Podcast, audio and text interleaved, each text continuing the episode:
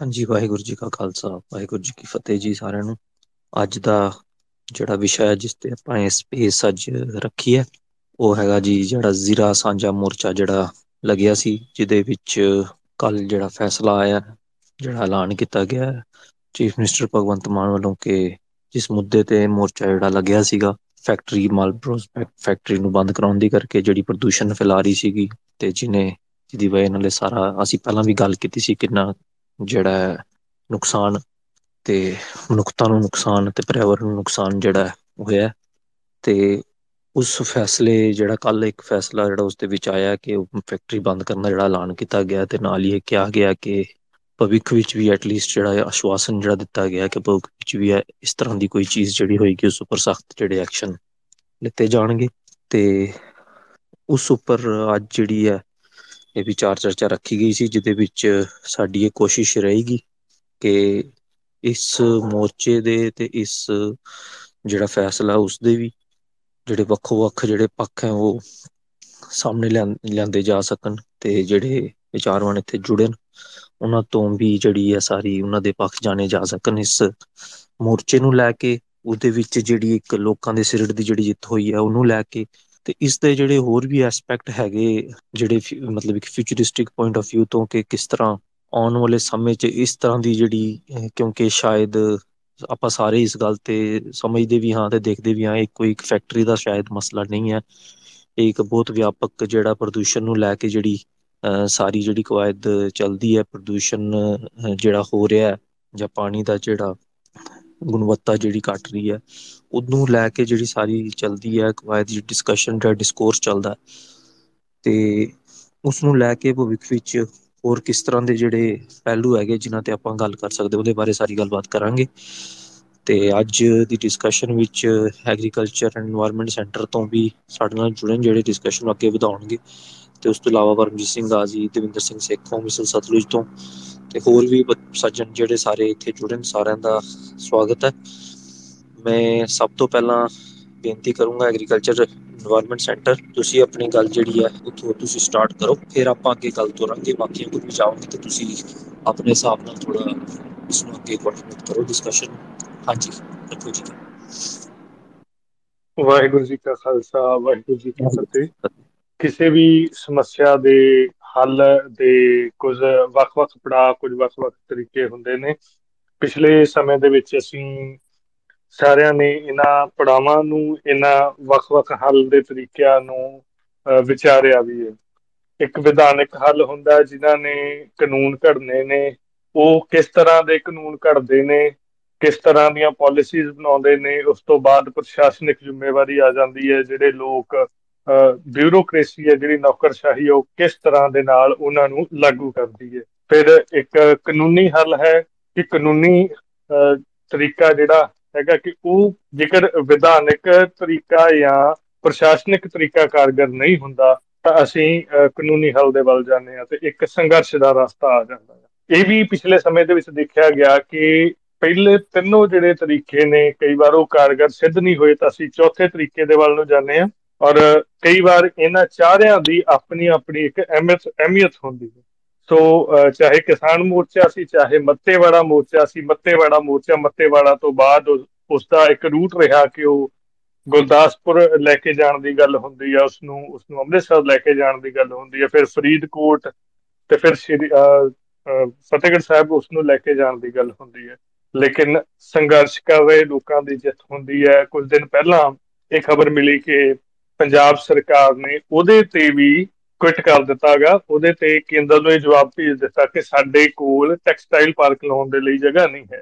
ਸੋ ਸੰਘਰਸ਼ ਕਰ ਲਏ ਲੋਕਾਂ ਦੀ ਹੀ ਕਿਸਾਨ ਮੋਰਚੇ ਦੇ ਵਿੱਚ ਜਿੱਤ ਹੋਈ ਮੱਤੇਵਾੜਾ ਤੋਂ ਬਾਅਦ ਉਸ ਟੈਕਸਟਾਈਲ ਪਾਰਕ ਦੇ ਸਾਰੇ ਮਸਲੇ ਦੇ ਵਿੱਚ ਜਿੱਤ ਹੁੰਦੀ ਹੈ ਔਰ ਹੁਣ ਕੱਲ ਜੀਰੇ ਸਾਂਝੇ ਮੋਰਚੇ ਦੇ ਵਿੱਚ ਜਿੱਤ ਹੋਈ ਹੈ।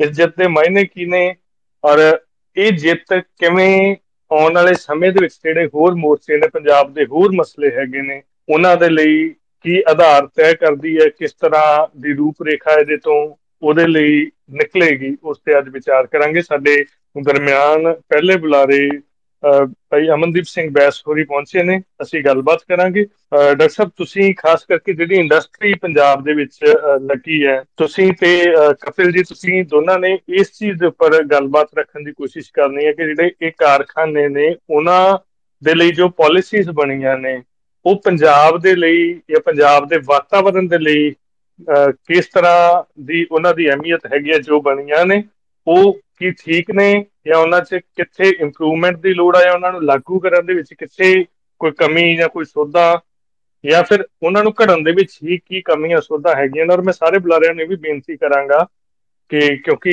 ਸਾਡੇ ਇੱਕ ਛੋਟੇ ਜਿਹੇ ਸੱਦੇ ਤੇ ਤਕਰੀਬਨ ਅੱਜ 12 ਜਿਹੜੇ ਬੁਲਾਰੇ ਨੇ ਉਹ ਸਾਡੇ ਦਰਮਿਆਨ ਹੈਗੇ ਨੇ। ਸੋ ਸਮਾਂ ਜਿਹੜਾ ਆਪਾਂ ਕੋਸ਼ਿਸ਼ ਕਰਨੀ ਹੈ ਕਿ 5 ਤੋਂ 7 ਮਿੰਟ ਦੇ ਵਿੱਚ ਆਪਾਂ ਆਪਣੀ ਗੱਲ ਨੂੰ ਸਮੇਟਣਾ ਆ। ਸੋ ਮੈਂ ਬੇਨਤੀ ਕਰਾਂ, ਵੀਰ ਅਮਨਦੀਪ ਸਿੰਘ ਬੈਂਸ ਨੂੰ। ਸਤਿ ਸ਼੍ਰੀ ਅਕਾਲ ਸਾਰੇ ਵੀਰਾਂ ਨੂੰ, ਭੈਣਾਂ ਨੂੰ ਔਰ ਸਾਰਿਆਂ ਨੂੰ ਮੁਬਾਰਕਾਂ ਵੀ।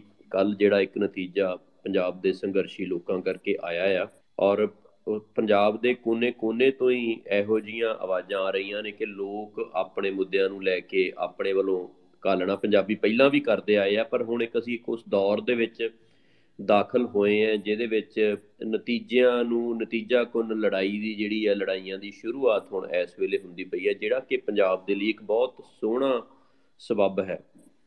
ਪੰਜਾਬੀਆਂ ਨੇ ਦੁਨੀਆ ਦੇ ਬਹੁਤ ਸਾਰੇ ਮੁਲਕਾਂ ਨੂੰ ਆਜ਼ਾਦੀ ਲੈ ਕੇ ਦਿੱਤੀ ਹੈ ਔਰ ਆਪਣੀ ਆਜ਼ਾਦੀ ਵੀ ਜਿਹੜੀ ਹੈ, ਉਹ ਕਾਇਮ ਰੱਖਣੀ ਪੰਜਾਬੀ ਜਿਹੜੀ ਉਹਨੇ ਹੀ ਤਰੀਕੇ ਨਾਲ ਜਾਣਦੇ ਹੈ।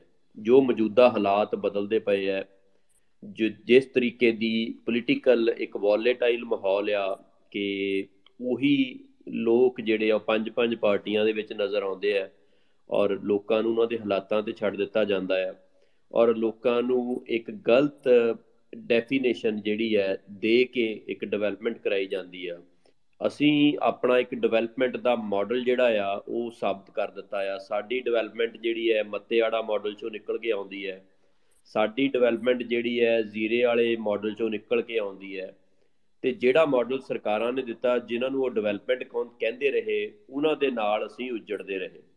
ਮਾਲਵੇ ਦੇ ਵਿੱਚ ਸਾਰਿਆਂ ਨਾਲੋਂ ਜ਼ਿਆਦਾ ਇੰਡਸਟਰੀ ਆਈ ਔਰ ਮਾਲਵੇ ਦੇ ਵਿੱਚ ਹੀ ਸਾਰਿਆਂ ਨਾਲੋਂ ਜ਼ਿਆਦਾ ਅਸੀਂ ਉੱਜੜੇ ਆ ਜਿੱਥੇ ਇੰਡਸਟਰੀ ਘੱਟ ਸੀ, ਚਾਹੇ ਉਹ ਦੁਆਬੇ ਦਾ ਇਲਾਕਾ ਆ ਜਾਂ ਮਾਝੇ ਦਾ ਇਲਾਕਾ ਆ, ਉਹਨਾਂ ਦਾ ਸਾਡੇ ਨਾਲੋਂ ਨੁਕਸਾਨ ਘੱਟ ਹੋਇਆ। ਇੱਥੋਂ ਤੱਕ ਕਿ ਜਿਹੜਾ ਸੁਸਾਈਡ ਦਾ ਰੇਟ ਹੈ, ਉਹ ਵੀ 97% ਆਪਣਾ ਕੱਲੇ ਮਾਲਵੇ ਦਾ ਆ ਤੇ ਮਾਝੇ ਤੇ ਦੁਆਬੇ ਦਾ ਰਲਾ ਕੇ 3% ਬਣਦਾ ਹੈ ਕਹਿਣ ਦਾ ਮਤਲਬ ਕਿ ਇੰਡਸਟਰੀ ਚਾਹੇ ਵਾਈ ਆ, ਚਾਹੇ ਇੰਡਸਟਰੀ ਆ, ਜਦੋਂ ਆਉਂਦੀ ਆ, ਲੋਕਾਂ ਦਾ ਜੀਵਨ ਪੱਧਰ ਉੱਚਾ ਹੋਣਾ ਚਾਹੀਦਾ ਆ, ਉਹ ਇਲਾਕਾ ਪਹਿਲਾਂ ਨਾਲੋਂ ਸੋਹਣਾ ਹੋਣਾ ਚਾਹੀਦਾ, ਲੋਕਾਂ ਦੇ ਕੋਲ ਅੱਗੇ ਨਾਲੋਂ ਉਹਨਾਂ ਨੂੰ ਜਿਹੜਾ, ਉਹਨਾਂ ਦੀ ਜ਼ਿੰਦਗੀ ਦੇ ਵਿੱਚ ਜਿਹੜੀਆਂ ਉਹਨਾਂ ਦੀਆਂ ਮੁੱਢਲੀਆਂ ਲੋੜਾਂ ਆ, ਉਹ ਉਹਨਾਂ ਨੂੰ ਸੌਖੀਆਂ ਕਰ ਦੇਣੀਆਂ ਚਾਹੀਦੀਆਂ। ਇੰਡਸਟਰੀ ਦੀ ਜੇ ਐਗਜ਼ਾਮਪਲ ਆਪਾਂ ਲੱਭ ਕੇ ਵੀ ਲੱਭੀਏ ਤੇ ਮੈਨੂੰ ਲੱਗਦਾ ਕਿ ਇੱਕ ਰੇਲ ਕੋਚ ਫੈਕਟਰੀ ਆ ਜਾਂ ਐਨਐਫਐਲ ਕਹਿ ਸਕਦੇ ਆ, ਜਿਹੜੇ ਇੱਕ ਦੌਰ ਦੇ ਵਿੱਚ ਇਹ ਦੋ ਫੈਕਟਰੀਆਂ ਆ, ਜਿਨ੍ਹਾਂ ਨੇ ਇੱਕ ਉਸ ਇਲਾਕੇ ਨੂੰ ਵੀ ਸੋਹਣਾ ਕੀਤਾ ਔਰ ਔਰ ਕੁਝ ਲੋਕਾਂ ਦਾ ਜੀਵਨ ਪੱਧਰ ਵੀ ਉੱਚਾ ਕੀਤਾ ਔਰ ਉਹਦੇ ਆਲੇ ਦੁਆਲੇ ਉਸ ਸ਼ਹਿਰ ਨੂੰ ਵੀ ਫਾਇਦਾ ਹੋਇਆ। ਉਹ ਸ਼ਹਿਰ ਦੇ ਵਿੱਚ ਐਂਸਿਲਰੀ ਯੂਨਿਟਸ ਜਿਹੜੇ ਲੱਗੇ ਉਸ ਇੰਡਸਟਰੀ ਨੂੰ ਕਦੇ ਵੀ ਕਿਸੇ ਨੇ ਅਪੋਜ਼ ਨਹੀਂ ਕੀਤਾ ਔਰ ਅੱਜ ਵੀ ਚੱਲਦੀ ਪਈ ਹੈ। ਅੱਜ ਵੀ ਸਾਡੇ ਵੱਲੋਂ ਮੰਗ ਹੁੰਦੀ ਆ ਵੀ ਸਾਨੂੰ ਭਾਰਤ ਸਰਕਾਰ ਇਹੋ ਜੀ ਜਿਹੜੀ ਇੱਕ ਯੂਨਿਟ ਆ, ਉਹਦੀ ਐਕਸਪੈਂਸ਼ਨ ਕਰੇ। ਸਾਡੇ ਵਿੱਚ ਜਿਹਨੂੰ ਇੰਡਸਟਰੀ ਕਿਹਾ ਗਿਆ, ਉਹ ਇੰਡਸਟਰੀ ਨਹੀਂ ਸੀ, ਉਹ ਪੰਜਾਬ ਦੇ ਸਰੋਤ ਵਰਤਣ ਦਾ ਤੇ ਛੇਤੀ ਪੈਸੇ ਕਮਾਉਣ ਦਾ ਸਾਧਨ ਸੀ। ਔਰ ਉਹ ਲੋਕਾਂ ਨੂੰ ਜਗ੍ਹਾ ਦਿੱਤੀ ਗਈ, ਜਿਨ੍ਹਾਂ ਨੂੰ ਭਾਰਤ ਦੇ ਵਿੱਚ ਕੋਈ ਨਹੀਂ ਚੱਲਦਾ ਸੀ। ਉਹਦੇ ਲਈ ਕਿਤਾਬਾਂ ਦੇ ਵਿੱਚ ਸਾਨੂੰ ਮਾਂਚੈਸਟਰ ਕਹਿ ਦਿੱਤਾ ਗਿਆ। ਇਹ ਕਹਿ ਦਿੱਤਾ ਗਿਆ ਕਿ ਲੁਧਿਆਣਾ ਜਿਹੜਾ ਆ, ਉਹ ਵੱਡੀਆਂ ਗੱਡੀਆਂ ਦਾ ਸ਼ਹਿਰ ਆ। ਔਰ ਇਹ ਲੋਕ ਅਸੀਂ ਆਪਣੇ ਆਪ ਦੇ ਵਿੱਚ ਵੀ ਹੁੱਬ ਕੇ ਦੱਸਦੇ ਵੀ ਰਹੇ ਤੇ ਉਹਨੂੰ ਇੱਕ ਡਿਵੈਲਪਮੈਂਟ ਕਹਿੰਦੇ ਹੋਏ ਮਹਿਸੂਸ ਵੀ ਕਰਦੇ ਰਹੇ। ਔਰ ਕਿੰਨਾ ਅਜਾੜਾ ਉਹਨਾਂ ਨੇ ਕਰ ਦਿੱਤਾ ਤੇ ਉਹਦੇ ਤੇ ਸਾਡੀ ਬਹੁਤੀ ਨਿਗਾਹ ਨਹੀਂ ਪਈ, ਕਿਉਂਕਿ ਅਸੀਂ ਉਹ ਇੱਕ ਡਾਟਸ ਨੂੰ ਕਨੈਕਟ ਕਰਦੇ ਆ ਸਾਡਾ ਸਮਾਂ ਬਹੁਤ ਲੱਗਿਆ। ਕਿਉਂਕਿ ਸਾਡੇ ਕੋਲ ਉਸ ਵੇਲੇ ਨਾ ਤੇ ਅਖਬਾਰਾਂ ਸੀ, ਨਾ ਕੋਈ ਚੈਨਲ ਸੀ, ਜਿਨ੍ਹਾਂ ਤੇ ਸਾਡਾ ਕੰਟਰੋਲ ਸੀ। ਅੱਜ ਸਾਡੇ ਹੱਥਾਂ ਦੇ ਵਿੱਚ ਇੱਕ ਸੋਸ਼ਲ ਮੀਡੀਆ ਦੇ ਕਹਿ ਲੋ ਜਾਂ ਜਿਹੜੇ ਨਿੱਜੀ ਪਲੇਟਫਾਰਮ ਆ, ਜਿੱਥੇ ਅਸੀਂ ਆਪਣੀ ਗੱਲ ਲਿਖ ਸਕਦੇ ਆ ਪਬਲਿਸ਼ ਕਰ ਸਕਦੇ ਆ ਨੈਟਵਰਕ ਕਰ ਸਕਦੇ ਆ ਲਾਈਕ ਮਾਈਂਡਡ ਬੰਦਿਆਂ ਨੂੰ ਇਕੱਠਿਆਂ ਕਰ ਸਕਦੇ ਆ ਤੇ ਇੱਕ ਇਵੋਲਵ ਹੁੰਦੇ ਹੁੰਦੇ ਇਵੋਲਵ ਹੁੰਦੇ ਹੁੰਦੇ ਅਸੀਂ ਉੱਥੇ ਪਹੁੰਚ ਗਏ ਆ ਜਿੱਥੇ ਅਸੀਂ, ਸਾਡੀ ਸਪੀਡ ਵੱਧ ਗਈ ਆ, ਮੁੱਦਿਆਂ ਨੂੰ ਪਛਾਣਨ ਦੀ, ਉਹਨਾਂ ਦੀ ਨਿਸ਼ਾਨਦੇਹੀ ਕਰਕੇ ਫਿਰ ਉਸ ਪਾਸੇ ਲੜਨ ਦੀ ਚੈਲੰਜ ਕਰਨ ਦੀ, ਤੇ ਫਿਰ ਇੱਕ ਨਤੀਜੇ ਕੱਢਣ ਦੀ। ਇੱਕ ਚੰਗਾ ਸਬਬ ਹੈ। ਲੋਕਾਂ ਨੇ ਸਮਝਿਆ ਆ ਵੀ ਜਿਹੜੀ ਇੰਡਸਟਰੀ ਦੀ ਗੱਲ ਕਰਦੇ ਹੋ, ਉਹ ਤੇ ਵੈਪਨਸ ਆਫ ਮਾਸ ਡਿਸਟਰਕਸ਼ਨ ਸੀ। ਤੁਸੀਂ ਇੱਕ ਜਗ੍ਹਾ ਜਾ ਕੇ ਉੱਥੋਂ ਦੇ ਇਲਾਕੇ ਨੂੰ ਉਜਾੜਾ ਕਰ ਦਿੰਨੇ ਹੋ ਤੇ ਉਹਦੇ ਵਿੱਚ ਫਾਇਦਾ ਕਿਹਨੂੰ ਹੋਇਆ? ਅਸੀਂ ਕਦੇ ਸੋਚਿਆ ਨਹੀਂ। ਹੁਣ ਉਹ ਸਵਾਲ ਸਾਡੇ ਵੱਲੋਂ ਆਉਂਦਾ ਆ। ਜੀਰੇ ਦੇ ਵਿੱਚ ਜੋ ਹੋਇਆ 25 ਕਿਲੋਮੀਟਰ ਦਾ ਖਿੱਤਾ ਆ, ਕਿਉਂਕਿ ਜਿੰਨਾ ਅਸੀਂ ਡੈਮੇਜ ਸਮਝਦੇ ਆ ਉਹਦੇ ਤੋਂ ਵੱਧ ਨਿਕਲ ਕੇ ਆਉਣਾ ਹੈ ਬਹੁਤ ਬਹੁਤ ਸਾਰੀਆਂ ਗੱਲਾਂ ਨੇ ਜਿਹੜੀਆਂ ਸਾਨੂੰ ਅੱਜ ਵੀ ਨਹੀਂ ਪਤਾ। ਸਾਡੇ ਕੋਲ ਅੱਜ ਵੀ ਉਹ ਰਿਪੋਰਟਾਂ ਨਹੀਂ ਆ ਵੀ ਕਿਹੜੇ ਟੈਸਟ ਕੀਤੇ ਗਏ ਤੇ ਉਹਦੇ ਵਿੱਚੋਂ ਨਿਕਲਿਆ ਕੀ ਹੈ, ਕਿਹੜਾ ਕੈਮੀਕਲ ਆ, ਕੀ ਉਹ ਆਰਸੈਨਿਕ ਹੈ, ਕੀ ਉਹ ਯੂਰੇਨੀਅਮ ਹੈ ਜਾਂ ਕੋਈ ਹੋਰ ਬਹੁਤ ਸਾਰੀਆਂ ਚੀਜ਼ਾਂ ਜਿਹੜੀਆਂ ਸਾਡੇ ਵੀ ਕੋਲ ਨਹੀਂ ਆਈਆਂ।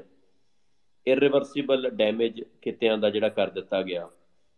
ਪਰ ਕਿਤੇ ਨਾ ਕਿਤੇ ਇੱਕ ਡਿਵੈਲਪਮੈਂਟ ਦਾ ਜਿਹੜਾ ਮਾਡਲ ਆ, ਪੰਜਾਬ ਨੇ ਆਪਣਾ ਇੱਕ ਨੈਰੇਟਿਵ ਸੈੱਟ ਕੀਤਾ ਆ ਵੀ ਸਾਡੀ ਡਿਵੈਲਪਮੈਂਟ ਸਾਡਾ ਪਾਣੀ ਆ, ਸਾਡੀ ਡਿਵੈਲਪਮੈਂਟ ਸਾਡੀ ਮਿੱਟੀ ਆ ਸਾਡੀ ਡਿਵੈਲਪਮੈਂਟ ਇਹ ਆ ਵੀ ਸਾਨੂੰ ਸਾਹ ਲੈ ਲੈਣ ਦਿਓ, ਸਾਨੂੰ ਸਿਹਤਮੰਦ ਰਹਿਣ ਦਿਓ, ਉਸ ਤੋਂ ਬਾਅਦ ਪੰਜਾਬੀ ਤੁਹਾਨੂੰ ਆਪ ਦੱਸ ਦੇਣਗੇ ਵੀ ਉਹ ਕੀ ਕਰ ਸਕਦੇ ਆ।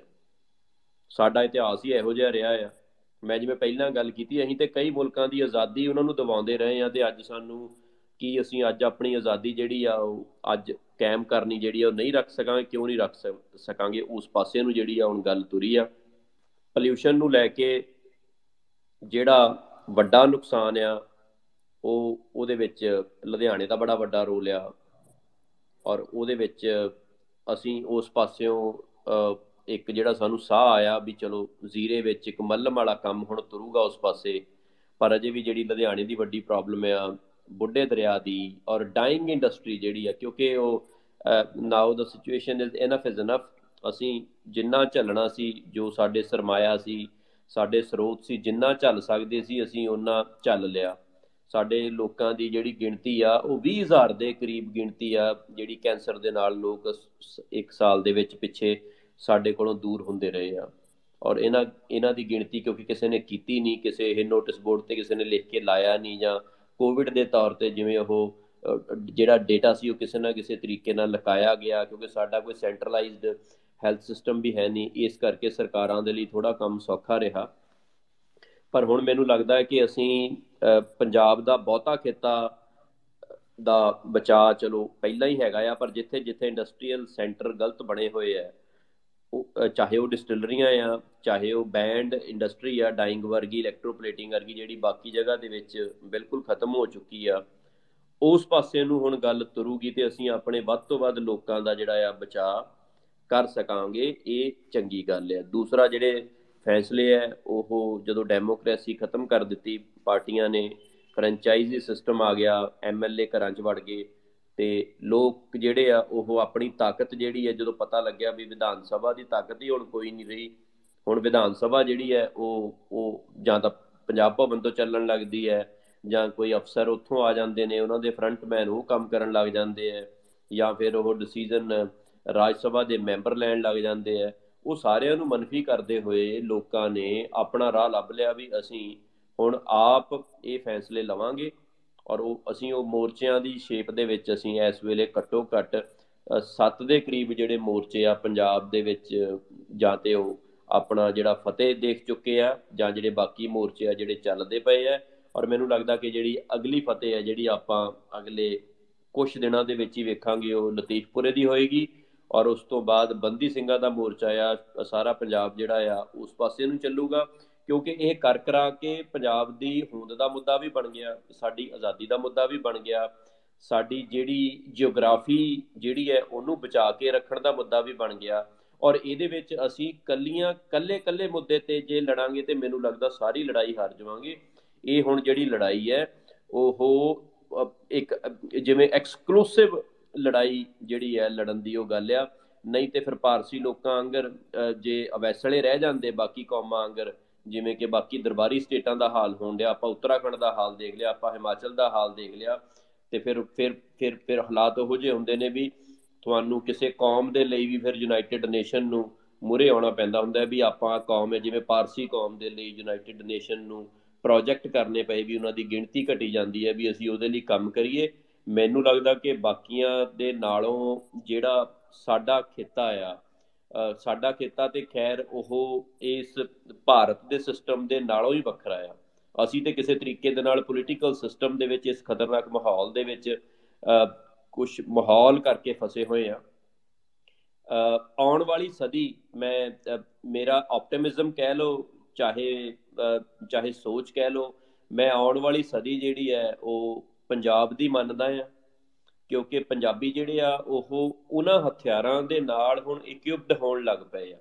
ਬਹੁਤ ਸਾਰੇ ਲੋਕ ਕਈ ਵਾਰੀ ਇਹ ਸੋਚ ਲੈਂਦੇ ਆ ਵੀ ਗਲਤ ਹੋ ਰਿਹਾ ਹੈ, ਬੱਚੇ ਬਾਹਰ ਜਾ ਰਹੇ ਆ, ਨਿਆਣੇ ਨਹੀਂ ਮੁੜਦੇ, ਉੱਥੇ ਜਾਈ ਜਾਂਦੇ ਆ। ਸੋਚਣ ਦੇ ਵਿੱਚ ਹਰਜ ਕੋਈ ਨਹੀਂ ਆ ਫਿਕਰਮੰਦ ਹੋਣ ਦੇ ਵਿੱਚ ਮਾੜੀ ਗੱਲ ਕੋਈ ਨਹੀਂ। ਪਰ ਬਹੁਤ ਸਾਰੀਆਂ ਗੱਲਾਂ ਨੇ, ਕੁਦਰਤ ਦੇ ਵਿੱਚ ਕੁਦਰਤੀ ਰੂਪ ਚ ਕਹਿ ਲਓ, ਸਰਬੱਤ ਦੇ ਭੱਲੇ ਮੰਗਣ ਵਾਲੀ ਕੌਮ ਆ।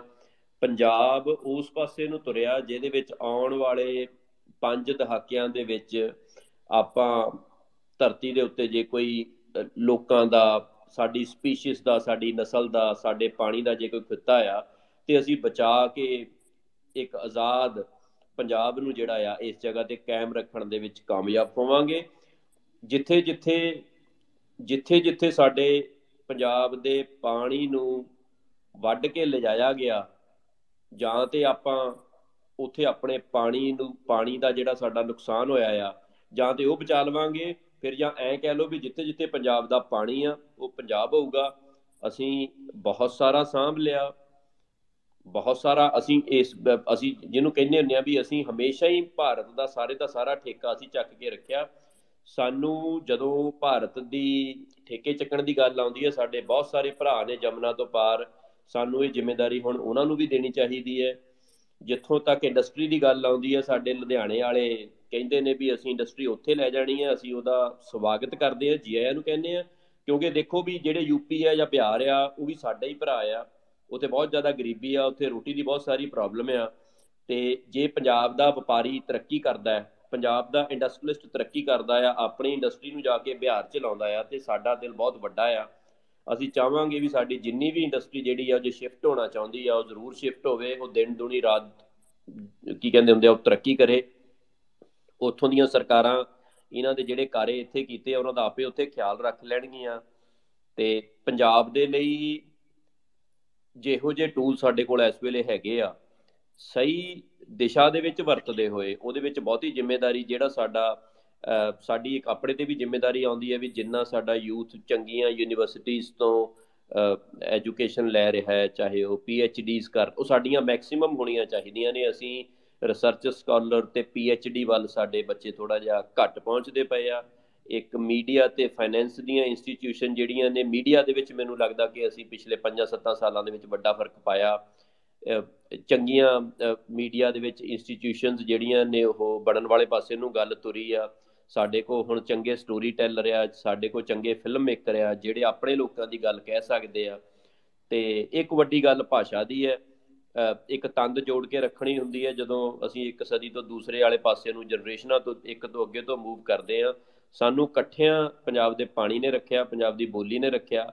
ਔਰ ਬੜਾ ਵੱਡਾ ਦਰਖਤ ਆ, ਪੰਜਾਬ ਪੰਜਾਬ ਦੀਆਂ ਟਾਹਣੀਆਂ ਬਹੁਤ ਵੱਡੀਆਂ ਨੇ, ਪੰਜਾਬ ਬਹੁਤ ਸੋਹਣਾ ਗਰੋ ਕਰਦਾ ਪਿਆ ਆ। ਪਰ ਇੱਕ ਪ੍ਰੋਬਲਮ ਜਿਹੜੀ ਹੈ, ਜਿਹੜੀ ਇੱਕ ਫਿਕਰ ਵਾਲੀ ਗੱਲ ਆ, ਸਾਡੀਆਂ ਜੜਾਂ ਜਿਹੜੀਆਂ ਨੇ, ਕਿਤੇ ਵੀ ਬੈਠੇ ਹੋਈ, ਉਹ ਜੜਾਂ ਪੰਜਾਬ 'ਚ ਨੇ।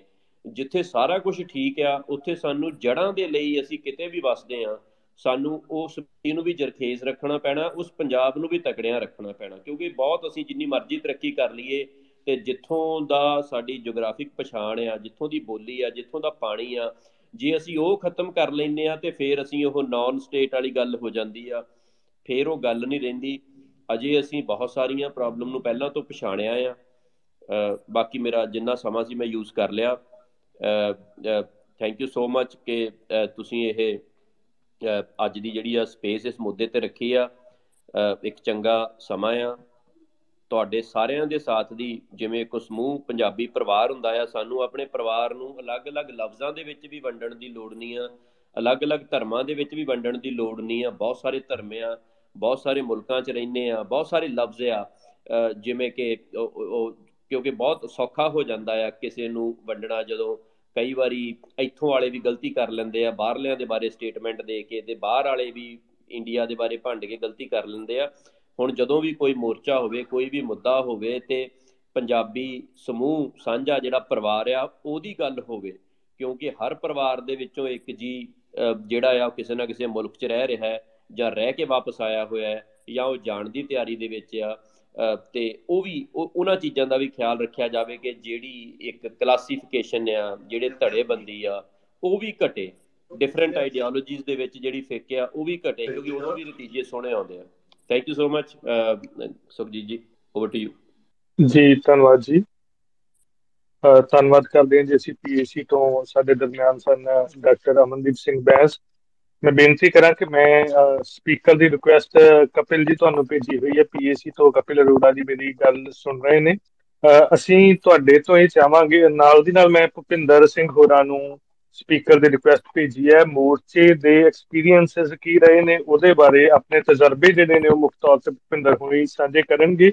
ਸੋ ਭੁਪਿੰਦਰ ਜੀ, ਤੁਸੀਂ ਜੋ ਤੁਹਾਨੂੰ ਬੇਨਤੀ ਇਧਰੋਂ ਭੇਜੀ ਹੈ, ਬੋਲਣ ਦੀ, ਬੁਲਾਰੇ ਦੀ ਬੇਨਤੀ ਹੈ ਉਸ ਨੂੰ ਪ੍ਰਵਾਨ ਕਰਕੇ ਉੱਪਰ ਆ ਜਾਓ ਤੇ ਤੁਸੀਂ ਆਪਣੀ ਗੱਲਬਾਤ ਰੱਖੋ। ਜਦ ਤੱਕ ਮੈਂ ਉਸ ਤੋਂ ਬਾਅਦ ਜਿਹੜੀ ਗੱਲ ਰੱਖਣਗੇ, ਉਹ ਕਪਿਲ ਜੀ ਰੱਖਣਗੇ। ਕਪਿਲ ਜੀ ਤੁਹਾਡੇ ਤੋਂ ਅਸੀਂ ਇਹ ਚਾਹਾਂਗੇ, ਜਿਸ ਤਰ੍ਹਾਂ ਜਦੋਂ ਆਪਣਾ ਮੱਤੇਵਾੜਾ ਮੋਰਚਾ ਲੱਗਿਆ ਸੀਗਾ, ਮੱਤੇਵਾੜੇ ਮੋਰਚੇ ਦੇ ਵੇਲੇ ਤੁਹਾਡੇ ਧਿਆਨ 'ਚ ਹੋਏਗਾ ਕਿ ਜੋ ਗੱਲ ਆਪਾਂ ਰੱਖੀ ਸੀ, ਖਾਸ ਕਰਕੇ ਪੰਜਾਬ ਦੀ ਜਿਹੜੀ ਨੀਤੀ ਬਣੀ ਹੋਈ ਆ ਜਾਂ ਕੇਂਦਰ ਦੀ ਨੀਤੀ ਬਣੀ ਹੋਈ ਆ ਕਿ ਜਿਹੜਾ ਵਹਿਣ ਖੇਤਰ ਹੈ ਦਰਿਆਵਾਂ ਦਾ, ਉਹਦੇ ਵਿੱਚ ਆਪਾਂ ਉਦਯੋਗ ਨਹੀਂ ਲਾ ਸਕਦੇ। ਇਸ ਤਰ੍ਹਾਂ ਦੀਆਂ ਬਹੁਤ ਸਾਰੀਆਂ ਬੱਤਾਂ ਆਪਾਂ ਲੱਭ ਕੇ ਅੱਗੇ ਰੱਖੀਆਂ ਸਨ। ਅੱਜ ਤਾਂ ਪਿੱਛੇ ਜੇ ਜਾਗਰੂਕਤਾ ਕੇਂਦਰ ਨੇ ਇੱਕ ਗੱਲ ਰੱਖੀ ਕਿ ਲਾਲ ਸ਼੍ਰੇਣੀ ਦੇ ਕਾਰਖਾਨੇ ਸੰਸਰੀ ਸ਼੍ਰੇਣੀ ਦੇ ਕਾਰਖਾਨੇ ਚਿੱਟੀ ਸ਼੍ਰੇਣੀ ਦੇ ਕਾਰਖਾਨੇ।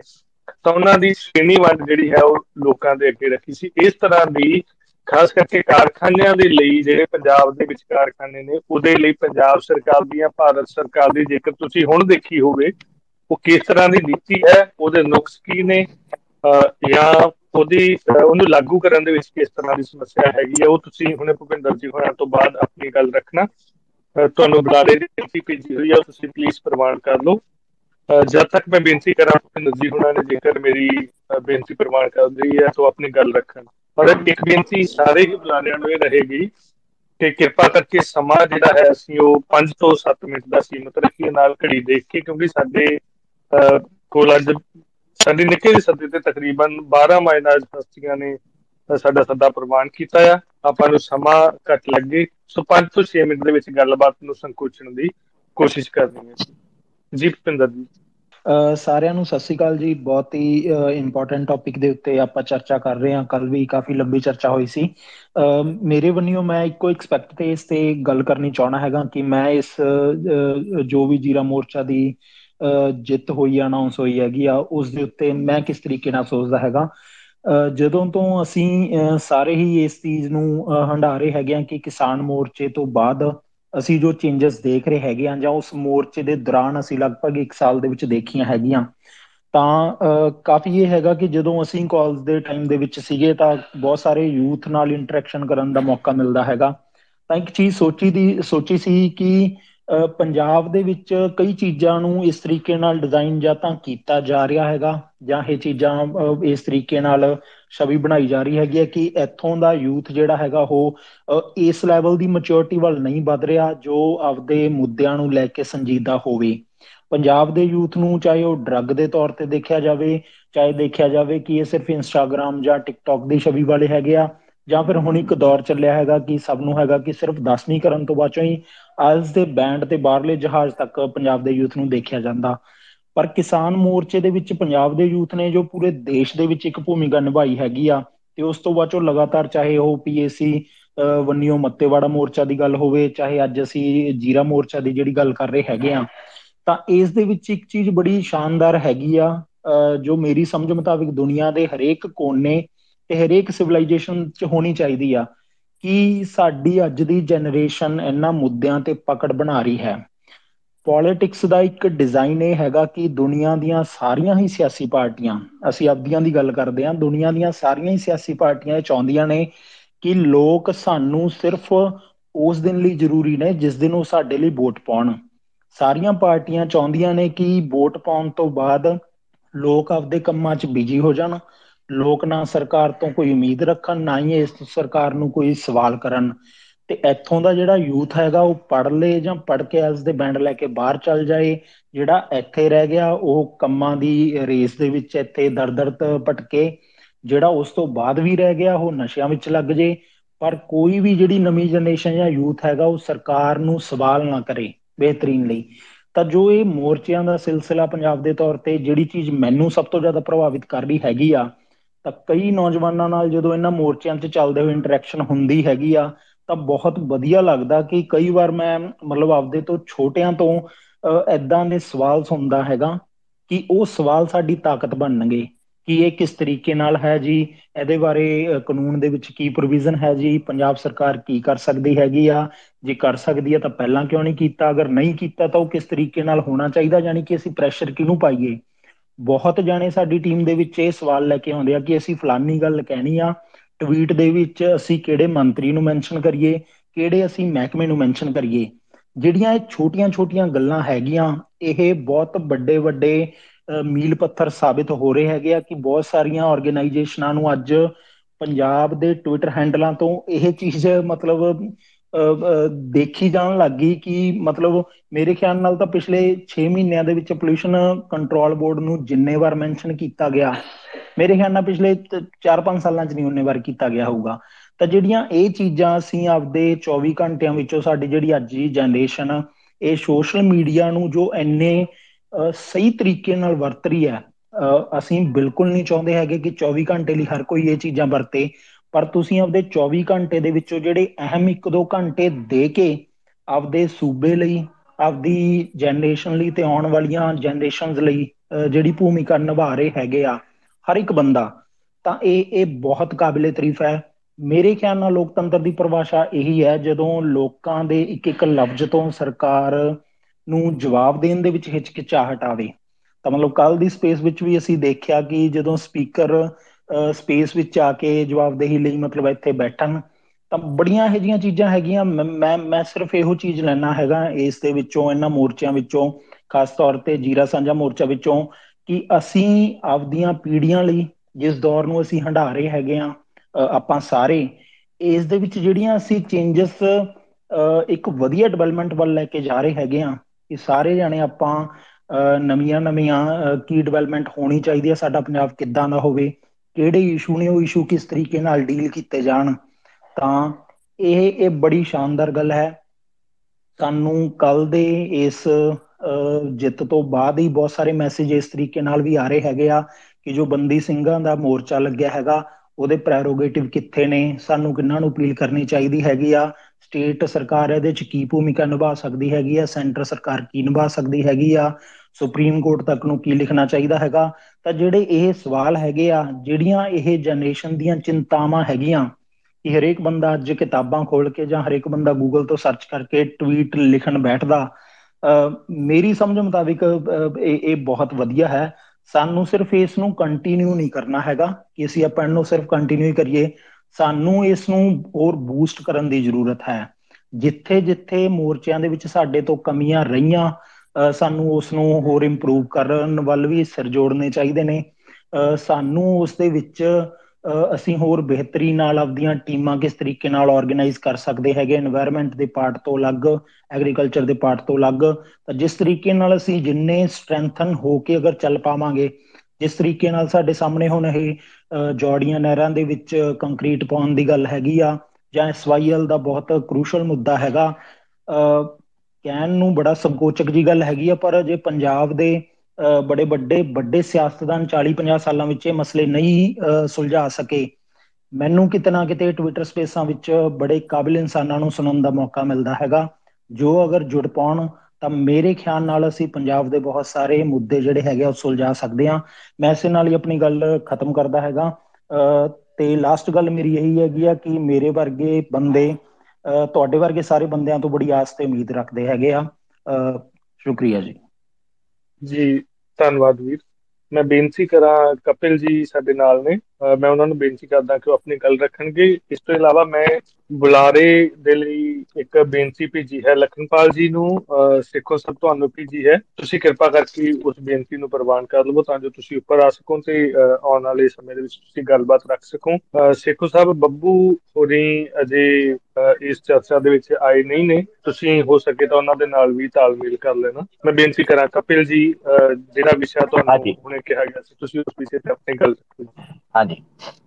ਪਹਿਲੇ ਤਾਂ ਸਾਰਿਆਂ ਨੂੰ ਬਹੁਤ ਬਹੁਤ ਵਧਾਈ। ਕੱਲ ਜਿਹੜਾ ਜ਼ੀਰਾ ਮੋਰਚਾ ਜਿਹੜਾ ਹੈ ਉਹਦੀ ਇਹ ਅਨਾਉਂਸਮੈਂਟ ਹੋਈ ਹੈ ਕਿ ਫੈਕਟਰੀ ਬੰਦ ਹੋਣ ਦੀ।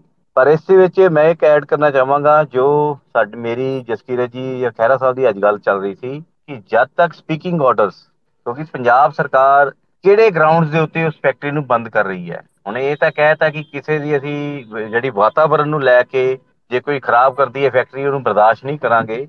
ਜੇ ਉਹ ਜਿਹੜੇ ਇਹਨਾਂ ਨੇ ਸੈਂਪਲ ਹੁਣ ਭਰੇ ਸੀਗੇ, ਦੁਬਾਰਾ ਕਮੇਟੀ ਬਣੀ ਸੀ, ਜੇ ਉਹਦੇ ਰਿਜ਼ਲਟ ਆ ਗਏ ਹੋਏ ਨੇ, ਉਹਨਾਂ ਦੇ ਬੇਸ ਤੇ ਜੇ ਕੋਈ ਆਰਡਰ ਪਾਸ ਹੋਏ ਨੇ, ਉਹ ਪਬਲਿਕਲੀ ਉਹਨਾਂ ਨੂੰ ਡਿਸਕਲੋਜ਼ ਕਰਨੇ ਚਾਹੀਦੇ ਨੇ, ਤਾਂ ਕਿ ਲੋਕਾਂ ਨੂੰ ਵਿਸ਼ਵਾਸ ਬਣ ਸਕੇ ਕਿ ਹਾਂਜੀ, ਇਹ ਫੈਕਟਰੀ ਦੇ ਉੱਤੇ ਇਹਨਾਂ ਨੇ ਸਹੀ ਤਰੀਕੇ ਨਾਲ ਉਹਦੇ ਤੇ ਕਾਰਵਾਈ ਕਰ ਰਹੇ ਨੇ। ਕਿਉਂਕਿ ਜੇਕਰ ਉਦਾਂ ਹੀ ਇਹਨਾਂ ਨੇ ਬਸ ਆਪਣਾ ਕਹ ਲੋ ਕਿ ਸੂਓ ਮੋਟੋ ਲੈ ਕੇ ਕਿ ਅਸੀਂ ਫੈਕਟਰੀ ਬੰਦ ਕਰਤੀ ਨੋ ਡਾਊਟ ਉਹਨਾਂ ਕੋਲ ਪਾਵਰਸ ਹੈਗੀਆਂ। ਫੈਕਟਰੀ ਬੰਦ ਕਰਨ ਦੀਆਂ, ਪਰ ਜਿਸ ਹਿਸਾਬ ਨਾਲ ਫੈਕਟਰੀ ਵਾਲੇ ਪਹਿਲੇ ਹੀ ਹਾਈ ਕੋਰਟ 'ਚ ਗਏ ਹੋਏ ਨੇ ਕੱਲ ਨੂੰ ਉਹ ਸਟੇ ਵੀ ਲੈ ਕੇ ਆ ਸਕਦੇ ਆ ਇਸ ਆਰਡਰ ਦੇ ਅਗੇਂਸਟ ਉਸ ਵੇਲੇ ਕੀ ਕੰਡੀਸ਼ਨ ਹੋਏਗੀ? ਇਹ ਚੀਜ਼ਾਂ ਦੇਖਣ ਵਾਲੀ ਗੱਲ ਹੈ ਅਜੇ ਤੇ ਬਾਕੀ ਹੁਣ ਮੈਂ ਆਨਾ ਜਿਹੜੇ ਮੱਤੇਵਾੜਾ ਦੇ ਬਾਅਦ ਜਿਹੜਾ ਮੋਰਚਾ ਲੱਗਿਆ ਤੇ ਫੈਕਟਰੀਆਂ ਦੇ ਕੀ ਇਹਨਾਂ ਦਾ ਹੈਗਾ, ਪੰਜਾਬ ਦਾ ਜਾਂ ਸੈਂਟਰ ਦਾ ਕੀ ਸੋਚ ਰਹੀ ਹੈ? ਸੈਂਟਰ ਨੂੰ ਪੰਜਾਬ ਚੋਂ ਸਭ ਤੋਂ ਵੱਧ ਜਿਹੜਾ ਦਿਖ ਰਿਹਾ ਉਹ ਹੈਗਾ ਜੀ, ਪੰਜਾਬ ਦਾ ਸਾਫ਼ ਪਾਣੀ ਪੀਣ ਵਾਲਾ। ਜਿੰਨੀ ਵੀ ਪੋਲਿਊਟਿੰਗ ਇੰਡਸਟਰੀ ਹੈ, ਉਹਨੂੰ ਸਾਫ਼ ਪਾਣੀ ਚਾਹੀਦਾ ਹੈ। ਉਹਨੂੰ ਚਾਹੇ ਉਹ ਡਾਈਂਗ ਇੰਡਸਟਰੀ ਹੈ ਤੇ ਚਾਹੇ ਉਹ ਤੁਸੀਂ ਲਾਓ ਇਲੈਕਟ੍ਰੋਪਲੇਟਿੰਗ ਇੰਡਸਟਰੀ ਹੈ, ਇਹ ਜਿੰਨੀਆਂ ਵੀ ਇੰਡਸਟਰੀਜ਼ ਲੱਗ ਰਹੀਆਂ ਨੇ, ਇਹਨਾਂ ਨੂੰ ਇੱਕ ਸਾਫ਼ ਪਾਣੀ ਚਾਹੀਦਾ ਆਪਣੇ ਕੰਮ ਦੀ ਜਾਂ ਕੁਆਲਿਟੀ ਵਧਾਉਣ ਲਈ। ਤੇ ਇਹਨਾਂ ਨੂੰ ਬਾਕੀ ਜਿੰਨੀਆਂ ਮਤਲਬ ਸਟੇਟਸ ਨੇ ਰਿਜੈਕਟ ਕੀਤਾ ਸੀ, ਸਾਡੇ ਪੰਜਾਬ ਨੇ ਇਹਨੂੰ ਇੱਕ ਤਰ੍ਹਾਂ ਪ੍ਰੋਗਰੈਸ ਦਾ ਰੂਪ ਦੇ ਕੇ ਕਿ ਜੀ ਜਿਹੜੇ ਪਿਛਲੀਆਂ ਰਿਪੈਤੀ ਪਾਰਟੀਆਂ ਰਹੀਆਂ, ਉਹਨਾਂ ਨੇ ਇਹੀ ਸ਼ੋਅ ਕੀਤਾ ਹੈ ਕਿ ਇੰਡਸਟਰੀ ਆ ਰਹੀ ਹੈ, ਲੋਕਾਂ ਨੂੰ ਰੋਜ਼ਗਾਰ ਮਿਲੇਗਾ, ਲੋਕੀ ਮਤਲਬ ਇਹਨਾਂ ਦੀ ਏਮਪਲੋਇਮੈਂਟ ਜ਼ਿਆਦਾ ਵਧੇਗੀ। ਲੇਕਿਨ ਜੇ ਸਹੀ ਤਰੀਕੇ ਨਾਲ ਦੇਖਿਆ ਜਾਵੇ ਤਾਂ ਏਮਪਲੋਇਮੈਂਟ ਜਿਹੜੀ ਹੋਈ ਆ, ਪ੍ਰਵਾਸੀ ਮਜ਼ਦੂਰ ਦੀ ਹੋਈ ਆ, ਪੰਜਾਬੀਆਂ ਦੀ ਨਹੀਂ ਹੋਈ। ਜ਼ੀਰਾ ਮੋਰਚਾ ਦੇ ਵਿੱਚ ਜਾਂ ਜ਼ੀਰਾ ਫੈਕਟਰੀ ਦੇ ਵਿੱਚ ਜੇ ਜ਼ੀਰਾ ਵਾਲੇ ਦੀ ਜਿਹੜੀ ਇੱਕ ਰਿਪੋਰਟ ਸਾਡੇ ਕੋਲ ਆਈ ਸੀ, ਜ਼ੀਰਾ ਫੈਕਟਰੀ ਦੀ ਮਾਲਬਰੋਸ ਦੀ, ਉਹਦੇ ਵਿੱਚ ਇਹਨਾਂ ਨੇ ਜਿਹੜਾ ਇਥਨੋਲ ਪਲਾਂਟ ਲਗਾਉਣਾ ਸੀ, ਉਹਦੇ ਵਿੱਚ ਸਿਰਫ ਜਿਹੜੀ ਏਮਪਲੋਇਮੈਂਟ ਮਿਲਣੀ ਸੀ 167 ਬੰਦੇ ਨੂੰ ਮਿਲਣੀ ਸੀ। ਤੇ ਤੁਸੀਂ ਜੇ ਦੇਖੋ ਕਿ ਜਿਹੜੇ ਫੈਕਟਰੀ ਮਤਲਬ ਮਾਲਬਰੋਸ ਦੇ ਵਿੱਚ ਜਦੋਂ ਦਾ ਇਹ ਮਾਰ ਮੋਰਚਾ ਲੱਗਿਆ ਸੀ, ਤੇ ਪ੍ਰਵਾਸੀ ਮਜ਼ਦੂਰਾਂ ਨੂੰ ਫੈਕਟਰੀ ਵਾਲਿਆਂ ਨੇ ਅੱਗੇ ਕੀਤਾ ਹੋਇਆ ਸੀ ਕਿ ਸਾਨੂੰ ਰੋਜ਼ਗਾਰ ਦੀ ਲੋੜ ਹੈ, ਇਹ ਫੈਕਟਰੀ ਠੀਕ ਚੱਲ ਰਹੀ ਹੈ। ਪੰਜਾਬ ਦੇ ਲਈ ਤਾਂ ਕਦੇ ਵੀ ਨਹੀਂ ਸੋਚਿਆ ਗਿਆ। ਜਿਹੜੇ ਇਹ ਫੈਕਟਰੀ ਦਾ ਨਾਮ, ਸਰਕਾਰਾਂ ਨੂੰ ਸਿਰਫ ਰੈਵਨਿਊ ਦਾ ਮਤਲਬ ਹੈ ਕਿ ਇਹਦੇ ਵਿੱਚ ਤਾਂ ਐਕਸਾਈਜ਼ ਆ ਰਹੀ ਹੈ, ਤੇ ਸਰਕਾਰਾਂ ਨੂੰ ਮਤਲਬ ਹੈ ਕਿ ਉਹਨਾਂ ਨੂੰ ਆਪਣਾ ਹਿੱਸਾ ਕਿੰਨਾ ਮਿਲ ਰਿਹਾ ਇਹ ਫੈਕਟਰੀਆਂ ਦੇ ਵਿੱਚ ਜਿੰਨੀ ਪ੍ਰੋਡਕਸ਼ਨ ਹੋਈ ਹੋਏਗੀ, ਕੋਈ ਸੋਚ ਵੀ ਨਹੀਂ ਸਕਦਾ ਹੋਏਗਾ ਇਹਨਾਂ ਨੇ ਕੀ ਕੀ ਬਣਾਇਆ ਹੈ ਤੇ ਕਿੰਨੀ ਮਿਲੀਅਨ ਲੀਟਰਸ ਦੇ ਵਿੱਚ ਇਹਨਾਂ ਨੇ ਕੰਮ ਕਰਕੇ ਤੇ ਕਿਤਾਬਾਂ 'ਚ ਤਾਂ ਇਹ ਘੱਟ ਦਿਖਾਉਂਦੇ ਆ ਤੇ ਅਸਲੀ ਜਿਹੜੀ ਇਹਨਾਂ ਨੇ ਸਰਕਾਰਾਂ ਦੀਆਂ ਪਰਸਨਲ ਜੇਬਾਂ ਭਰੀਆਂ ਪੋਲੀਟੀਸ਼ੀਅਨਸ ਦੀਆਂ। ਅਜਿਹੀਆਂ ਫੈਕਟਰੀਆਂ ਨੂੰ ਹੁਣ ਬੰਦ ਹੋਣਾ ਬਹੁਤ ਜ਼ਰੂਰੀ ਹੈ ਜੀ। ਪੋਲਿਊਟਿੰਗ ਇੰਡਸਟਰੀ ਜਿਹੜੀ ਰਹੀ ਹੈ ਕੱਲ ਦੇ ਭਗਵੰਤ ਮਾਨ ਜੀ ਦੇ ਅਨਾਉਂਸਮੈਂਟ ਤੋਂ ਬਾਅਦ ਲੁਧਿਆਣਾ ਦੀ ਇੰਡਸਟਰੀ ਬਾਰੇ ਮੈਂ ਸੋਚ ਸਕਦਾ, ਕਹਿ ਸਕਦਾ ਕਿ ਲੁਧਿਆਣਾ ਦੇ ਜਿਹੜੇ ਗਰੁੱਪਾਂ ਦੇ ਵਿੱਚ WhatsApp ਗਰੁੱਪਾਂ 'ਚ ਮੈਸੇਜ ਪਏ ਆ, ਜਿੱਥੇ ਇੰਡਸਟਰੀਲਿਸਟ ਬੈਠੇ ਆ, ਉਹਨਾਂ ਵੱਲੋਂ ਕੋਈ ਰਿਐਕਸ਼ਨ ਨਹੀਂ ਆਇਆ। ਪੰਜਾਬੀ 'ਚ ਕਹੀਏ ਕਿ ਉਹਨਾਂ ਨੂੰ ਸੱਪ ਸੂੰਘ ਗਿਆ, ਕਿਉਂਕਿ ਮੱਤੇਵਾੜਾ 'ਚ ਉਹਨਾਂ ਨੂੰ ਬੜੀ ਹੋਪ ਸੀਗੀ ਕਿ ਉਹਨਾਂ ਨੂੰ ਉੱਥੇ ਟੈਕਸਟਾਈਲ ਵਾਸਤੇ ਜ਼ਮੀਨ ਮਿਲੇਗੀ। ਪਰ ਜਦੋਂ ਕੱਲ ਡਿਸੀਜਨ ਹੋਇਆ, ਜਿਹੜਾ ਸਾਂਝਾ ਮੋਰਚਾ ਨੇ ਇੱਕ ਜਿੱਤ ਹਾਸਲ ਕੀਤੀ ਹੈ ਕਿਸਾਨ ਯੂਨੀਅਨ ਨਾਲ ਮਿਲ ਕੇ, ਜਥੇਬੰਦੀਆਂ ਨਾਲ ਮਿਲ ਕੇ ਉਸ ਤੋਂ ਬਾਅਦ ਨੋ ਡਾਊਟ ਪੋਲਿਊਟਿੰਗ ਇੰਡਸਟਰੀ ਜਿਹੜੀ ਹੈ, ਉਹਨਾਂ ਨੂੰ ਹੁਣ ਇੱਕ ਡਰ ਪੈ ਗਿਆ ਕਿ ਕੱਲ ਨੂੰ ਉਹਨਾਂ ਦੀ ਇੰਡਸਟਰੀ ਦੇ ਉੱਤੇ ਵੀ ਸਵਾਲ ਚੁੱਕੇ ਜਾਣਗੇ।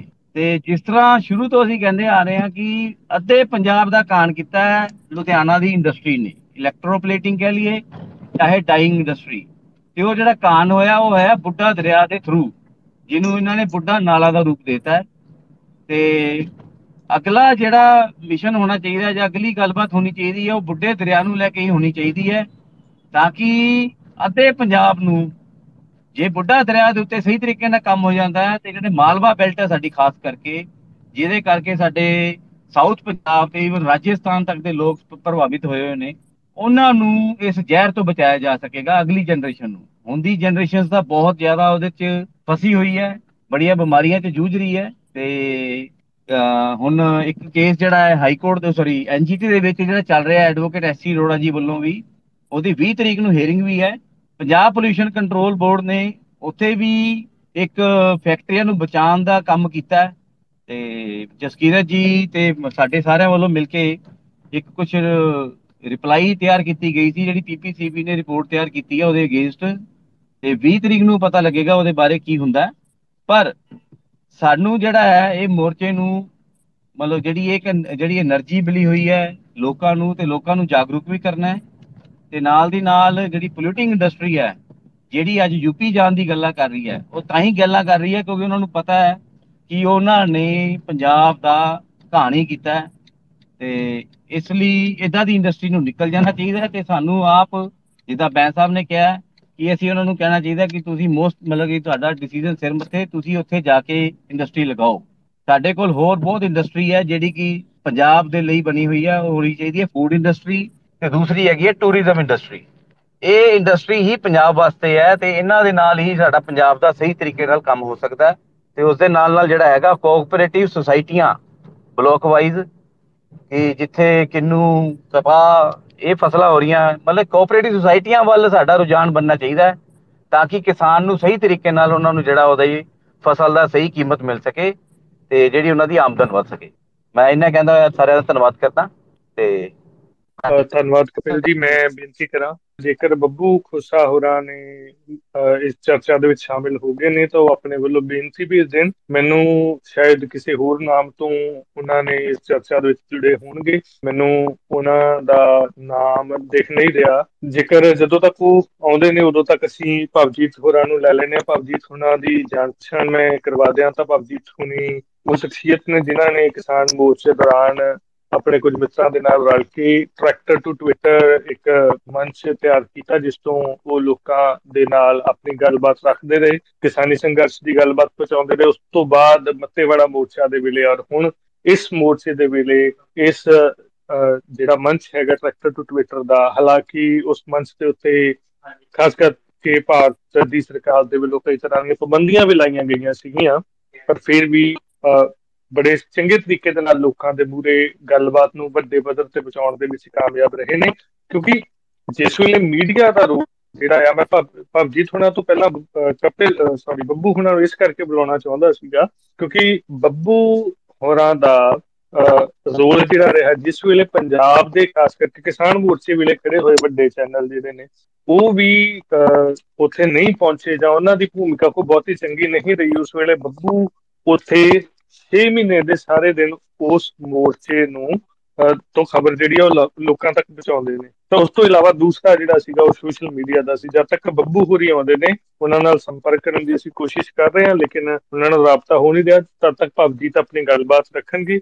ਸੇਖੋ ਭਾਜੀ, ਤੁਸੀਂ ਹੋ ਸਕੇ ਤਾਂ ਬੱਬੂ ਦੇ ਨਾਲ ਇੱਕ ਵਾਰ ਗੱਲ ਕਰਿਓ ਜੀ। ਭਵਜੀਤ ਤੁਸੀਂ ਆਪਣੀ ਗੱਲਬਾਤ ਰੱਖਿਓ ਥੈਂਕ ਯੂ ਸੁਜੀਤ ਭਾਈ ਤੇ ਸਤਿ ਸ੍ਰੀ ਅਕਾਲ ਸਾਰੇ ਮੈਂਬਰਸ ਨੂੰ।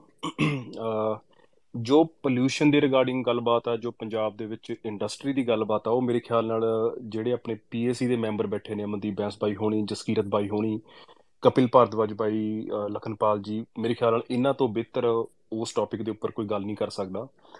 ਆ ਜਦੋਂ ਮੈਂ ਇੱਕ ਥੋੜਾ ਜਿਹਾ ਹੋਰ ਇਹਦੇ, ਇੱਕ ਹੋਰ ਡਾਈਮੈਂਸ਼ਨ ਨੂੰ ਮੈਂ ਟੱਚ ਕਰਨਾ ਚਾਹਣਾ ਜਦੋਂ ਆਪਾਂ ਨਾ ਇਹਨੂੰ ਥੋੜਾ ਜਿਹਾ ਹੁਣ, ਕਿਉਂਕਿ ਆਪਾਂ ਤਿੰਨ ਮੋਰਚਿਆਂ ਵਿੱਚ ਦੀ ਨਿਕਲ ਚੁੱਕੇ ਆ 12 18 ਮਹੀਨਿਆਂ ਦੇ ਟਾਈਮ ਦੇ ਵਿੱਚ ਹੈ ਨਾ ਤੇ ਇਨੀਸ਼ੀਅਲੀ ਆਪਾਂ ਨੂੰ ਕਈ ਵਾਰ ਲੱਗਦਾ ਹੁੰਦਾ ਕਿ ਆਪਾਂ ਇੱਕ ਇੱਕ ਬੜੀ ਹੀ ਪੁਆਇੰਟਡ ਲੜਾਈ ਲੜ ਰਹੇ ਹਾਂ ਵੀ ਤਿੰਨ ਕਾਨੂੰਨ ਵਾਪਸ ਕਰਾਉਣੇ ਆ, ਫਿਰ ਆਪਾਂ ਮੱਤੇਵਾੜਾ ਦੇ ਵਿੱਚ ਇੱਕ ਟੈਕਸਟਾਈਲ ਪਾਰਕ ਲੱਗ ਰਹੀ ਆ, ਉਹਨੂੰ ਵਾਪਸ ਕਰਾਉਣਾ, ਫਿਰ ਜ਼ੀਰਾ ਦੇ ਵਿੱਚ ਜਿਹੜਾ ਇੱਕ এনवायरमेंट ਦਾ ਘਾਣ ਹੋਇਆ ਕਿ ਇੰਡਸਟਰੀ ਦਾ, ਆਪਾਂ ਉਹਨੂੰ ਬੰਦ ਕਰਾਉਣ ਦੀ ਕੋਸ਼ਿਸ਼ ਕਰੀਏ।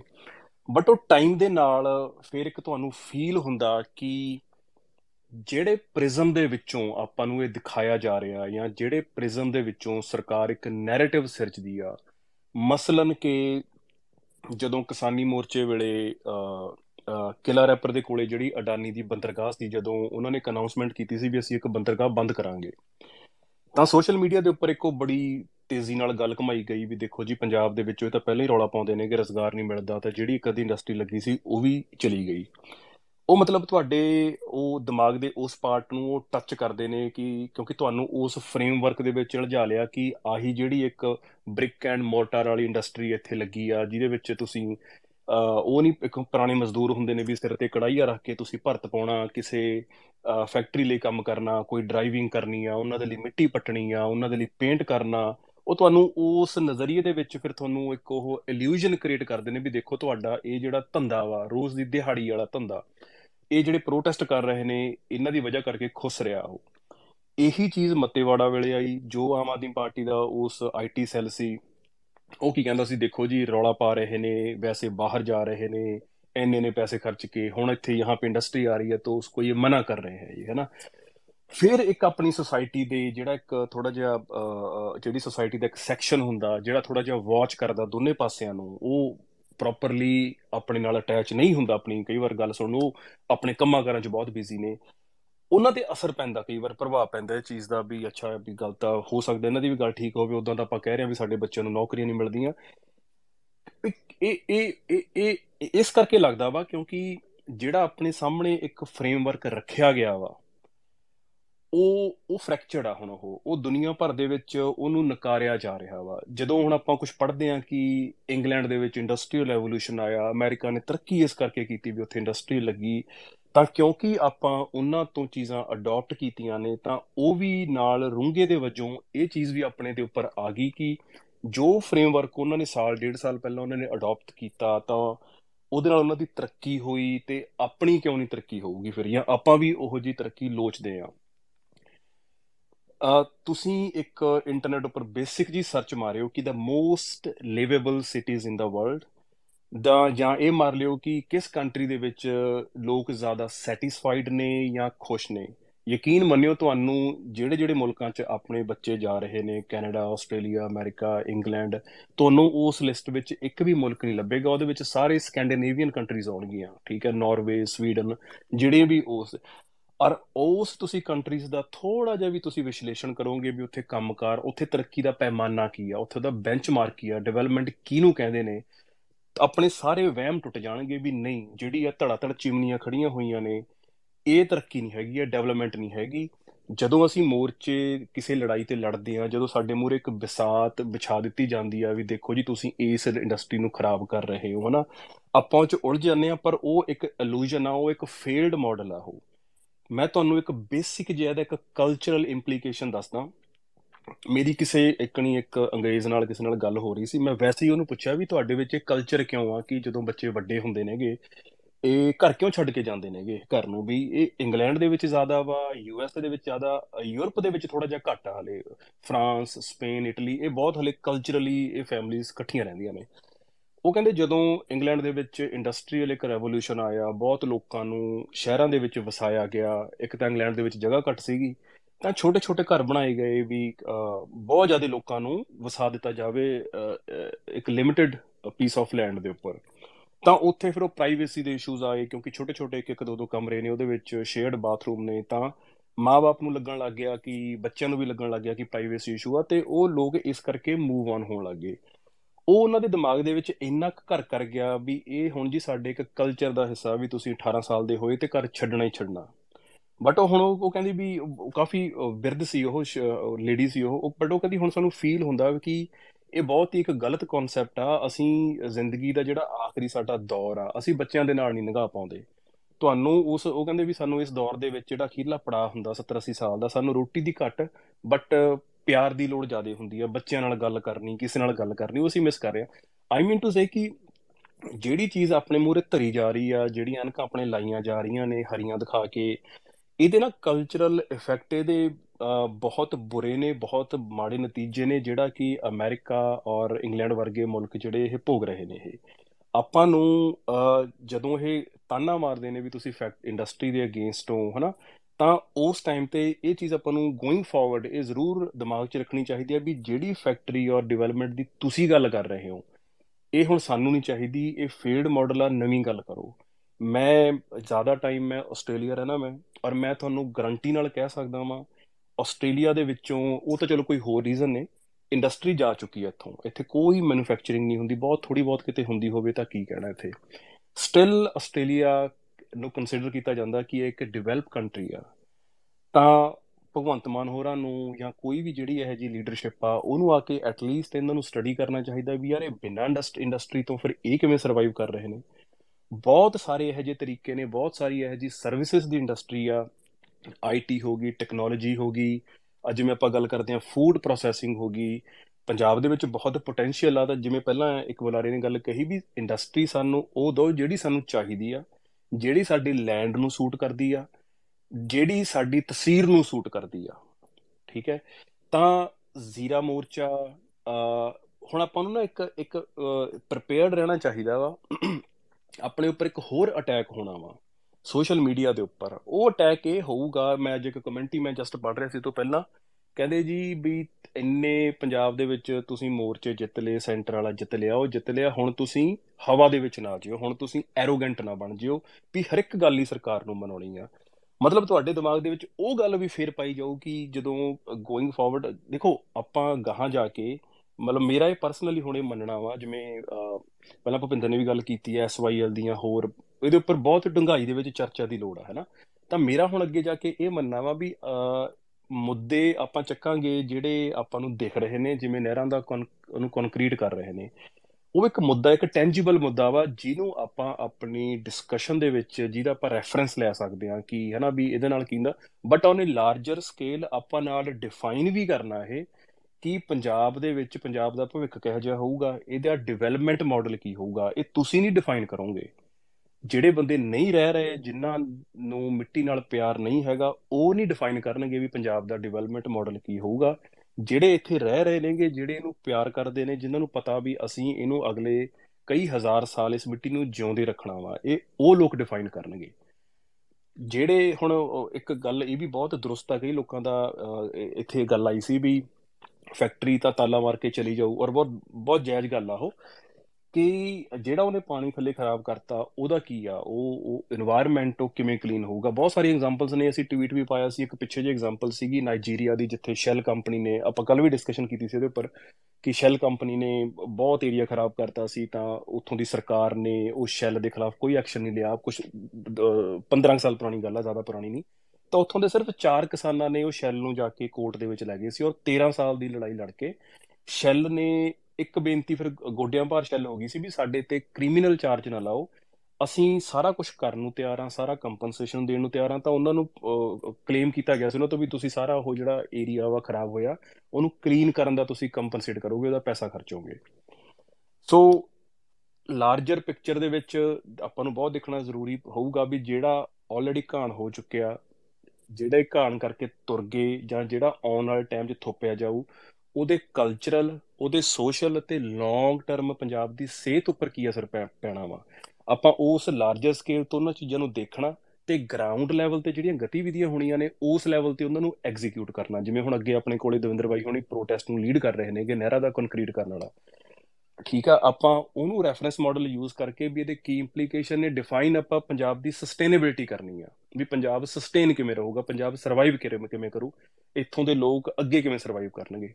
ਸੋ ਇੰਨੇ ਕਿ ਮੈਂ ਇਹਦੇ ਵਿੱਚ ਆਪਣੇ ਵੀਜ਼ ਐਡ ਕਰਨੇ ਸੀਗੇ। ਥੈਂਕ ਯੂ ਬਾਈ। ਜੀ, ਧੰਨਵਾਦ ਵੀਰ। ਬੜੀ ਮਹੱਤਵਪੂਰਨ ਗੱਲਾਂ ਤੁਸੀਂ ਸਾਹਮਣੇ ਰੱਖੀਆਂ ਨੇ।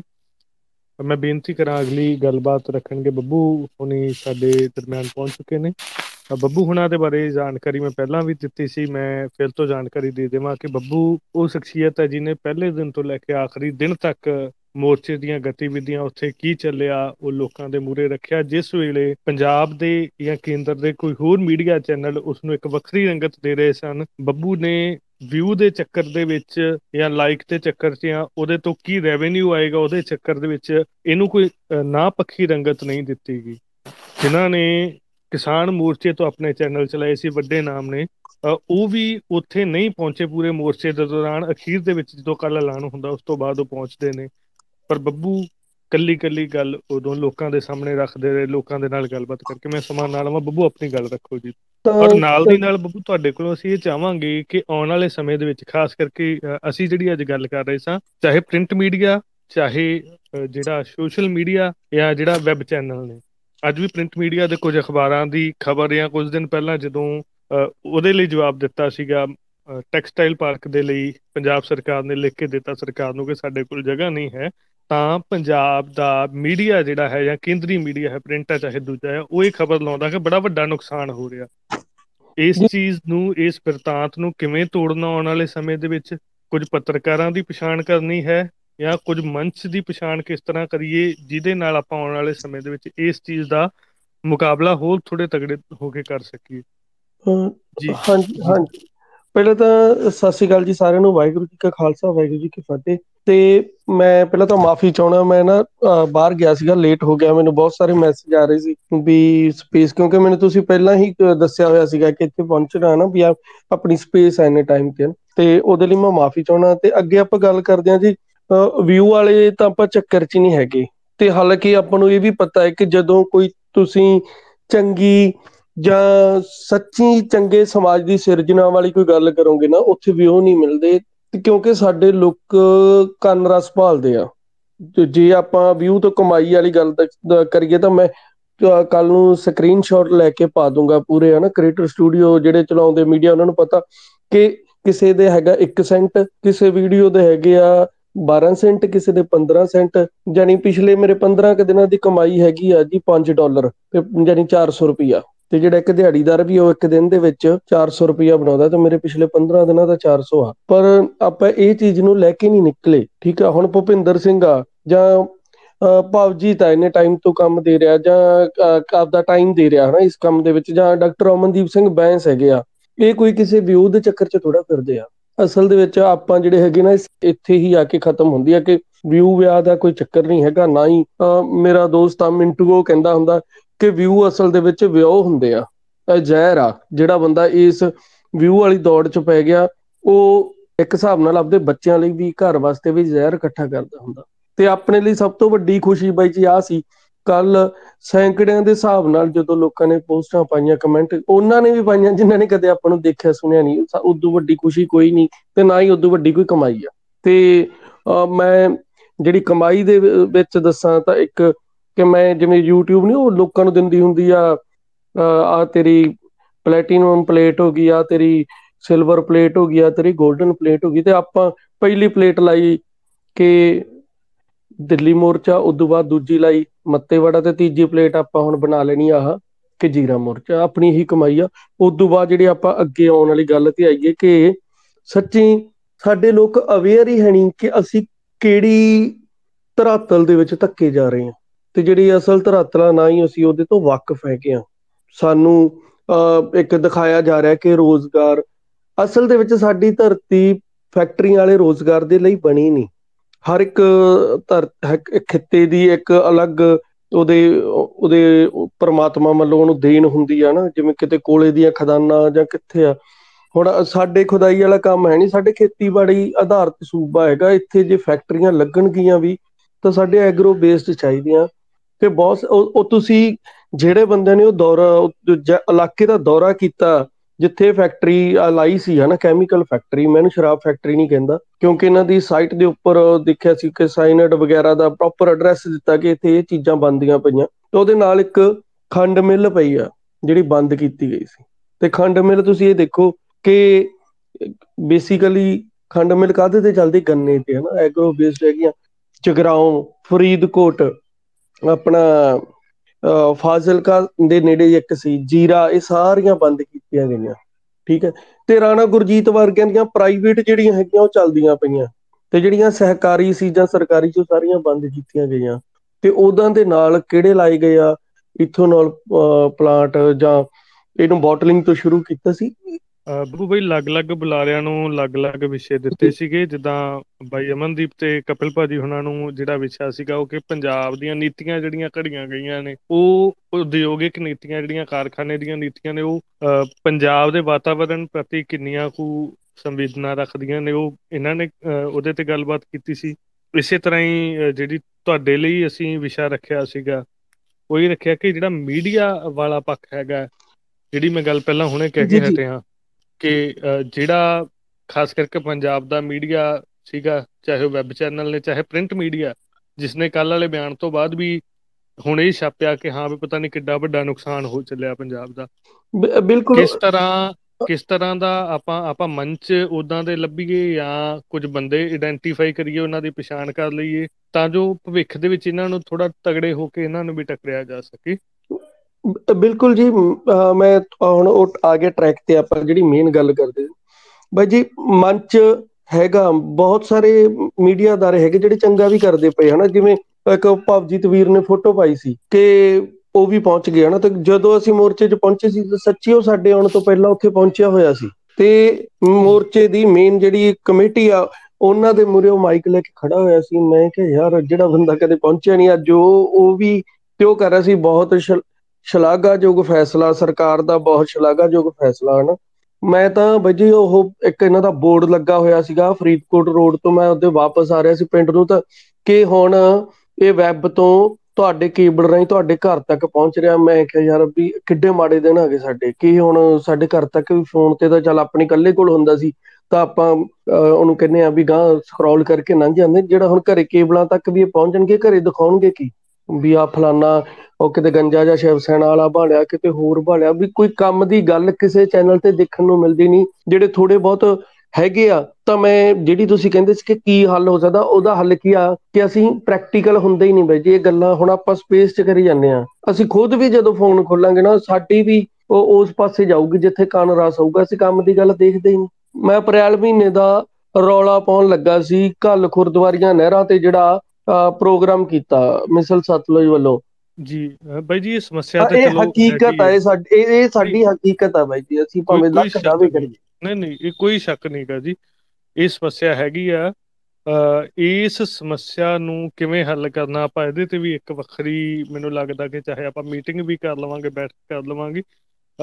ਉਹ ਵੀ ਸਪੇਸ ਆਪਾਂ ਰੱਖੋ ਜੀ ਇਹ ਚੀਜ਼ ਨੂੰ ਹਾਂ। ਵਾਈਡਲੀ ਸਪਰੈਡ ਕਰਨਾ ਚਾਹੀਦਾ। ਸੌਰੀ ਮੈਂ ਤੁਹਾਨੂੰ ਰੋਕ ਰਿਹਾ। ਮੈਂ ਅੱਜ ਤੋਂ 3-4 ਮਹੀਨੇ ਪਹਿਲਾਂ ਇੱਕ ਹੋਰ ਇੱਕ ਵਾਰ ਸਕਰੀਨਸ਼ਾਟ ਪਾਇਆ ਸੀ ਤੁਹਾਡੀ ਆਵਾਜ਼ ਬੱਬੂ ਕੱਟੀ ਗਈ ਹੈ। 233000 ਵਿਊ ਤੇ ਥੱਲੇ ਨਾਲ ਹੀ ਸੀਗਾ ਨੀਟੂ ਸ਼ਟਰ ਵਾਲੇ ਦਾ ਉਹਦਾ ਸੀਗਾ 785000 ਵਿਊ ਤੁਸੀਂ ਦੇਖੋ ਅਸੀਂ ਖੜੇ ਕਿੱਥੇ ਆ ਨਹੀਂ ਬਿਲਕੁਲ ਬਿਲਕੁਲ ਬਾਈ ਜੀ ਇਹ ਸਮੱਸਿਆ ਤਾਂ ਹੈਗੀ ਹੈ। ਪੰਜਾਬ ਦੇ ਅਲੱਗ-ਅਲੱਗ ਜਿਹੜੇ ਮੀਡੀਆ ਅਦਾਰੇ ਨੇ ਉਹਨਾਂ ਨੇ ਵੀ ਕਈ ਵਾਰ ਇਹ ਗੱਲ ਕੀਤੀ ਹੈ। ਇਹਦੇ ਤੇ ਹਾਲਾਂਕਿ ਜਿਵੇਂ ਆਪਾਂ ਉਦੋਂ ਥੋੜਾ ਜਿਹਾ ਪਿੱਛੇ ਜਾਂਦੇ ਆ ਜਦੋਂ ਕਿਸਾਨ ਮੋਰਚੇ ਵੇਲੇ ਜਿੱਡਾ ਵੱਡਾ ਵੇਗ ਖੜਾ ਕਰ ਦਿੱਤਾ ਸੀ ਪੰਜਾਬ ਦੇ ਨੌਜਵਾਨੀ ਨੇ ਪੰਜਾਬ ਦੇ ਲੋਕਾਂ ਨੇ ਮੈਨੂੰ ਲੱਗਦਾ ਕਿ ਥੋੜਾ ਜਿਹਾ ਇਸ ਦਿਸ਼ਾ ਦੇ ਵੱਲ ਗੱਲ ਕਰਨ ਦੀ ਲੋੜ ਹੈਗੀ। ਆਉਣ ਵਾਲੇ ਸਮੇਂ 'ਚ ਆਪਾਂ ਇਹਦੇ ਤੇ ਵੀ ਗੱਲ ਕਰਾਂਗੇ ਹਾਂਜੀ ਇੱਕ ਇੱਕ ਮੈਂ ਚੀਜ਼ ਵੀਰੇ ਤੁਹਾਡੇ ਮੂਹਰੇ ਜੀ। ਹੋਰ ਸਾਹਮਣੇ ਰੱਖਣੀ ਚਾਹੂੰਗਾ ਕਿਉਂਕਿ ਮੈਂ ਨਾ ਜਦੋਂ ਆਪਾਂ ਅਲੱਗ-ਅਲੱਗ ਅਦਾਰਿਆਂ ਨਾਲ ਮਿਲਦੇ ਰਹਿੰਦੇ ਠੀਕ ਆ ਆਪਣਾ ਭਾਵੇਂ ਉਹਨਾਂ ਦੇ ਵਿੱਚ ਆਪਣਾ ਕੋਈ ਉਹ ਨਾਲ ਉਹਨਾਂ ਦਾ ਕੋਈ ਲੈਣ ਦੇਣ ਨਹੀਂ ਹੈਗਾ ਪਰ ਉਹ ਜਿਵੇਂ ਗੱਲਾਂ ਬਾਤਾਂ ਕਰਦੇ ਹੁਣ ਉੱਥੋਂ ਜਿਹੜੀ ਚੀਜ਼ ਸਮਝ ਆਉਂਦੀ ਹੈ ਇੱਕ ਸਟੱਡੀ ਜਦੋਂ ਆਪਾਂ ਲੋਕਾਂ ਦੇ ਨਾਲ ਵਿਚਰਦੇ ਆ ਤਾਂ ਜਿਹੜੀ ਸਟੱਡੀ ਮੈਂ ਕੀਤੀ ਆ ਉਹ ਕੀ ਆ? ਕਿ ਹੁਣ ਮੰਨ ਲਓ ਅਹ, ਆਪਾਂ ਅੱਜ ਦੋਸ਼ ਦੇ ਦਿੰਨੇ ਹਾਂ ਹਾਲਾਂਕਿ ਮੈਂ ਵੀ ਉਹਨਾਂ ਨੂੰ ਕਹਿੰਦਾ ਹਨਾ ਵੀ ਅਹ, ਮੱਕੜ ਨੇ ਐ ਕਰਤਾ ਕਰਫਿਊ ਨੇ ਆ ਕਰਤਾ ਇਹ ਕਿਸਾਨ ਅੰਦੋਲਨ ਚੋਂ ਖੜੇ ਹੋਏ ਸੀ। ਅਸਲ 'ਚ ਇਹਨਾਂ ਨੇ ਨਾ ਜੀ ਜਿਵੇਂ ਸਾਡੇ ਸਿਆਣਿਆਂ ਦੀ ਕਹਾਵਤ ਸੀ ਕਿ ਅਹ, ਚਾਦਰ ਦੇ ਅਨੁਸਾਰ ਹੀ ਪੈਰ ਪਸਾਰਨੇ ਚਾਹੀਦੇ ਆ ਠੀਕ ਹੈ? ਹੁਣ ਇਹਨਾਂ ਨੇ ਕੀ ਆ ਕਿ ਹਰ ਇੱਕ ਸ਼ਹਿਰ ਦੇ ਵਿੱਚ ਵੱਡੇ ਸ਼ਹਿਰਾਂ ਦੇ ਵਿੱਚ ਹਰ ਇੱਕ ਥਾਂ ਤੇ ਇਹਨਾਂ ਨੇ ਆਪਦਾ ਇੱਕ ਇੱਕ ਜਿਹੜਾ ਅਹ, ਰੱਖ ਲਿਆ ਪੱਤਰਕਾਰ ਹਰ ਇੱਕ ਨੂੰ ਉੱਥੇ ਇੱਕ ਕੈਮਰਾ ਦਿੱਤਾ ਨਾਲ ਦਿੱਤਾ ਕੈਮਰਾਮੈਨ ਤੇ ਨਾਲ ਉਹਨਾਂ ਨੂੰ ਗੱਡੀ ਤੇਲ ਦਾ ਖਰਚਾ ਵੀ ਦੇਣਾ। ਹੁਣ ਜਦੋਂ ਇੰਨਿਆਂ ਜਣਾਂ ਦੀ ਤਨਖਾਹ ਤੇ ਇਹ ਚੀਜ਼ਾਂ ਪੂਰਤੀ ਕਰਨੀ ਪਊਗੀ ਜੇ ਉਹ ਸੱਚੀ ਪੰਜਾਬ ਦੀਆਂ ਗੱਲਾਂ ਕਰਨਗੇ ਜਾਂ ਪੰ- ਧਰਤੀ ਨਾਲ ਜੁੜੀਆਂ ਕਰਨਗੇ ਕਿ ਯਾਰ ਆ ਪਾਣੀ ਲੁੱਟਿਆ ਗਿਆ ਆਹ ਕਰ ਜਦੋਂ ਦੇਖਣਾ ਹੀ ਨਹੀਂ ਬਈ ਉਹ ਫਿਰ ਕਿੱਥੋਂ ਪੂਰੇ ਕਰਨਗੇ। ਉਹਨਾਂ ਨੂੰ ਵੀ ਸਰਕਾਰ ਦੇ ਅੱਗੇ ਝੁਕਣਾ ਹੀ ਪਊਗਾ। ਜਿਹੜੀ ਸਪਸ਼ਟ ਜੀ ਗੱਲ ਆ। ਹੁਣ ਮੇਰਾ ਕੀ ਹੈ ਕਿ ਮੇਰਾ ਨਾਂ ਤਾਂ ਕੋਈ ਕੈਮਰਾਮੈਨ ਕੈਮਰਾਮੈਨ ਕੌਣ ਆ? ਮੇਰਾ ਦੋਸਤ ਆ ਨਾਲ ਦੇ ਪਿੰਡ ਤੋਂ ਗੁਰਪ੍ਰੇਮ ਸਿੰਘ ਹਨਾ। ਤੇ ਉਹਨੂੰ ਕਹਿੰਦਾ ਚੱਲ ਆ ਜਾ ਬਈ ਚੱਲੀਏ ਚੱਲੀਏ। ਉਹ ਵੀ ਆਪਦੇ ਘਰੇ ਵਾਹੀ ਕਰਦਾ ਆਪਾਂ ਆਪਦੇ ਘਰੇ ਕਰਦੇ। ਮੈਂ ਅਹ, ਜਾਣੀ ਮੈਕ ਚੱਕ ਲੈਣਾ ਉਹਨੇ ਕੈਮਰਾ ਚੱਕ ਲੈਣਾ ਠੀਕ ਆ। ਤੇਲ ਜੋਗੇ ਅਹ, ਘਰੋਂ ਫੜ ਲਈਦੇ ਆ। ਨਹੀਂ ਦਵਿੰਦਰ ਬਾਈ ਆ ਜਾਂਦਾ ਸੇਖੋ ਨਾ ਗੱਡੀ ਲੈ ਕੇ। ਅਸੀਂ ਤਿੰਨੇ ਜਾਣੇ ਚਲੇ ਜਾਂਦੇ ਕਿਤੇ। ਤੇ ਘਰੇ ਦੇਣ ਦਾ ਫਿਕਰ ਹੈ ਨਹੀਂ। ਤਾਂ ਕਰਕੇ ਹੀ ਅਸੀਂ ਤੁਹਾਨੂੰ ਲੱਗਦਾ ਹੋਊਗਾ ਵੀ ਇਹ ਪੰਜਾਬ ਪੱਖੀ ਆ ਸੱਚੀ। ਜੇ ਬਈ ਆਪਾਂ ਵੀ ਚਲਾਉਣਾ ਹੋਵੇ ਕਿ ਮੈਂ ਘਰੇ ਲਿਆ ਕੇ ਦੇਣਾ ਹੋਵੇ ਨਾ ਰੋਜ਼ਾਨਾ ਮੈਨੂੰ ਇੰਨਾ ਹੀ ਹੋਵੇ ਕਿ ਮੈਂ 500 ਰੁਪਈਆ ਵੀ ਘਰੇ ਦੇਣਾ ਤਾਂ ਮੈਨੂੰ ਵੀ ਲੱਗਦਾ ਵੀ ਮੈਨੂੰ ਕੁਛ ਨਾ ਕੁਛ ਕਰਨਾ ਪਊਗਾ। ਇਹ ਸਚਾਈ ਹੈ ਹਕੀਕਤ ਆ। ਚੈਨਲਾਂ ਦਾ ਕਸੂਰ ਨਹੀਂ ਹੈਗਾ ਇਹ ਸਾਡੇ ਲੋਕਾਂ ਦਾ। ਕਸੂਰ ਆ ਅਸੀਂ ਕੰਮ ਦੀ ਚੀਜ਼ ਦੇਖਦੇ। ਬਿਲਕੁਲ ਤੁਹਾਡੀ ਗੱਲ ਨਾਲ ਸਹਿਮਤ ਆਪਾਂ ਇਸ ਵਿਸ਼ੇ ਤੇ ਆਉਣ ਵਾਲੇ ਦਿਨਾਂ ਦੇ ਵਿੱਚ ਜ਼ਰੂਰ ਸੰਵਾਦ ਦੇ ਵੱਲੋਂ ਗੱਲਬਾਤ ਰੱਖਾਂਗੇ। ਅ, ਕਿਉਂਕਿ ਨਾ ਸਮਾਂ ਆਪਣਾ ਬੜਾ ਸੀਮਤ ਹੈ ਆਪਣੇ ਨਾਲ ਤਕਰੀਬਨ 12 13 ਬੁਲਾਰੇ ਨੇ ਉਸ ਤੋਂ ਇਲਾਵਾ ਹੋਰ। ਆਮ ਆਪਣੇ ਵੀਰ ਭੈਣ ਜਿਹੜੇ ਜੁੜੇ ਨੇ ਉਹਨਾਂ ਦੇ ਵੀ ਸਵਾਲ ਹੋਣਗੇ ਬੱਬੂ ਕੋਈ ਅਦਾਰਾ ਕੋਈ ਮੰਚ ਇਦਾਂ ਦਾ ਜਿਹੜਾ ਤੁਹਾਡੀ ਜਾਣਕਾਰੀ 'ਚ ਹੈ ਜਿਹੜਾ ਗੱਲਬਾਤ ਨੂੰ ਬਿਲਕੁਲ ਸਿੱਧਾ ਰੱਖਦਾ ਜਿਵੇਂ ਤੁਸੀਂ ਰੱਖਿਆ ਜਿਵੇਂ ਤੁਸੀਂ ਆਪਣੀ ਗੱਲ ਰੱਖੀ ਨੀਲ ਕਮਲ ਹੋਣਾ ਨੇ ਇਸ ਮੋਰਚੇ ਬਾਰੇ ਬੜਾ ਸੋਹਣੀ ਪੱਤਰਕਾਰੀ ਕੀਤੀ ਹੈ ਹੈਨਾ ਜਾਂ ਉਸ ਤੋਂ ਇਲਾਵਾ ਜੇਕਰ ਕੋਈ ਹੋਰ। ਮੰਚ ਜਾਂ ਅਦਾਰਾ ਤੁਹਾਡੇ ਧਿਆਨ 'ਚ ਹੋਵੇ ਸਿਰਫ ਉਹਦਾ ਨਾਮ ਤੁਸੀਂ ਮੈਂ ਹਾਂ ਮੈਂ ਨਾਮ ਲੈਣੇ ਚਾਹੂੰਗਾ ਜਿਨ੍ਹਾਂ ਨੂੰ ਮੈਂ ਦੇਖਿਆ ਨਾ ਵੀ ਜਿਨ੍ਹਾਂ ਨੇ ਚੰਗ- ਕੰਮ ਕੀਤਾ ਜੇ ਕੋਈ ਰਹਿ ਗਿਆ ਹੋਵੇ ਤਾਂ ਮੈਂ ਉਹ ਤੋਂ ਜਾਨੀ ਜਿਹੜੇ ਮੈਂ ਨਾਮ ਲਵਾਂਗਾ ਜੇ ਉਹਨਾਂ ਚੋਂ ਰਹਿ ਗਏ ਜੇ ਕੋਈ ਵੀ ਜਿਹਦਾ ਮੈਂ ਨਾਮ ਨਹੀਂ ਲੈ ਸਕਦਾ ਤਾਂ ਉਹਦੇ ਲਈ ਮੈਂ ਮਾਫੀ ਪਹਿਲੇ ਮੰਗ ਲੈਣਾ ਜਿਹੜੇ ਮੇਰੇ ਹਜੇ ਪੋਟਿਆਂ ਤੇ ਹੈਗੇ ਆ ਜਿਵੇਂ ਅਕਾਲ ਚੈਨਲ ਸੀ ਹਰਪਾਲ ਸਿੰਘ ਮਖੂ ਹੁਣੀ ਆਉਂਦੇ ਸੀ ਬਹੁਤ ਸੋਹਣਾ ਉਹਨਾਂ ਨੇ ਕੰਮ ਕੀਤਾ। ਰਤਨਦੀਪ ਢਾਲੀਵਾਲ ਉਹ ਲਗਾਤਾਰ ਆਉਂਦਾ ਰਿਹਾ। ਠੀਕ ਹੈ? ਅਹ ਸਾਰੇ ਆਪਣੇ ਔਨ 에ਅਰ ਦੇ ਦੁਆਲੇ ਹੋਏ ਰਹਿੰਦੇ ਆ, ਠੀਕ ਹੈ? ਔਨ 에ਅਰ ਨੇ ਵੀ ਜਾਨੀ ਚੈਨਲ ਨੇ ਨਹੀਂ ਚਲਾਈਆਂ, ਵੱਖਰੀ ਗੱਲ ਆ, ਪਰ ਇਹਨਾਂ ਦਾ ਬੰਦਾ ਪੱਤਰਕਾਰ ਹੈਗਾ, ਪ੍ਰਿੰਸ ਭਾਰਦਵਾਜ ਜੋ ਕੱਲੀ ਕੱਲੀ ਆ ਕੇ ਰਿਪੋਰਟ ਕਰਕੇ ਗਿਆ। ਮੇਰੀ ਵੀ ਇੱਕ ਬਾਈਟ ਲੈ ਕੇ ਗਿਆ ਸੀ, ਉਹ ਇਹਨਾਂ ਦੇ ਚੈਨਲ ਨੇ ਚਲਾਈ ਨਹੀਂ।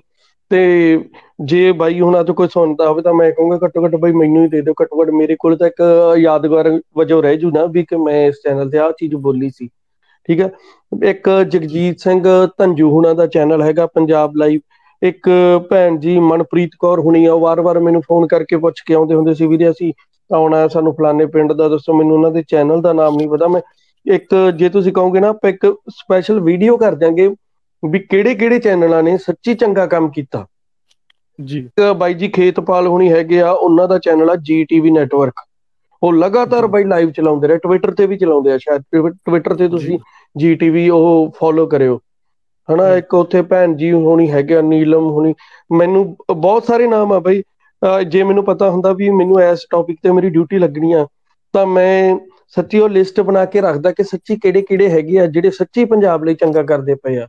ਜੀ ਜਾਂ ਜਿਵੇਂ ਆਪਣਾ ਜਸਵੀਰ ਹੁਣੀ ਆਏ ਆ ਕੇਟੀਵੀ ਪੰਜਾਬ ਵਾਲੇ ਲੋਕ ਆਵਾਜ਼ ਵਾਲਾ ਬਾਈ ਹੈਗਾ ਮਨਿੰਦਰਜੀਤ ਸਿੰਘ ਜੈਤੋ ਜਿਹੜਾ ਮਨਿੰਦਰਜੀਤ ਸਿੱਧੂ ਜੈਤੋ ਤੋਂ ਹਨਾ?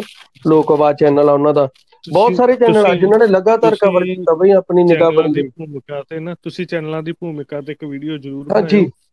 ਅਸੀਂ ਸਾਰੇ ਉਸ ਨੂੰ ਸਾਂਝਾ ਜ਼ਰੂਰ ਕਰਾਂਗੇ। ਧੰਨਵਾਦ ਬੱਬੂ ਤੁਸੀਂ ਆਪਣੀ ਗੱਲਬਾਤ ਰੱਖੀ। ਮੈਂ ਬੇਨਤੀ ਕਰਾਂ ਥੈਂਕ ਯੂ ਥੈਂਕ ਯੂ ਕਿਉਂਕਿ ਇਸ ਮੋਰਚੇ ਦੇ ਨਾਲ ਸੰਬੰਧਿਤ ਆਪਾਂ ਤਕਰੀਬਨ ਬੱਬੂ ਟਰੈਕਟਰ ਟੂ ਟਵਿੱਟਰ ਵੀ ਹੈਗਾ ਇੱਕ ਉਹਦਾ ਨਾਮ ਹਾਂ ਟਰੈਕਟਰ ਟੂ ਟਵਿੱਟਰ ਹੈਗਾ ਇਹ ਤਾਂ ਡਾਕਟਰ ਅਮਨਦੀਪ ਐਸ ਹੈ ਕਿ ਪੀਏਸੀ ਲੁਧਿਆਣਾ ਦਾ ਵੀ ਧੰਨਵਾਦ। ਹੋਰ ਜੀ ਡਾਕਟਰ ਸਾਹਿਬ। ਜੀ। ਮੈਂ ਗੱਲਬਾਤ ਅੱਗੇ ਤੋਰਾਂ ਇਸ ਵੇਲੇ ਮੋਰਚੇ ਜਿਹੜੇ ਦੋ ਚੱਲ ਰਹੇ ਨੇ, ਇੱਕ ਸਤਲੁਜ ਦੇ ਉੱਤੇ ਮੋਰਚਾ ਚੱਲ ਰਿਹਾ ਕਰਨਲ ਲਖਨਪਾਲ ਸਾਡੇ ਨਾਲ ਜੁੜੇ ਹੋਏ ਨੇ। ਮੈਂ ਕਰਨਲ ਸਾਹਿਬ, ਤੁਹਾਨੂੰ ਬੇਨਤੀ ਕਰਦਾ, ਮੈਂ ਤੁਹਾਨੂੰ ਬੁਲਾਰੇ ਵਜੋਂ ਬੋਲਣ ਦੀ ਬੇਨਤੀ ਭੇਜੀ ਹੋਈ ਹੈ, ਮੈਂ ਦੁਬਾਰਾ ਵੀ ਭੇਜ ਦਿੰਨਾ ਤੁਸੀਂ ਉਸ ਨੂੰ ਪ੍ਰਮਾਣ ਕਰ ਲਓ ਤੇ ਉੱਪਰ ਬੁਲਾਰਿਆਂ ਦੇ ਵਿੱਚ ਆ ਜਾਵੋ, ਮੈਂ ਨਾਲ ਹੀ ਬੇਨਤੀ ਕਰਾਂ। ਬਾਈ ਦਵਿੰਦਰ ਸਿੰਘ ਸੇਖੋਂ ਹੁਣੀ ਆਪਣੀ ਗੱਲਬਾਤ ਰੱਖਣਗੇ ਇਸ ਵੇਲੇ। ਨਾਲ ਬਰਾਬਰ ਜਿਹੜਾ ਮੋਰਚਾ ਨਹਿਰਾਂ ਨੂੰ ਪੱਕੀਆਂ ਕਰਨ ਦੇ ਉੱਤੇ ਲੱਗਿਆ ਹੋਇਆ ਜਿਹਦੀ ਸ਼ੁਰੂਆਤ ਕੱਲ ਕੀਤੀ ਹੈ ਕੀਤੀ ਹੈਗੀ ਇੱਕ ਦੋ ਦਿਨ ਪਹਿਲਾਂ ਅਸੀਂ, ਐਤਵਾਰ ਉਹਦੀ ਸ਼ੁਰੂਆਤ ਹੋਈ ਹੈ। ਇਸ ਮੋਰਚੇ ਦੇ ਵਿੱਚੋਂ ਉਸ ਮੋਰਚੇ ਲਈ ਕਿਸ ਤਰ੍ਹਾਂ ਦੀ ਪ੍ਰੇਰਣਾ ਨਿਕਲਦੀ ਹੈ ਤੇ ਉਸ ਮੋਰਚੇ ਦੀ ਅੱਗੇ ਰੂਪਰੇਖਾ ਕਿਹੜੀ ਹੈਗੀ ਹੈ, ਉਹ ਬੈਦਵਿੰਦਰ ਸਿੰਘ ਸੇਖੋ ਹੀ ਆਪਣੀ ਗੱਲਬਾਤ ਸਾਰਿਆਂ ਦੇ ਨਾਲ ਸਾਂਝੀ ਕਰਨਗੇ। ਮੈਂ ਕਰਨਲ ਸਾਹਿਬ, ਤੁਹਾਨੂੰ ਬੇਨਤੀ ਕਰਦਾ ਕਿ ਤੁਸੀਂ ਬੇਨਤੀ ਪ੍ਰਵਾਨ ਕਰ ਲਓ, ਇਸ ਤੋਂ ਅਗਲੇ ਬੁਲਾਰੇ ਤੁਸੀਂ ਹੋ। ਮੈਂ ਨਾਲ ਹੀ ਬੁਲਾਰਿਆਂ ਨੂੰ ਵੀ ਬੇਨਤੀ ਕਰਾਂ ਕਿ ਸਮੇਂ ਨੂੰ ਕਿਰਪਾ ਕਰਕੇ ਧਿਆਨ ਦੇ ਵਿੱਚ ਰੱਖ ਕੇ 5 ਤੋਂ 6 ਮਿੰਟ ਦੇ ਸਮੇਂ ਦੇ ਵਿੱਚ ਆਪਣੀ ਗੱਲਬਾਤ ਨੂੰ ਸੰਕੋਚਨ ਦੀ ਕਿਰਪਾਲਤਾ ਕਰਨ। ਭਾਜੀ ਦਵਿੰਦਰ ਸਿੰਘ ਸੇਖੋ ਜੀ। ਹਾਂਜੀ, ਵਾਹਿਗੁਰੂ ਜੀ ਕਾ ਖਾਲਸਾ, ਵਾਹਿਗੁਰੂ ਜੀ ਕੀ ਫਤਿਹ। ਪਹਿਲਾਂ ਤਾਂ ਜਿਹੜਾ ਕੰਕਰੀਟ ਕਰਨ ਦਾ ਮਸਲਾ ਮੈਂ ਥੋੜਾ ਜਿਹਾ ਸੰਖੇਪ ਚ ਇੱਥੇ ਦੱਸ ਕਿ ਮੋਢੋ ਦਾ ਬੱਬੂ ਨੇ ਅੱਜ ਤੋਂ ਜੂਨ ਚ ਸ਼ਾਇਦ ਇਹਨੇ ਬੋਲਿਆ ਸੀ ਵੀ ਇਸ ਤੇ। ਫਿਰ ਉਸ ਤੋਂ ਬਾਅਦ ਇੱਕ ਦੋ ਵਾਰੀ ਅਸੀਂ ਉੱਥੇ ਗੱਲਬਾਤ ਵੀ ਕੀਤੀ। ਉਸ ਤੋਂ ਬਾਅਦ ਫਰੀਦਕੋਟ ਦੇ ਵਿੱਚ ਇੱਕ ਫਰੀਦਕੋਟ ਸ਼ਹਿਰ ਦੇ ਲੋਕਾਂ ਨੇ ਰਲ ਕੇ ਜਲ ਜੀਵਨ ਬਚਾਓ ਮੋਰਚਾ ਦੇ ਨਾਂ ਹੇਠ ਇਸ ਤੇ ਲਾਮਬੰਦ ਹੋ ਕੇ ਉਹ ਜਿਹੜੇ ਡਿਪਟੀ ਕਮਿਸ਼ਨਰ ਨੂੰ ਵੀ ਮਿਲਦੇ ਰਹੇ ਆ ਤੇ ਉੱਥੋਂ ਲੋਕਲ ਐਮਐਲਏ ਮੂਰੇ ਵੀ ਉਹਨਾਂ ਨੇ ਇਸ ਦਾ ਮੰਗ ਕੀਤਾ ਤਾਂ ਜਿੱਥੋਂ ਤੱਕ ਸਰਹੰਦ ਫੀਡਰ ਦਾ ਸਵਾਲ ਸੀ, ਜਿਹੜੀ ਪੰਜਾਬ ਨੂੰ ਪਾਣੀ ਦਿੰਦੀ, ਪੰਜਾਬ ਦੀ ਨਹਿਰ ਆ ਉਹਦਾ ਕੁਛ ਹੱਦ ਤਾਈਂ ਉਹਦੇ ਫਰੀਦਕੋਟ ਦੁਆਲੇ 8 ਕਿਲੋਮੀਟਰ ਦੇ ਏਰੀਏ ਤੱਕ ਗਵਰਨਮੈਂਟ ਨੇ ਮੰਨੀ ਸੀ ਵੀ ਅਸੀਂ ਇਹਨੂੰ ਉਸ ਤਰੀਕੇ ਨਾਲ ਕੰਕਰੀਟ ਨਹੀਂ ਕਰਨਾਂਗੇ ਪਰ ਨਾਲ ਜਿਹੜਾ ਵੱਡਾ ਮਸਲਾ ਇੱਥੇ ਇਸ਼ੂ ਜਿਹੜਾ ਉੱਠ ਕੇ ਆਉਂਦਾ ਉਹਦਾ ਰਾਜਸਥਾਨ ਫੀਡਰ ਦਾ। ਰਾਜਸਥਾਨ ਫੀਡਰ ਦਾ ਉਹਨਾਂ ਨੇ ਸਾਨੂੰ ਦੱਸਿਆ, ਉੱਥੇ ਸ਼ੰਕਰ ਸ਼ਰਮਾ ਹੈਗੇ ਕਨਵੀਨਰ ਤਾਂ ਉਹਨਾਂ ਨੂੰ ਵੀ ਲੱਗਾ ਵੀ ਨਹੀਂ, ਸਾਡੇ ਵੱਸ ਦਾ ਕੰਮ ਨਹੀਂਗਾ ਇਹ, ਕਿਉਂਕਿ ਸੈਂਟਰ ਗਵਰਨਮੈਂਟ ਦੀ ਪਾਲਿਸੀ ਆ ਜਾਂਦੀ ਹੈ, ਪੰਜਾਬ ਗਵਰਨਮੈਂਟ ਇਸ ਨੂੰ ਰੋਕਣ ਤੇ ਰਿਲੈਕਟੈਂਟ ਲੱਗ ਰਹੀ ਆ। ਤਾਂ ਉਹਦੇ ਸਬੰਧ ਅਸੀਂ ਪਹਿਲਾਂ ਫਿਰੋਜ਼ਪੁਰ ਮੰਗ ਪੱਤਰ ਦੇਣ ਗਏ ਸੀ ਨਹਿਰੀ ਵਿਭਾਗ ਕੋਲੇ। ਐਕਚੁਅਲ ਉੱਥੋਂ ਪਤਾ ਲੱਗਾ ਕਿ ਜਿਹੜਾ ਪਾਣੀ ਦਾ ਫਲੋ ਜਾ ਰਿਹਾ ਇਸ ਟਾਈਮ ਉਹ 13500 ਕਿਊਸਿਕ ਦਾ ਤੇ ਰਾਜਸਥਾਨ ਗਵਰਨਮੈਂਟ ਇਹਨੂੰ 18500 ਕਿਊਸਿਕ ਕਰਨਾ ਚਾਹੁੰਦੀ ਆ। ਤੇ ਉਹਦਾ ਜਿਹੜਾ ਇਵਨ ਕੰਟਰੋਲ ਹੈਗਾ, ਜਿਹੜਾ ਜਿਹਨੂੰ ਆਪਾਂ ਬਰਾਜ ਜਿਹੜਾ ਹੈਗਾ ਹਰੀਕੇ ਫੱਟੇ ਆ, ਉਹਦਾ control Bhakra Beas management board ਕੋਲੇ ਆ। ਤਾਂ ਜਦੋਂ ਇਹ ਨਹਿਰ ਬਣਦੀ ਆ ਜੇ ਇਹ ਦੀਵਾਰ ਤੋਂ ਕੰਕਰੀਟ ਕਰਕੇ ਰੀਡਿਜ਼ਾਈਨ ਕਰ ਲੈਂਦੇ ਆ। ਕਿਉਂਕਿ ਅੱਗੇ ਆਪਣੇ ਨਾਲ ਹੋਇਆ ਇਹ ਹਰਿਆਣੇ ਦਾ ਜਿਹੜਾ ਮਸਲਾ ਸੀਗਾ, ਉਹ ਜਦੋਂ ਸ਼ਰਨਜੀਤ ਢਿੱਲੋਂ ਮੰਤਰੀ ਸੀਗੇ, ਉਹਨਾਂ ਨੇ ਉਹਦੀਆਂ ਬੰਨੀਆਂ ਭਾਖੜਾ ਮੇਨ ਲਾਈਨ ਦੀਆਂ ਉੱਚੀਆਂ ਕਰਕੇ ਤੇ 1.5 ਐਮਐਫ ਪਾਣੀ ਹਰਿਆਣੇ ਨੂੰ ਵੱਧ ਦੇਤਾ 1.5 ਜਾਂ 1.8 ਇੱਥੇ। ਸੋ ਇਹ ਮਸਲਾ ਇਸ ਤਰੀਕੇ ਦਾ ਹੈ ਵੀ ਇਹ ਕੱਲਾ ਕੰਕਰੀਟ ਨਾਲ ਜਿਹੜਾ ਥੱਲੇ ਸੇਮ ਦਾ ਮਸਲਾ ਨਹੀਂ ਸੇਮ ਤੋਂ ਵੱਡਾ ਇਸ਼ੂ ਹੈ ਕਿ ਇੱਕ ਤਰੀਕੇ ਨਾਲ ਚੋਰੀ ਛਿਪੇ ਉਹਦੀ ਰੀਡਿਜ਼ਾਈਨ ਕਰਕੇ 5000 ਕਿਊਸਿਕ ਦੇ ਹੋਰ ਪਾਣੀ ਤੇ ਡਾਕੇ ਦਾ ਮਸਲਾ ਹੈ। ਜਦ ਕਿ ਜਿਹੜੀ ਪੰਜਾਬ ਵਾਲੀ ਸਰਹੰਦ ਫੀਡਰ ਨਹਿਰ ਆ, ਉਹ ਸਾਰੀ 5200 ਕਿਊਸਿਕ ਦੀ ਆ। ਮਤਲਬ ਪਰਲੀ ਨਹਿਰ ਜਿਹਨੂੰ ਅਸੀਂ ਕਹਿ ਦਿੰਨੇ ਆ ਫਿਰੋਜ਼ਪੁਰ ਵਾਲੇ ਸਾਈਡ ਵਾਲੀ ਛੋਟੀ ਨਹਿਰ ਉਨੀ ਇੱਕ ਨਹਿਰ ਹੋਰ ਲਿਜਾਣ ਦਾ ਮਸਲਾ ਬਣਦਾ ਜੀ। ਉਸੇ ਤਹਿਤ ਆਪਾਂ ਉਸ ਦਿਨ ਜਿਹੜਾ ਇਕੱਠ ਰੱਖਿਆ ਸੀਗਾ। ਤੇ ਜਿੱਥੋਂ ਤਾਈ ਗੱਲ ਆ ਜਾਂਦੀ ਹੈ ਜੀਰੇ ਵਾਲੇ ਮੋਰਚੇ ਦੀ। ਤਾਂ ਦੇਖੋ ਕਿਸਾਨ ਅੰਦੋਲਨ ਤੋਂ ਬਾਅਦ ਪੰਜਾਬ ਦੇ ਵਿੱਚ ਇੱਕ ਜਿਹੜੀ ਇਹ ਤੋਂ ਪਹਿਲਾਂ ਨਿਰਾਸ਼ਾ ਸੀ ਨਾ ਵੀ ਕੁਝ ਨਹੀਂ ਹੋ ਸਕਦਾ, ਉਹ ਇਸ ਪਾਸੇ ਨੂੰ ਬਦਲ ਗਈ ਵੀ ਜੇ ਲੜਾਂਗੇ ਕੁਝ ਹੋ ਸਕਦਾ ਹੈ। ਤੇ ਇੱਕ ਦੂਜਾ ਕੀ ਹੋਇਆ, ਅੱਗੇ ਜਿਹੜਾ ਇਨਫੋਰਮੇਸ਼ਨ ਤੇ ਗਵਰਨਮੈਂਟ ਦਾ ਕੰਟਰੋਲ ਸੀਗਾ ਸਾਰੇ, ਉਹ ਕੰਟਰੋਲ ਆ ਸੋਸ਼ਲ ਮੀਡੀਆ ਕਰਕੇ ਟੁੱਟਣਾ ਸ਼ੁਰੂ ਹੋ ਗਿਆ। ਅੱਜ ਤੁਹਾਨੂੰ ਇੱਕ ਕਲਿੱਕ ਤੇ ਮਿਲ ਜਾਂਦਾ ਵੀ ਐਕਚੁਅਲ ਫੈਕਟਸ ਕੀ ਆ, ਤੇ ਕੀ ਹੋ ਰਿਹਾ, ਕੀ ਸਚਾਈ ਆ। ਉਹ ਜਿਹੜਾ ਕੰਟਰੋਲ ਗਵਰਨਮੈਂਟ ਦਾ ਟੁੱਟਿਆ ਉਹਦੇ ਨਾਲ ਹੀ ਜਿਵੇਂ ਬੱਬੂ ਵਰਗੇ ਆ, ਮੰਨ ਲਓ ਮੇਨ ਚੈਨਲ ਇੱਕ ਨੂੰ ਰੋਕਦੇ ਆ, ਉਹ ਇੱਕ ਨਵਾਂ ਫੁੱਟ ਪੈਂਦਾ, ਉਹਨੂੰ ਇੱਕ ਨੂੰ ਰੋਕਦੇ ਆ, ਹੋਰ ਉੱਠ ਖੜਦਾ ਸੋ ਸਾਰਾ ਕਲੈਕਟਿਵਲੀ ਪੰਜਾਬ 'ਚ ਇੱਕ ਨਵੀਂ ਆਸ ਜਾਗੀ ਹੈ ਵੀ ਹੁਣ ਅਸੀਂ ਲੈ ਲਾਂਗੇ, ਜਿੱਤ ਲਾਂਗੇ। ਹੁਣ ਜਦੋਂ ਮੈਂ ਉੱਥੋਂ ਆਇਆ ਕੱਲ ਸ਼ਾਮੀ ਅਸੀਂ ਉੱਥੇ ਸੀਗੇ ਜੀਰੇ, ਜਦੋਂ ਪਤਾ ਲੱਗਾ ਤੇ ਸ਼ਾਮ ਨੂੰ ਡਾਕਟਰ ਅਮਨਦੀਪ ਹੋਣੀ ਵੀ ਸਾਰੇ ਉੱਥੇ ਤਾਂ ਉਹਦੇ ਜਿਹੜੇ ਜੀਰੇ ਮੋਰਚੇ ਵਾਲੇ ਮੁੰਡੇ, ਸਾਰਿਆਂ 'ਚ ਇੰਨਾ ਕੁ ਪੋਜ਼ਿਟਿਵ ਸੀ ਵੀ ਉਹ ਆਂਦੇ ਸੀ ਬਾਈ ਹੁਣ ਤੁਸੀਂ ਉੱਥੇ ਕਿੱਥੇ ਲੈਣੇ ਤਾਂ ਜਿੱਤ ਦਾ ਫਾਇਦਾ ਤਾਂ ਹੁੰਦਾ ਹੀ ਹੈ ਜੀ ਇੱਕ ਜਿੱਤ ਤੋਂ ਬਾਅਦ ਤੁਸੀਂ ਕੰਸੋਲੀਡੇਟ ਹੁੰਦੇ ਜਾਂਦੇ ਆ ਅਗਲੀ ਜਿੱਤ ਵਾਸਤੇ। ਤੇ ਜਿੱਥੋਂ ਤਾਈਂ ਇਹਦਾ ਭਵਿੱਖ 'ਚ ਅਸੀਂ ਲਾਮਬੰਦੀ ਹਜੇ ਸਾਡਾ ਇਰਾਦਾ ਹੈਗਾ ਜਿਹੜਾ ਜਿਹੜਾ ਨਹਿਰ ਵਾਲਾ ਮਸਲਾ ਕਿਉਂਕਿ ਅਸੀਂ ਇਹ ਮਸਲਾ ਮੁੱਢਲੇ ਤੌਰ ਤੇ ਜਿਹੜਾ ਅੱਜ ਪੰਜਾਬ ਦੇ ਵਿੱਚ ਜਿੰਨਾ ਵੀ ਕ੍ਰਾਈਸਿਸ ਆ ਅਨਪਲਾਇਮੈਂਟ ਆ ਜਾਂ ਅਸੀਂ ਆਹੀ ਸ਼ਰਾਬ ਫੈਕਟਰੀਆਂ ਦਾ ਜਿਹੜਾ ਰੈਵਨਿਊ ਦਾ ਮਸਲਾ ਆ ਜਾਂਦਾ ਵੀ ਰੈਵਨਿਊ ਕਿੱਥੋਂ ਆਊਗਾ ਜੀ, ਜਿਹੜਾ ਆ ਜਾਂਦਾ। ਉਹ ਸਾਰਾ ਕ੍ਰਾਈਸਿਸ ਹੀ ਇਸ ਕਰਕੇ ਆ ਕਿਉਂਕਿ ਪੰਜਾਬ ਦਾ ਪਾਣੀ ਵੱਧ ਜਾ ਰਿਹਾ। ਨਾ ਤਾਂ ਉਹਦੇ ਸਾਨੂੰ ਕੋਈ ਪੈਸੇ ਮਿਲਦੇ ਆ ਤੇ ਜੇ ਉਹ ਅਸੀਂ ਪੰਜਾਬ ਦੇ ਵਿੱਚ ਵਰਤਦੇ ਆ ਤਾਂ ਜਿਹੜਾ ਇਹ ਨਹਿਰ ਦੇ ਪਾਣੀ ਦੀ ਜਿਹੜੀ ਪ੍ਰੋਡਕਟਿਵਿਟੀ ਹੁੰਦੀ ਆ, ਉਹ ਦੂਜੀ ਜਿਹੜੀ ਖੇਤੀ ਜਿਹੜੀ ਆਮਦਨ ਆ, ਉਹਦੀ ਪ੍ਰੋਡਕਟਿਵਿਟੀ ਨੂੰ ਮਲਟੀਪਲਾਈਂਗ ਇਫੈਕਟ ਪਾਉਂਦੀ ਆ। ਹੁਣ ਪੰਜਾਬ ਦੇ ਵਿੱਚ ਤਕਰੀਬਨ ਡਬਲ ਕ੍ਰੋਪਿੰਗ ਸੀਗੀ, ਪਿੱਛੇ ਚੱਲ ਰਹੀ। ਹੁਣ ਉਹ ਟ੍ਰਿਪਲ ਤੇ ਚਲਾ ਗਿਆ ਪੰਜਾਬ। ਜ਼ਮੀਨ ਤਾਂ ਵਧਣੀ ਨਹੀਂ, ਸਾਡੀ ਜ਼ਮੀਨ ਉਨੀ ਆ। ਹੁਣ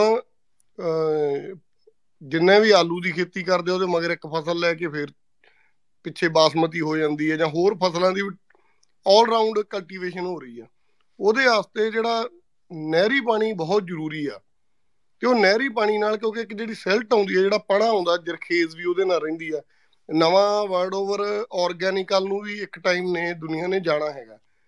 ਆਰਗੈਨਿਕ ਵਾਸਤੇ ਵੀ ਸਭ ਤੋਂ ਜਿਹੜੀ ਮੁੱਢਲੀ ਲੋੜ ਹੀ ਉਹਦੀ ਹੈ, ਜਿਹੜੀ ਆਰਗੈਨਿਕ ਉੱਥੇ ਹੀ ਹੋ ਸਕਦੀ ਹੈ, ਜਿੱਥੇ ਉਹ ਪਣਾ ਆ ਰਿਹਾ, ਜਰਖੇਜ਼ ਮਿੱਟੀ ਆ ਕੇ ਜਿੰਨੇ ਨਿਊਟ੍ਰੀਐਂਟਸ ਵਿੱਚੋਂ ਬੂਟਾ ਲੈ ਰਿਹਾ, ਉਹ ਦੁਆਰ ਤੋਂ ਉਹਨੂੰ ਪੂਰੇ ਕਰ ਰਿਹਾ ਸੋ ਇਹ ਇਹ ਮਸਲੇ ਨੂੰ ਅਸੀਂ ਕੰਕਰੀਟ ਕਰਨ ਤੱਕ ਕੱਲਾ ਰੱਖਣ ਦੀ ਬਜਾਏ ਸਾਨੂੰ ਇਹ ਵੀ ਇਹਨੂੰ ਸਾਰੇ ਪੰਜਾਬ 'ਚ ਲਾਮਬੰਦੀ ਕੀਤੀ ਜਾਵੇ ਕਿ ਜਿਹੜਾ ਪਾਣੀ ਆ ਸਾਡਾ ਰਾਜਸਥਾਨ ਨੂੰ, ਰਾਜਸਥਾਨ ਫੀਡਰ ਰਾਹੀਂ ਜਾ ਰਿਹਾ 8.5 ਐਮਐਫ ਜਾ ਰਿਹਾ, ਉਹ ਪੰਜਾਬ ਇੱਕ ਟਾਈਮ ਮਤਲਬ ਲਾਮਬੰਦੀ ਕਰਕੇ ਉਹਨੂੰ ਰੋਕਿਆ ਜਾਵੇ, ਉਹ ਪੰਜਾਬ ਨੂੰ ਮਿਲੇ ਪਾਣੀ।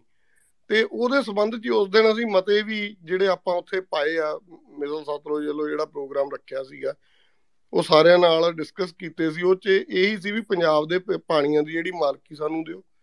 ਉਹਦੇ ਜਿੰਨੇ ਪਣ, ਬਿਜਲੀ ਪ੍ਰੋਜੈਕਟ ਆ ਜਾਂ ਹੋਰ, ਇਹ ਤੋਂ ਜਿਹੜਾ ਪਾਣੀ ਨਾਲ ਰਿਲੇਟਡ ਆ, ਉਹਦੀ ਮਾਲਕੀ ਸਾਡੇ ਕੋਲੇ ਹੋਵੇ। ਤੇ ਰਾਜਸਥਾਨ ਨੂੰ ਕਿਤੋਂ ਹੋਰ ਰੇਂਜ ਕਰਕੇ ਦਿਓ, ਸਾਡਾ ਜਿਹੜਾ ਪਾਣੀ ਆ, ਮਤਲਬ ਅਖੀਰ ਤੇ ਫਿਰ ਉਹੀ ਆ ਵੀ ਉਹ, ਉਹੀ ਪਾਣੀ ਸਾਡੀ ਵੈਲਥ ਆ। ਸਾਨੂੰ ਇੰਡਸਟਰੀਅਲ ਭੱਜਣ ਦੀ ਲੋੜ ਹੀ ਨਹੀਂ ਪੈਣੀ।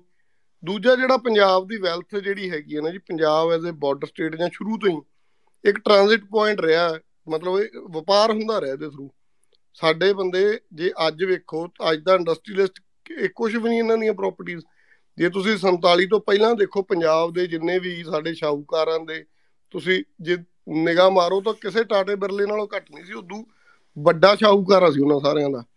ਕਿਉਂ ਸੀ? ਕਿਉਂਕਿ ਵਪਾਰ ਦਾ ਇੱਕ ਟ੍ਰਾਂਜ਼ਿਟ ਪੁਆਇੰਟ ਸੀ, ਦਿੱਲੀ ਤੋਂ ਕਲਕੱਤੇ ਤੋਂ ਸਾਰਾ ਵਪਾਰ ਉਹ ਦੂਰ ਤੱਕ ਚੱਲਦਾ ਸੀ। ਸੋ ਮਸਲਾ ਇਹ ਹੈ ਜੀ, ਹੁਣ ਇਹਨਾਂ ਚੀਜ਼ਾਂ ਤੇ ਜਿਵੇਂ ਮੈਂ ਕਿਹਾ ਵੀ ਇਨਫੋਰਮੇਸ਼ਨ ਹੁਣ ਆਮ ਬੰਦੇ ਕੋਲੇ ਪਹੁੰਚ ਗਈ। ਪਹਿਲਾਂ ਸਰਕਾਰਾਂ ਕੋਲੇ ਕੁਝ ਬੰਦਿਆਂ ਕੋਲੇ ਹੁੰਦੀ ਸੀ, ਉਹ ਗਾਂ ਦੱਸਦੇ ਹੀ ਨਹੀਂ ਸੀਗੇ ਪਾਣੀ ਵਾਲੇ ਮਸਲੇ ਤੇ ਵੀ ਨਹੀਂ ਦੱਸਦੇ ਹੋਇਆ ਵੀ ਰਾਜਸਥਾਨ ਨੂੰ ਪਾਣੀ ਜਾ ਰਿਹਾ, ਲੋਕਾਂ ਨੂੰ ਬਹੁਤ ਚਿਰ ਪਤਾ ਹੀ ਨਹੀਂ ਲੱਗਾ। ਹੁਣ ਹਰੇਕ ਨੂੰ ਪਤਾ ਵੀ ਉੱਥੇ ਇਹਦੇ ਨੁਕਸਾਨ ਤੋਂ ਰਾਜਸਥਾਨ ਨੂੰ ਕੋਈ ਬਹੁਤਾ ਫਾਇਦਾ ਵੀ ਨਹੀਂ ਹੋ ਰਿਹਾ। ਮੈਂ ਕੱਲ ਹੀ ਆਰਟੀਕਲ ਪੜ੍ਹ ਰਿਹਾ ਸੀ, ਉਹ ਦੱਸ ਰਹੇ ਸੀ ਉੱਥੇ, ਰਾਜਸਥਾਨ ਦੇ ਵਿੱਚ ਵੀ ਸਾਡਾ ਜਿਹੜੇ ਸੱਭਿਆਚਾਰ ਨੂੰ ਖਤਮ ਕਰ ਰਿਹਾ, ਜਿਹੜਾ ਪਾਣੀ ਜਾ ਰਿਹਾ, ਸਭ ਤੋਂ ਸਾਡਾ ਪੁਰਾਣਾ ਰਹਿਣ ਦਾ ਤਰੀਕਾ ਸੋ ਮੈਂ ਇੱਥੇ ਹੀ ਗੱਲ ਆਪਦੀ ਸਮਾਪਤ ਕਰਦਾ ਜੀ, ਉਹ ਜਿਹੜਾ ਕੰਕਰੀਟ ਵਾਲਾ ਮਸਲਾ ਉਹਨੂੰ ਅਸੀਂ ਸਿਰਫ ਕੰਕਰੀਟ ਤੱਕ ਸੀਮਿਤ ਨਹੀਂ ਰੱਖਣਾ ਚਾਹੁੰਦੇ।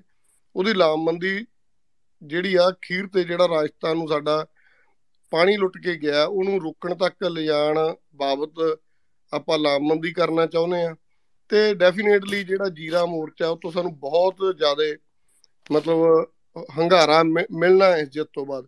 ਕਿਉਂਕਿ ਬਹੁਤ ਨੇੜ ਦਾ ਇਲਾਕਾ ਹੈਗਾ। ਤੇ ਜਿੱਤ ਤੋਂ ਬਾਅਦ ਬੰਦਿਆਂ ਨੂੰ ਹੌਸਲਾ ਪੈ ਜਾਂਦਾ ਵੀ ਹੁਣ ਅਗਲੀ ਵੀ ਜਿੱਤ ਲਾਂਗੇ। ਤੇ ਮੈਨੂੰ ਲੱਗਦਾ ਐਵੇਂ ਹੀ ਜੇ ਆਪਾਂ ਚੱਲਦੇ ਰਹੇ ਤਾਂ 10 ਸਾਲਾਂ ਦੇ ਵਿੱਚ ਹੀ ਪੰਜਾਬ ਦੀ ਰੂਪਰੇਖਾ ਬਹੁਤ ਮਤਲਬ ਸੋਹਣੀ ਬਣ ਜੂਗੀ ਜਿੱਥੇ ਲੋਕ ਧੰਨਵਾਦ ਜੀ।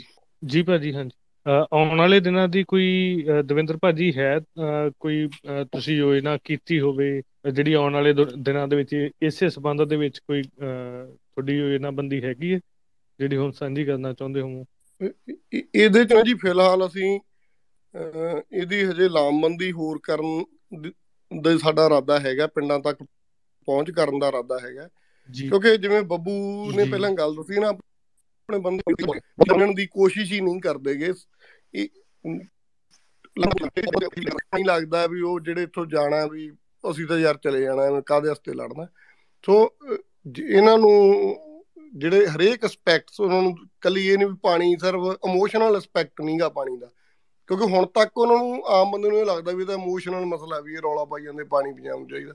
ਉਹਦੇ ਹਰੇਕ ਐਸਪੈਕਟ ਨੂੰ ਇਥੋਂ ਤੱਕ ਕਿ ਹੁਣ ਜਿਹੜਾ ਪੀਣ ਵਾਲਾ ਪਾਣੀ ਦਾ ਮਸਲਾ ਬਹੁਤ ਵੱਡਾ ਹੈ। ਪੰਜਾਬ ਸਾਰਾ ਹੀ ਥੱਲੋਂ ਅੰਡਰਗਰਾਉਂਡ ਵਾਟਰ ਪੀ ਜਾਂਦਾ ਤੇ ਕੁਝ 50 100 ਫੁੱਟ ਤੋਂ ਥੱਲੇ ਜਾ ਕੇ ਜੇ ਤੁਸੀਂ ਪਾਣੀ ਲੈਨੇ ਆ ਤਾਂ ਉਹਦੀ ਟੀਡੀਐਸ ਜ਼ਰੂਰ ਘਟ ਆਉਂਦੀ ਆ।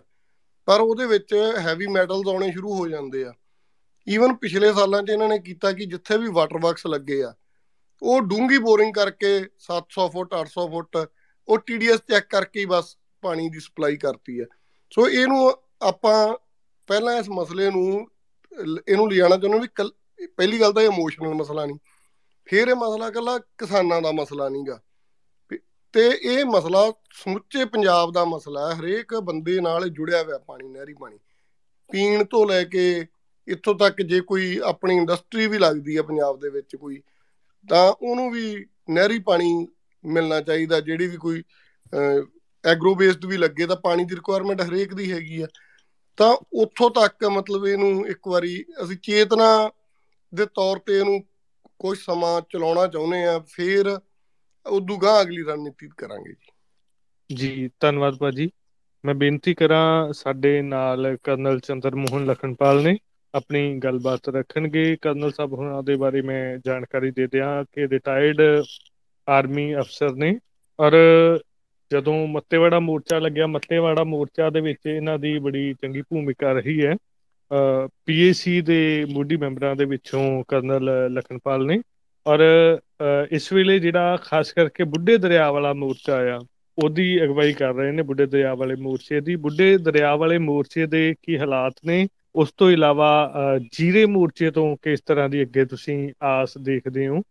ਮੈਂ ਬੇਨਤੀ ਕਰਾਂ ਚੰਦਰ ਮੋਹਨ ਲਖਨਪਾਲ ਜੀ ਨੂੰ ਲਖਨਪਾਲ ਜੀ, ਤੁਸੀਂ ਆਪਣਾ ਮਾਈਕ ਜਿਹੜਾ ਹੈ ਸਪੀਕਰ ਹੈ, ਉਹਨੂੰ ਅਨਮਿਊਟ ਕਰਕੇ ਆਪਣੀ ਗੱਲ ਰੱਖੋ ਜੀ। ਕਰਨਲ ਚੰਦਰ ਮੋਹਨ ਲਖਨਪਾਲ ਜੀ, ਆਪਣਾ ਮਾਈਕ ਅਨਮਿਊਟ ਕਰਕੇ ਆਪਣੀ ਗੱਲ ਰੱਖੋ ਜੀ।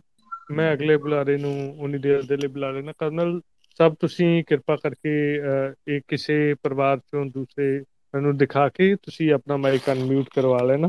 ਜਦ ਤੱਕ ਮੈਂ ਬੇਨਤੀ ਕਰਾਂ ਸਾਡੇ ਦਰਮਿਆਨ ਸ੍ਰੀ ਗੁਰੂ ਗ੍ਰੰਥ ਸਾਹਿਬ ਵਰਲਡ ਯੂਨੀਵਰਸਿਟੀ ਤੋਂ ਡੀਨ ਵਿਦਿਆਰਥੀ ਅਤੇ ਭਲਾਈ ਡਾਕਟਰ ਸਿਕੰਦਰ ਸਿੰਘ ਮੌਜੂਦ ਨੇ, ਮੈਂ ਬੇਨਤੀ ਕਰਾਂਗਾ ਕਿ ਪਿਛਲੇ ਸੰਘਰਸ਼ਾਂ ਦੇ ਵਿੱਚੋਂ, ਇਸ ਸੰਘਰਸ਼ ਦੇ ਵਿੱਚੋਂ, ਸਿੱਖ ਤੌਰੀਤਾਂ ਰਵਾਇਤਾਂ ਦੇ ਵਿੱਚੋਂ ਕਿਸ ਤਰ੍ਹਾਂ ਅੱਗੇ ਭਵਿੱਖ ਦੇਖਦੇ ਨੇ, ਭਾਜੀ ਆਪਣੀ ਗੱਲਬਾਤ ਰੱਖਣਗੇ। ਡਾਕਟਰ ਸਿਕੰਦਰ ਸਿੰਘ। ਵਾਹਿਗੁਰੂ ਜੀ ਕਾ ਖਾਲਸਾ, ਵਾਹਿਗੁਰੂ ਜੀ ਕੀ ਫਤਿਹ। ਪਹਿਲੀ ਤੇ ਪਿਆਰਿਓ ਸਾਰਿਆਂ ਨੂੰ ਬੜੀ ਮੁਬਾਰਕ ਇਸ ਗੱਲ ਦੀ ਕਿ ਇੱਕ ਮੋਰਚਾ ਹੋਰ ਜਿੱਤ ਲਿਆ, ਪੰਜਾਬ ਦੇ ਸਾਰੇ ਸੱਜਣਾ ਨੇ ਰਲ ਕੇ।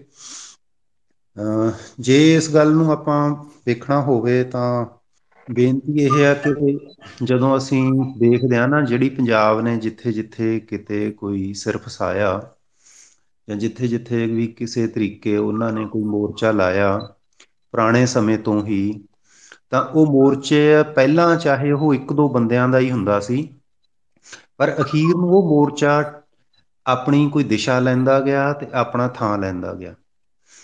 ਜਦੋਂ ਕਿਸਾਨ ਮੋਰਚਾ ਲੱਗਿਆ ਸੀ ਤਾਂ ਉਹ ਵੀ ਬਹੁਤ ਛੋਟਾ ਸੀ ਤੇ ਹੌਲੀ ਹੌਲੀ ਸੰਗਤ ਰਲਦੀ ਗਈ, ਬਹੁਤ ਵੱਡਾ ਹੋ ਗਿਆ। ਮੱਤੇ ਬੜਾ ਮੋਰਚਾ ਵੇਲੇ ਵੀ ਇਹੀ ਹੋਇਆ। ਉਸ ਤੋਂ ਪਹਿਲਾਂ 18ਵੀਂ ਸਦੀ ਦੇ ਵਿੱਚ ਵੀ ਜਦੋਂ ਲੱਗਦੇ ਰਹੇ ਜਾਂ ਅੰਗਰੇਜ਼ਾਂ ਦੀ ਹਕੂਮਤ ਦੇ ਖਿਲਾਫ ਵੀ ਮੋਰਚੇ ਜਿਹੜੇ ਲੱਗਦੇ ਰਹੇ, ਉਹ ਇਦਾਂ ਹੀ ਲੱਗਦੇ ਰਹੇ ਸੀ। ਇਸ ਗੱਲ ਚੋਂ ਜਿਹੜੀ ਗੱਲ ਮੈਨੂੰ ਸਮਝ ਆਉਂਦੀ ਆ, ਉਹ ਇਦਾਂ ਲੱਗਦੀ ਆ ਕਿ ਜਿਹੜੀ ਇਹ ਪੰਜਾਬ ਦੀ ਧਰਤੀ ਹੈ ਗੁਰੂਆਂ ਦੀ ਧਰਤੀ, ਇਹਦੇ ਵਿੱਚ ਇੱਥੇ ਜਿਹੜਾ ਨਿਆਂ, ਇਨਸਾਫ, ਹੱਕ ਸੱਚ ਹੈ ਉਹ ਹਕੂਮਤ ਦੇ ਵਿੱਚ ਨਹੀਂ ਵਸਦਾ, ਉਹ ਲੋਕਾਂ ਵਿੱਚ ਵਸਦਾ। ਤੇ ਜਿਹੜਾ ਨਿਆਂ ਹੈ ਉਹ ਲੋਕ ਲੈਂਦੇ ਨੇ। ਜਦੋਂ ਲੋਕ ਆਪਣੀ ਗੱਲ ਰੱਖਦੇ ਨੇ, ਤਾਂ ਸਰਕਾਰ ਉਸ ਨੂੰ ਇਹ ਕਹਿੰਦੀ ਹੈ ਕਿ ਇਹ ਗਲਤ ਗੱਲ ਹੈ ਇਹ ਝੂਠ ਹੈ ਜਿਵੇਂ ਇਸ ਮੋਰਚੇ ਦੇ ਪ੍ਰਸੰਗ ਵਿੱਚ ਵੀ ਤੁਸੀਂ ਵੇਖਿਆ ਕਿ ਸਰਕਾਰ ਨੇ ਕੋਈ ਐਸਾ ਹੀਲਾ ਨਹੀਂ ਛੱਡਿਆ ਜਿਹਦੇ ਨਾਲ ਉਹ ਮੋਰਚਾ ਤੋੜਨ ਖਾਤਰ ਉਹਨਾਂ ਨੇ ਯਤਨ ਨਾ ਕੀਤਾ ਹੋਵੇ। ਉਹਨਾਂ ਨੇ ਸਿਵਲ ਸਰਵਿਸਿਜ਼ ਰਾਹੀਂ, ਪੁਲਿਸ ਰਾਹੀਂ, ਕਾਨੂੰਨ ਰਾਹੀਂ ਜਿਹੜੀਆਂ ਮਕੈਨੀਕਲ ਲੈਬ ਦੀਆਂ ਰਿਪੋਰਟਾਂ ਸੀ ਉਹਨਾਂ ਦੇ ਹਵਾਲਿਆਂ ਰਾਹੀਂ, ਮੀਡੀਆ ਪ੍ਰਚਾਰ ਰਾਹੀਂ ਤੇ ਜਿਹੜੀ ਆ ਮਿਸ ਇਨਫੋਰਮੇਸ਼ਨ ਡਿਸ ਇਨਫੋਰਮੇਸ਼ਨ ਉਸ ਰਾਹੀਂ। ਲਗਭਗ ਸਾਰੇ ਤਰੀਕਾਕਾਰ ਵਰਤੇ। ਉਹ ਤਰੀਕਾਕਾਰ ਜਦੋਂ ਤੁਸੀਂ ਵੇਖਦੇ ਹੋ ਤਾਂ ਜਿਹੜੀ ਜਿਵੇਂ ਹੁਣ ਇਹ ਬੜੀ ਛੇਤੀ ਸਾਨੂੰ ਇਦਾਂ ਲੱਗਦਾ ਕਿ ਸਰਕਾਰ ਨੇ ਇਹ ਫੈਸਲਾ ਲੈ ਲਿਆ ਕਿ ਉਸ ਨੇ ਫੈਕਟਰੀ ਬੰਦ ਕਰਨ ਦਾ ਐਲਾਨ ਕਰ ਦਿੱਤਾ।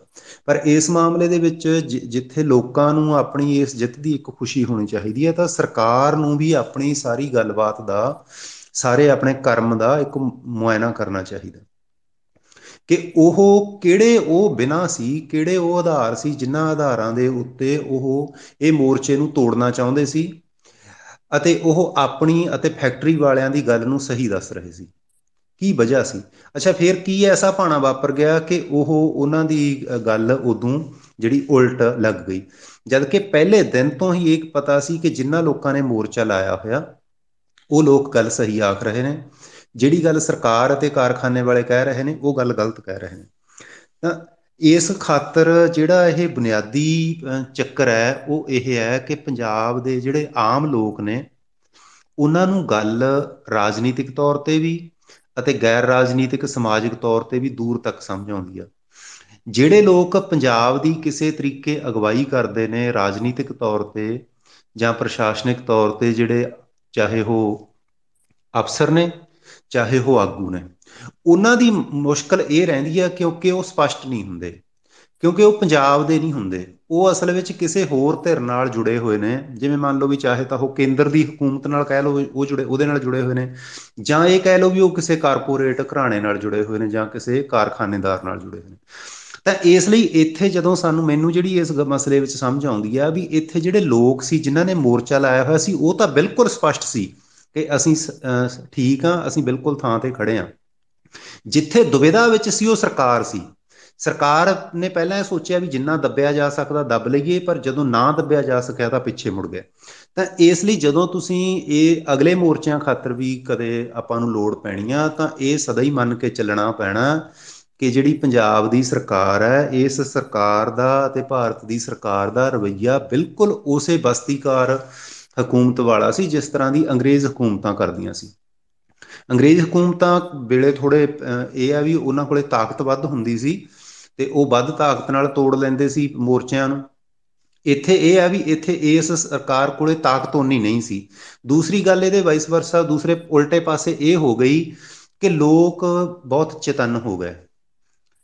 ਮਾਮਲਾ ਇਹ ਹੋ ਗਿਆ ਕਿ ਜਿਹੜੇ ਲੋਕ ਪਹਿਲਾਂ ਮੋਰਚੇ ਲਾਉਂਦੇ ਹੁੰਦੇ ਸੀ ਤੇ ਹੁਣ ਮੋਰਚੇ ਲਾਉਂਦੇ ਨੇ, ਹੁਣ ਮੋਰਚਿਆਂ ਦੇ ਵਿੱਚ ਜਿਵੇਂ ਆਹ ਸੋਸ਼ਲ ਮੀਡੀਆ ਵਾਲੀ ਗੱਲ ਹੋ ਗਈ ਜਾਂ ਕੁਝ ਹੋਰ ਇਸ ਤਰ੍ਹਾਂ ਦੀਆਂ ਗੱਲਾਂ, ਵੀ ਕੁਝ ਚਤਨ ਲੋਕ ਨੇ ਜਿਹੜੇ ਉਹ ਇਸ ਪਾਸੇ ਉਹ ਆ ਗਏ। ਉਸ ਚੇਤਨਤਾ ਨੇ ਲੋਕਾਂ ਨੂੰ ਸੁਚੇਤ ਕਰ ਦਿੱਤਾ। ਇੱਕ ਜਿਹੜੀ ਇਸ ਨੁਕਤੇ ਦੇ ਵਿੱਚ ਇੱਕ ਹੋਰ ਮਹੱਤਵਪੂਰਨ ਗੱਲ ਸਾਹਮਣੇ ਆਉਂਦੀ ਆ, ਉਹ ਇਹ ਹੈ ਕਿ ਜਦੋਂ ਸਹੀ ਮਸਲੇ ਦੀ ਗੱਲ ਹੁੰਦੀ ਆ, ਤਾਂ ਲੋਕ ਇਕੱਠੇ ਹੁੰਦੇ ਨੇ। ਤੇ ਇਕਜੁੱਟਤਾ ਬਣਦੀ ਆ।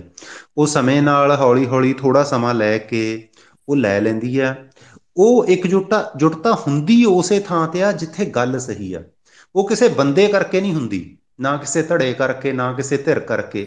ਜਿੱਥੇ ਗੱਲ ਸਹੀ ਆ ਉੱਥੇ, ਜਦੋਂ ਮੰਨ ਲਓ ਵੀ ਹੁਣ ਤੋਂ ਥੋੜਾ ਜਿਹਾ ਸਮਾਂ ਪਹਿਲਾਂ ਅਸੀਂ ਵੇਖਦੇ ਸੀ, ਤਾਂ ਇਹ ਜੀਰਾ ਮੋਰਚਾ ਦੇ ਉੱਤੇ ਥੋੜੇ ਜਿਹੇ ਬੰਦੇ ਸੀ ਜਿਹੜੇ ਇਹ ਝੰਡਾ ਲੈ ਕੇ ਤੁਰੇ ਹੋਏ ਸੀ। ਪਰ ਹੌਲੀ ਹੌਲੀ ਇਹ ਗੱਲ ਅਗਾਹ ਤੁਰ ਗਈ। ਤਾਂ ਇਹ ਜਿਹੜੀ ਗੱਲ ਹੈ ਕਿ ਜਿਹੜੇ ਬੰਦੇ ਪੰਜਾਬ ਦੇ ਵਿੱਚ ਵਾਜਬ ਗੱਲ ਕਰਦੇ ਨੇ, ਪੰਜਾਬ ਦੇ ਲੋਕ ਮਨ ਦੇ ਵਿੱਚ ਉਹਨਾਂ ਦੀ ਥਾਂ ਪਈ ਹੋਈ ਹੈ। ਅ ਖੁਸ਼ੀ ਦੀ ਗੱਲ ਇਹ ਹੈ ਕਿ ਜਿਹੜੇ ਆਮ ਲੋਕ ਨੇ ਪੰਜਾਬ ਦੇ, ਉਹ ਬਾਜੋ ਗੱਲ ਕਰਦੇ ਨੇ। ਜਿਹੜੀ ਪੰਜਾਬ ਦੀ ਸਰਕਾਰ ਆ, ਉਹ ਗਲਤ ਗੱਲ ਕਰਦੀ ਆ ਇਹੀ ਬਿੱਥ ਹੈ ਜਿਹੜੀ ਮਤਲਬ ਜਿਹਨੂੰ ਅਸੀਂ ਤੁਸੀਂ ਲੋਕਤੰਤਰ ਕਹਿ ਲਓ ਵੀ ਲੋਕਤੰਤਰ ਦੀ ਦਿਸ਼ਾ ਉਲਟੀ ਹੋਈ ਪਈ ਆ। ਲੋਕ ਸਿਆਣੇ ਨੇ ਤੇ ਸਰਕਾਰ ਕਮਲੀ ਆ। ਇਹ ਇਹ ਇੱਕ ਜਿਹੜਾ ਸਾਡੇ ਸਾਹਮਣੇ ਇਹ ਦਿੱਕਤ ਆਈ ਹੋਈ ਆ।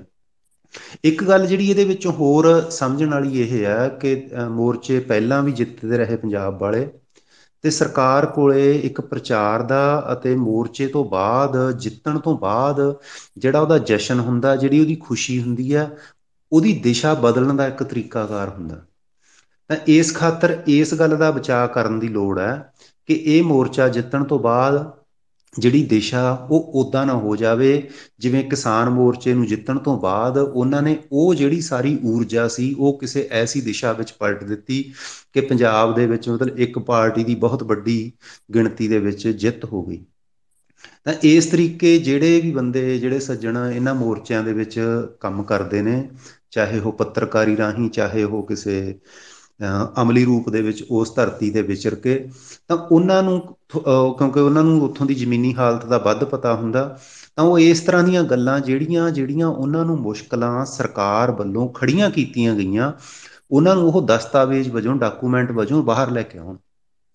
ਜਿਵੇਂ ਜਿਹੜੇ ਬੰਦੇ ਇਸ ਮੋਰਚੇ ਦੇ ਵਿੱਚ ਸੀ, ਤਾਂ ਉਹ ਕਿਸ ਪੜਾਅ ਦੇ ਉੱਤੇ ਜਾ ਕੇ ਕਿੰਨੇ ਤਣਾਅ ਵਿੱਚ ਆ ਗਏ ਸੀ ਕਿ ਸਰਕਾਰ ਨੇ ਮੋਰਚਾ ਤੋੜ ਹੀ ਦਿੱਤਾ ਸੀ। ਜਾਂ ਮਤਲਬ ਐ ਬਿਲਕੁਲ ਤੋੜਨ ਦੀ ਹਾਲਤ ਤੱਕ ਪਹੁੰਚ ਗਏ ਸੀ।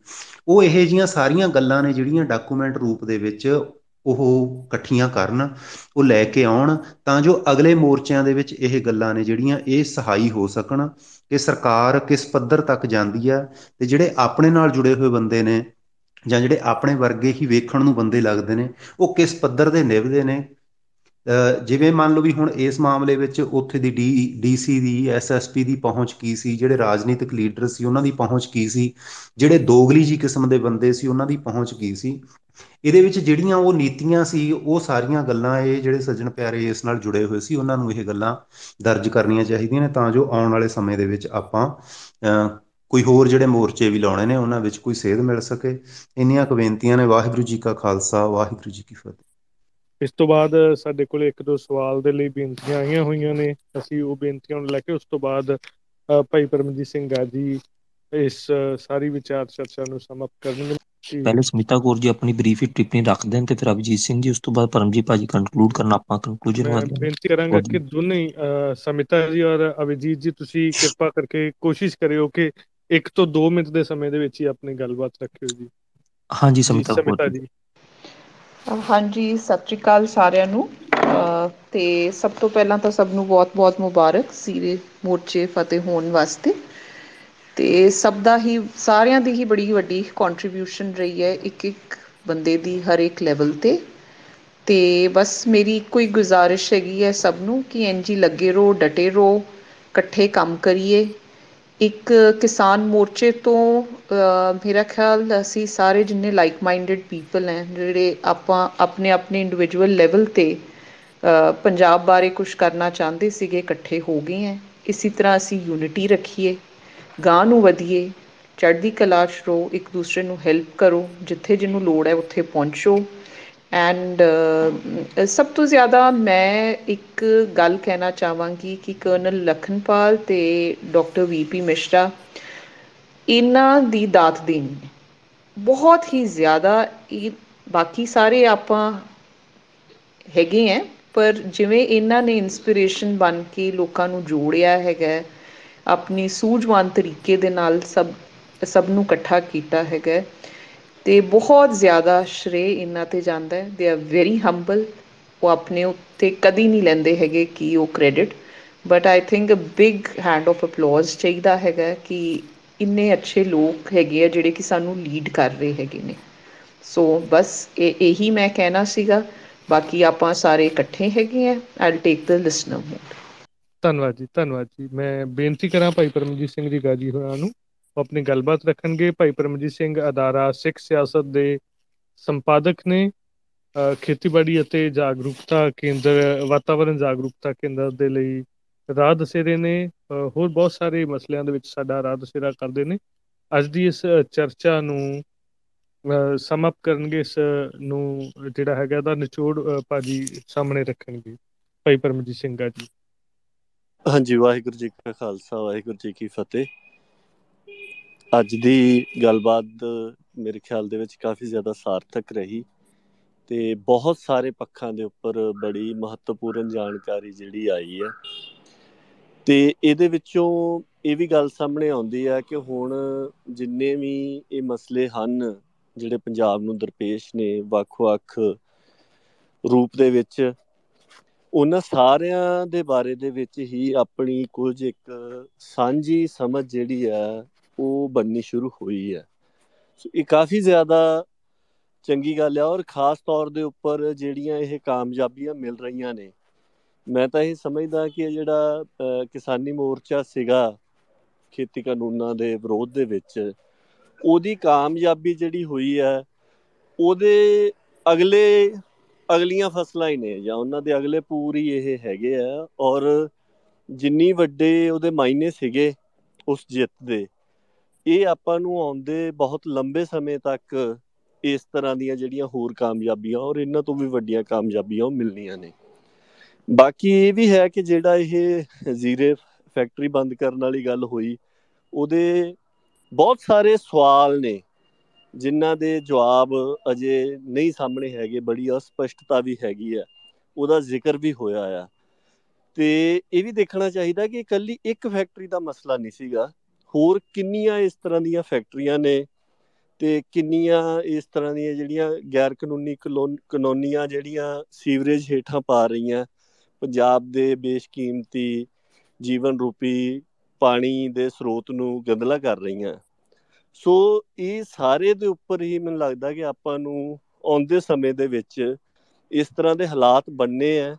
ਵੱਖ-ਵੱਖ ਥਾਈਂ ਇਹ ਮੋਰਚੇ ਜਿਹੜੇ ਆ, ਉਹ ਚੱਲਣੇ ਆ ਔਰ ਸਬਰ ਦੀ, ਸਿਰੜ ਦੀ ਤੇ ਦ੍ਰਿੜਤਾ ਦੀ ਪਰਖ ਜਿਹੜੀ ਆ ਉਹ ਅਗਲੇ ਸਮਿਆਂ ਦੇ ਵਿੱਚ ਹੋਰ ਵੀ ਵਧੇਰੇ ਹੋਣੀ ਹੈ। ਉਹਦੇ ਵਾਸਤੇ ਜਿਸ ਤਰ੍ਹਾਂ ਅੱਜ ਸੁਝਾਅ ਆਏ ਸੀਗੇ ਕੁਝ ਪੱਖਾਂ ਦੇ ਉੱਪਰ ਵਿਚਾਰ ਚਰਚਾ ਰੱਖਣ ਦੇ, ਜਾਂ ਜਿਸ ਤਰ੍ਹਾਂ ਮਿਸਲ ਸਤਲੁਜ ਤੇ ਖੇਤੀਬਾੜੀ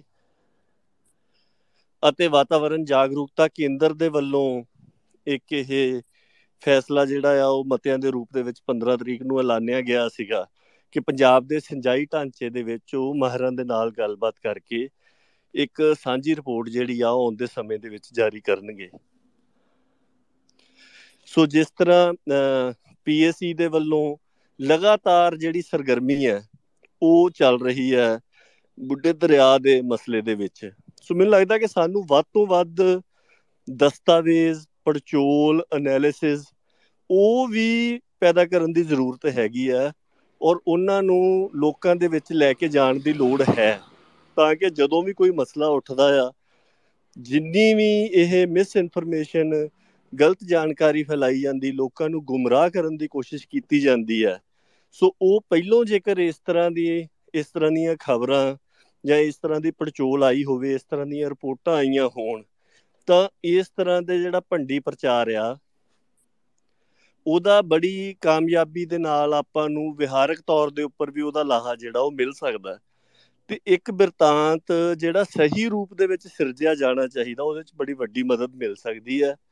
ਆਪਣੀ ਅੱਜ ਦੀ ਇਸ ਵਿਚਾਰ ਚਰਚਾ ਦੀ ਇਹ ਖਾਸੀਅਤ ਰਹੀ ਕਿ ਬਹੁਤ ਸੁਹਿਰਦ ਸ਼ਖਸੀਅਤਾਂ ਇਹਦੇ ਵਿੱਚ ਜੁੜੀਆਂ ਨੇ। ਕੁਝ ਇੱਕ ਕੰਮ ਜਿਹੜੇ ਆਪਾਂ ਉਲੀਕੇ ਆ, ਮੈਂ ਦੁਹਰਾਉਂਗਾ ਨਹੀਂ ਕਿਉਂਕਿ ਸਮੇਂ ਦੀ ਸੀਮਤਾਈ ਹੈ। ਸੋ ਉਹ ਖੇਤੀਬਾੜੀ ਜਾਗਰੂਕਤਾ ਕੇਂਦਰ ਨੂੰ ਪੀਐਸਸੀ ਨੂੰ, ਸੰਵਾਦ ਨੂੰ ਇੱਕ ਤਾਂ ਉਹਦਾ ਫਾਲੋ ਅਪ ਕਰਨਾ ਚਾਹੀਦਾ ਕਿ ਉਹ ਜਿੰਨਾ ਵਿਸ਼ਿਆਂ ਦੇ ਉੱਪਰ ਗੱਲ ਰੱਖਣ ਦੇ ਵਾਸਤੇ, ਚਰਚਾ ਚਲਾਉਣ ਦੇ ਵਾਸਤੇ ਗੱਲ ਆਈ ਆ, ਉਹ ਚਲਾਈ ਜਾਵੇ। ਤੇ ਦੂਸਰਾ, ਆਪਾਂ ਇਹ ਕੋਸ਼ਿਸ਼ ਕਰੀਏ ਕਿ ਪ੍ਰਦੂਸ਼ਣ ਦੇ ਮਾਮਲੇ ਦੇ ਵਿੱਚ ਚਾਹੇ ਥੋੜੇ ਰੂਪ 'ਚ ਛੋਟੇ ਮਸਲਿਆਂ ਦੇ ਉੱਪਰ ਹੋਵੇ, ਚਾਹੇ ਵਿਆਪਕ ਰੂਪ ਦੇ ਵਿੱਚ ਹੋਵੇ, ਆਪਾਂ ਰਿਪੋਰਟਾਂ ਜਾਂ ਦਸਤਾਵੇਜ਼ ਕੋ ਰਲ ਕੇ ਰਿਸਰਚ ਐਨਾਲਿਸਿਸ ਦਾ ਕੰਮ ਜਿਹੜਾ ਆ, ਉਹਨੂੰ ਲੈਣ ਦੇ ਵੱਲ ਨੂੰ ਚੱਲੀਏ। ਇੰਨੀ ਕੁ ਬੇਨਤੀ ਮੈਂ ਕਰੂੰਗਾ ਜੀ। ਜੀ, ਬਹੁਤ ਧੰਨਵਾਦ ਭਾਜੀ। ਬਹੁਤ ਧੰਨਵਾਦ ਕਰਦੇ ਹਾਂ ਜੀ ਅਸੀਂ ਜਿੰਨੇ ਵੀ ਬੁਲਾਰੇ ਜੁੜੇ ਸਾਡੀ ਅੱਜ ਦੀ ਇਸ ਚਰਚਾ ਦੇ ਵਿੱਚ ਜਾਂ ਜਿੰਨੇ ਵੀ ਸਰੋਤੇ ਜੁੜੇ ਨੇ।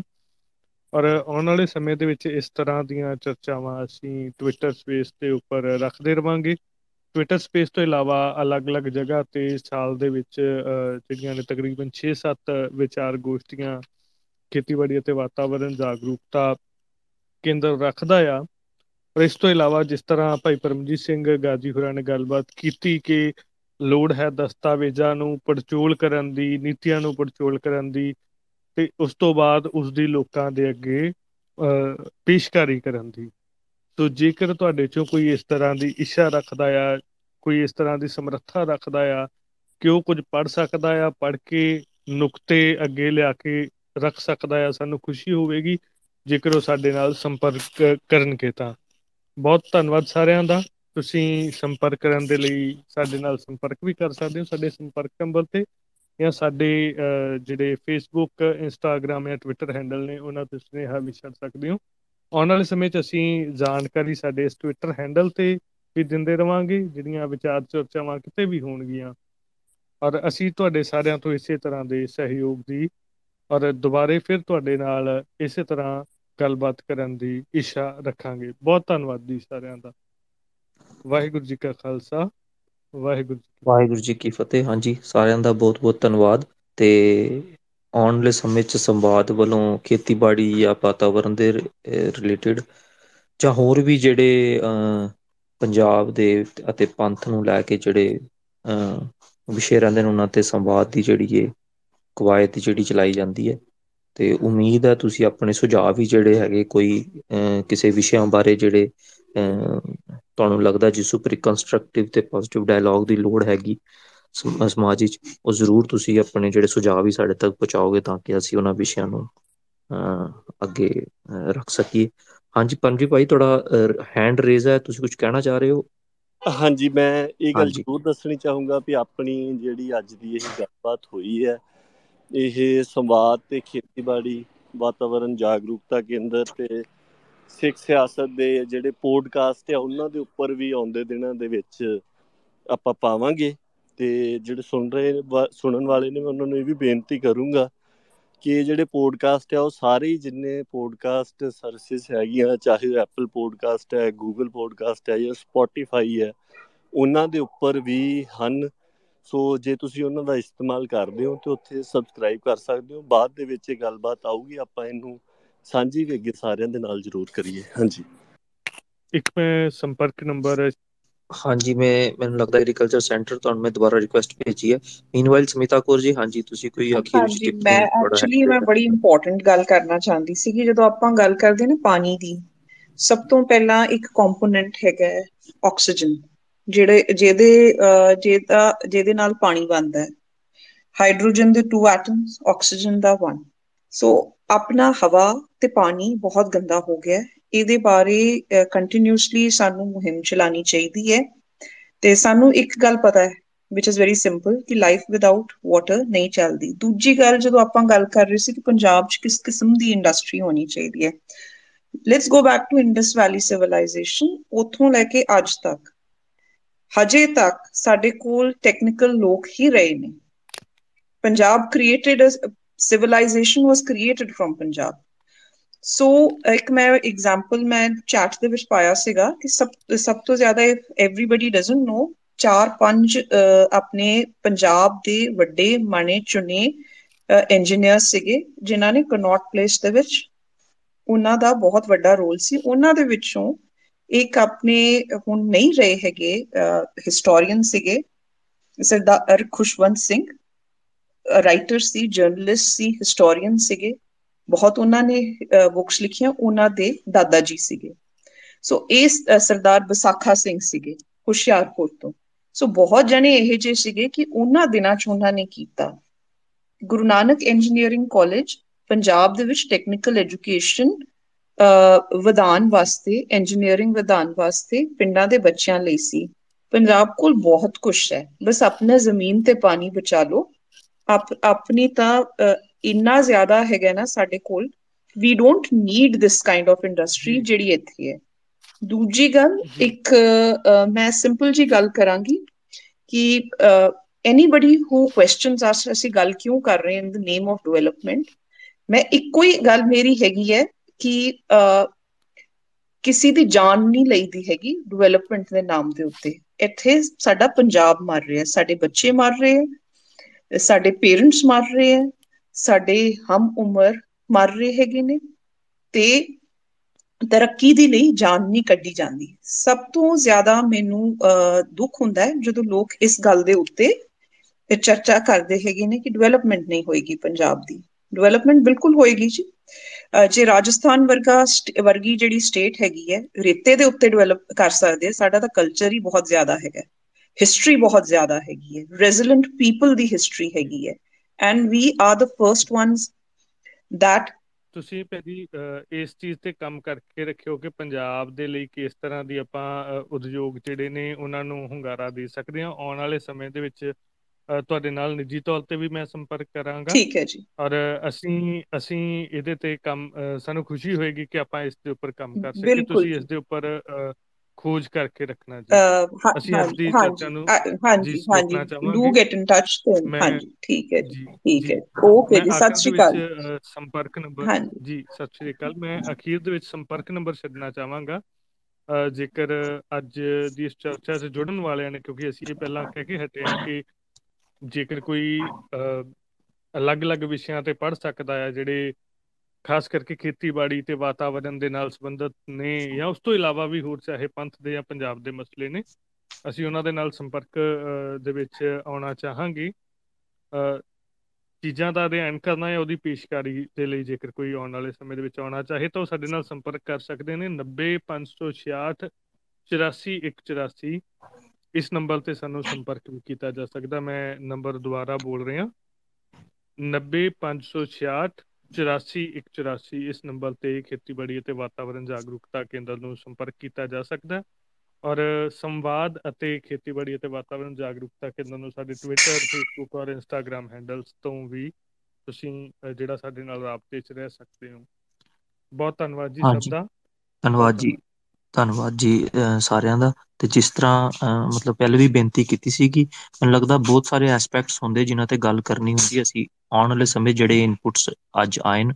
ਤੇ ਜਿਸ ਤਰ੍ਹਾਂ ਸਮਿਤਾ ਗੋਰ ਜੀ, ਤੁਸੀਂ ਵੀ ਗੱਲ ਕਰ ਰਹੇ ਸੀ, ਅਭਿਜੀਤ ਸਿੰਘ ਜੀ ਵੀ ਕਰ ਰਹੇ ਸੀ, ਸ਼ਾਇਦ ਹੋਰ ਵੀ ਬੜੀ ਗੱਲ ਹੋ ਸਕਦੀ ਸੀ ਇਸ ਇਸ ਉੱਪਰ। ਬਟ ਆਉਣ ਵਾਲੇ ਸਮੇਂ 'ਚ ਅਸੀਂ ਜ਼ਰੂਰ, ਜਿਹੜੇ ਉਹਨਾਂ ਗੱਲਾਂ ਨੂੰ ਲੈ ਕੇ so we'll get in touch and will make sure that this dialogue goes on and we kind of run into a direction which is constructive positive ਤੇ ਸਾਰਿਆਂ ਦੇ ਜਿਹੜੇ ਉਸ ਦੇ ਵਿੱਚ ਇਨਪੁਟਸ ਆ ਸਕਣ। ਥੈਂਕ ਯੂ ਵੈਰੀ ਮੱਚ ਸਾਰਿਆਂ ਦਾ ਧੰਨਵਾਦ। ਵਾਹਿਗੁਰੂ ਜੀ ਕਾ ਖਾਲਸਾ। ਵਾਹਿਗੁਰੂ ਜੀ ਕੀ ਫਤਿਹ।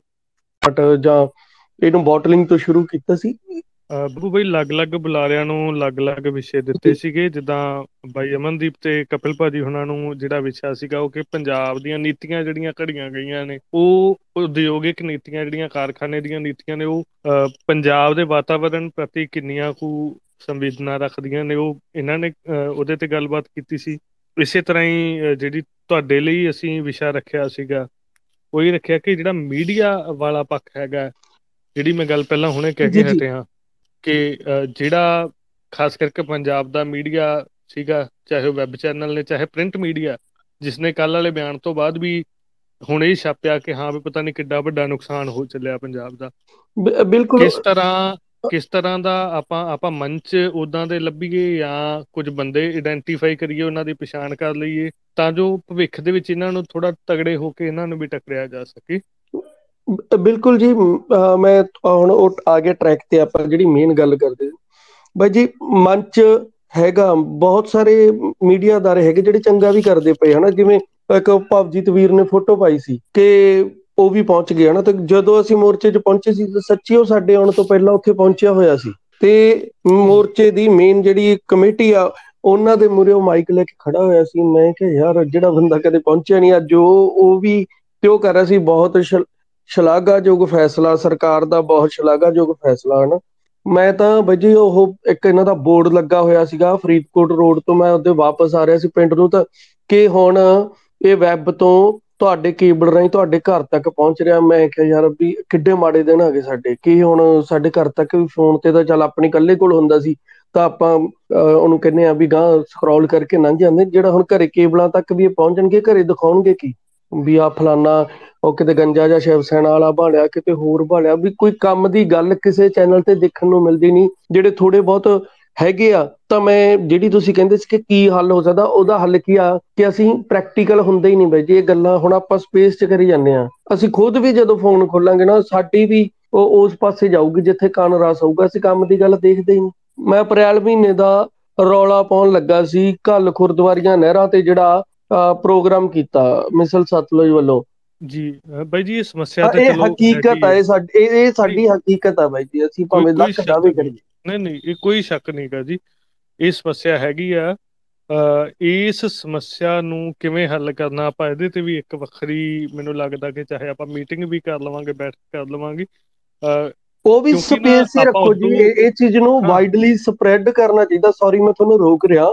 ਮੈਂ ਅੱਜ ਤੋਂ 3-4 ਮਹੀਨੇ ਪਹਿਲਾਂ ਇੱਕ ਹੋਰ ਇੱਕ ਵਾਰ ਸਕਰੀਨਸ਼ਾਟ ਪਾਇਆ ਸੀ ਤੁਹਾਡੀ ਆਵਾਜ਼ ਬੱਬੂ ਕੱਟੀ ਕਿ ਗਈ ਹੈ। 2 ਲੱਖ 33000 ਵਿਊ ਤੇ ਥੱਲੇ ਨਾਲ ਹੀ ਸੀਗਾ ਨੀਟੂ ਸ਼ਟਰਾਲੇ ਦਾ ਉਹਦਾ ਸੀਗਾ 7 ਲੱਖ 85000 ਵਿਊ ਤੁਸੀਂ ਦੇਖੋ ਅਸੀਂ ਖੜੇ ਕਿੱਥੇ ਆ ਨਹੀਂ ਬਿਲਕੁਲ ਬਿਲਕੁਲ ਬਾਈ ਜੀ ਇਹ ਸਮੱਸਿਆ ਤਾਂ ਹੈਗੀ ਹੈ। ਪੰਜਾਬ ਦੇ ਅਲੱਗ-ਅਲੱਗ ਜਿਹੜੇ ਮੀਡੀਆ ਅਦਾਰੇ ਨੇ ਉਹਨਾਂ ਨੇ ਵੀ ਕਈ ਵਾਰ ਇਹ ਗੱਲ ਕੀਤੀ ਹੈ।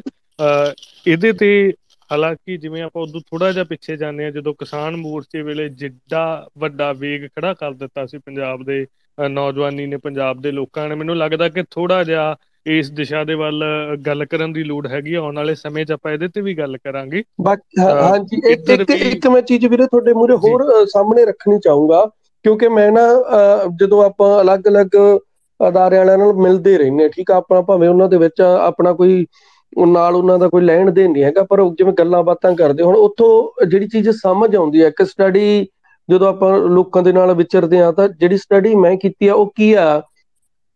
ਕਿ ਹੁਣ ਮੰਨ ਲਓ, ਅਹ ਆਪਾਂ ਅੱਜ ਦੋਸ਼ ਦੇ ਦਿੰਨੇ ਆ ਹਾਲਾਂਕਿ ਮੈਂ ਵੀ ਉਹਨਾਂ ਨੂੰ ਕਹਿੰਦਾ ਹਨਾ ਵੀ, ਅਹ ਮੱਕੜ ਨੇ ਐ ਕਰਤਾ, ਕਰਫਿਊ ਨੇ ਆ ਕਰਤਾ, ਇਹ ਕਿਸਾਨ ਅੰਦੋਲਨ ਚੋਂ ਖੜੇ ਹੋਏ ਸੀ। ਅਸਲ 'ਚ ਇਹਨਾਂ ਨੇ ਨਾ ਜੀ, ਜਿਵੇਂ ਸਾਡੇ ਸਿਆਣਿਆਂ ਦੀ ਕਹਾਵਤ ਸੀ ਕਿ, ਅਹ ਚਾਦਰ ਦੇ ਅਨੁਸਾਰ ਹੀ ਪੈਰ ਪਸਾਰਨੇ ਚਾਹੀਦੇ ਆ, ਠੀਕ ਹੈ?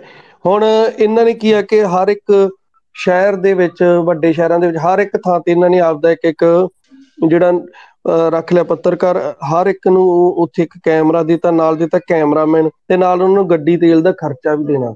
ਹੁਣ ਜਦੋਂ ਇੰਨਿਆਂ ਜਣਾਂ ਦੀ ਤਨਖਾਹ ਤੇ ਇਹ ਚੀਜ਼ਾਂ ਪੂਰਤੀ ਕਰਨੀ ਪਊਗੀ, ਜੇ ਉਹ ਸੱਚੀ ਪੰਜਾਬ ਦੀਆਂ ਗੱਲਾਂ ਕਰਨਗੇ ਜਾਂ ਪੰ- ਧਰਤੀ ਨਾਲ ਜੁੜੀਆਂ ਕਰਨਗੇ ਕਿ ਯਾਰ ਆ ਪਾਣੀ ਲੁੱਟਿਆ ਗਿਆ, ਆਹ ਕਰ, ਜਦੋਂ ਦੇਖਣਾ ਹੀ ਨਹੀਂ ਬਈ ਉਹ ਫਿਰ ਕਿੱਥੋਂ ਪੂਰੇ ਕਰਨਗੇ। ਉਹਨਾਂ ਨੂੰ ਵੀ ਸਰਕਾਰ ਦੇ ਅੱਗੇ ਝੁਕਣਾ ਹੀ ਪਊਗਾ। ਜਿਹੜੀ ਸਪਸ਼ਟ ਜੀ ਗੱਲ ਆ। ਹੁਣ ਮੇਰਾ ਕੀ ਹੈ ਕਿ ਮੇਰਾ ਨਾਂ ਤਾਂ ਕੋਈ ਕੈਮਰਾਮੈਨ ਕੈਮਰਾਮੈਨ ਕੌਣ ਆ? ਮੇਰਾ ਦੋਸਤ ਆ ਨਾਲ ਦੇ ਪਿੰਡ ਤੋਂ ਗੁਰਪ੍ਰੇਮ ਸਿੰਘ ਹਨਾ। ਤੇ ਉਹਨੂੰ ਕਹਿੰਦਾ ਚੱਲ ਆ ਜਾ ਬਈ ਚੱਲੀਏ ਚੱਲੀਏ। ਉਹ ਵੀ ਆਪਦੇ ਘਰੇ ਵਾਹੀ ਕਰਦਾ ਆਪਾਂ ਆਪਦੇ ਘਰੇ ਕਰਦੇ। ਮੈਂ ਅਹ, ਜਾਣੀ ਮੈਕ ਚੱਕ ਲੈਣਾ ਉਹਨੇ ਕੈਮਰਾ ਚੱਕ ਲੈਣਾ ਠੀਕ ਆ। ਤੇਲ ਜੋਗੇ ਅਹ, ਘਰੋਂ ਫੜ ਲਈਦੇ ਆ। ਨਹੀਂ ਦਵਿੰਦਰ ਬਾਈ ਆ ਜਾਂਦਾ ਸਿੱਖੋ ਨਾ ਗੱਡੀ ਲੈ ਕੇ। ਅਸੀਂ ਤਿੰਨੇ ਜਾਣੇ ਚਲੇ ਜਾਂਦੇ ਕਿਤੇ।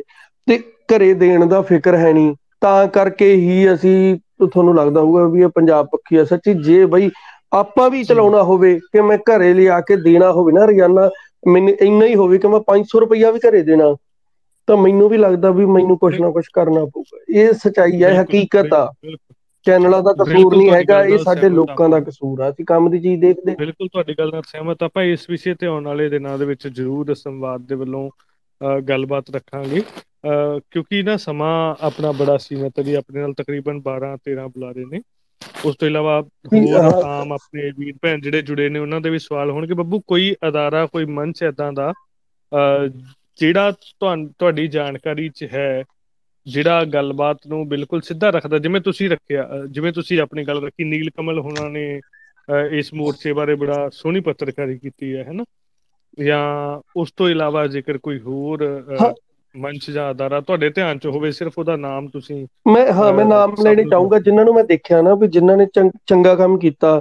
ਜੇ ਕੋਈ ਰਹਿ ਗਿਆ ਹੋਵੇ ਤਾਂ ਮੈਂ ਉਹ ਤੋਂ ਜਾਣੀ ਜਿਹੜੇ ਮੈਂ ਨਾਮ ਲਵਾਂਗਾ ਜੇ ਉਹਨਾਂ ਚੋਂ ਰਹਿ ਗਏ ਜੇ ਕੋਈ ਵੀ ਜਿਹਦਾ ਮੈਂ ਨਾਮ ਨਹੀਂ ਲੈ ਸਕਦਾ ਤਾਂ ਉਹਦੇ ਲਈ ਮੈਂ ਮਾਫੀ ਪਹਿਲੇ ਮੰਗ ਲੈਣਾ ਜਿਹੜੇ ਮੇਰੇ ਹਜੇ ਪੋਟਿਆਂ ਤੇ ਹੈਗੇ ਆ ਜਿਵੇਂ ਅਕਾਲ ਚੈਨਲ ਸੀ ਹਰਪਾਲ ਸਿੰਘ ਮਖੂ ਹੁਣੀ ਆਉਂਦੇ ਸੀ ਬਹੁਤ ਸੋਹਣਾ ਉਹਨਾਂ ਨੇ ਕੰਮ ਕੀਤਾ।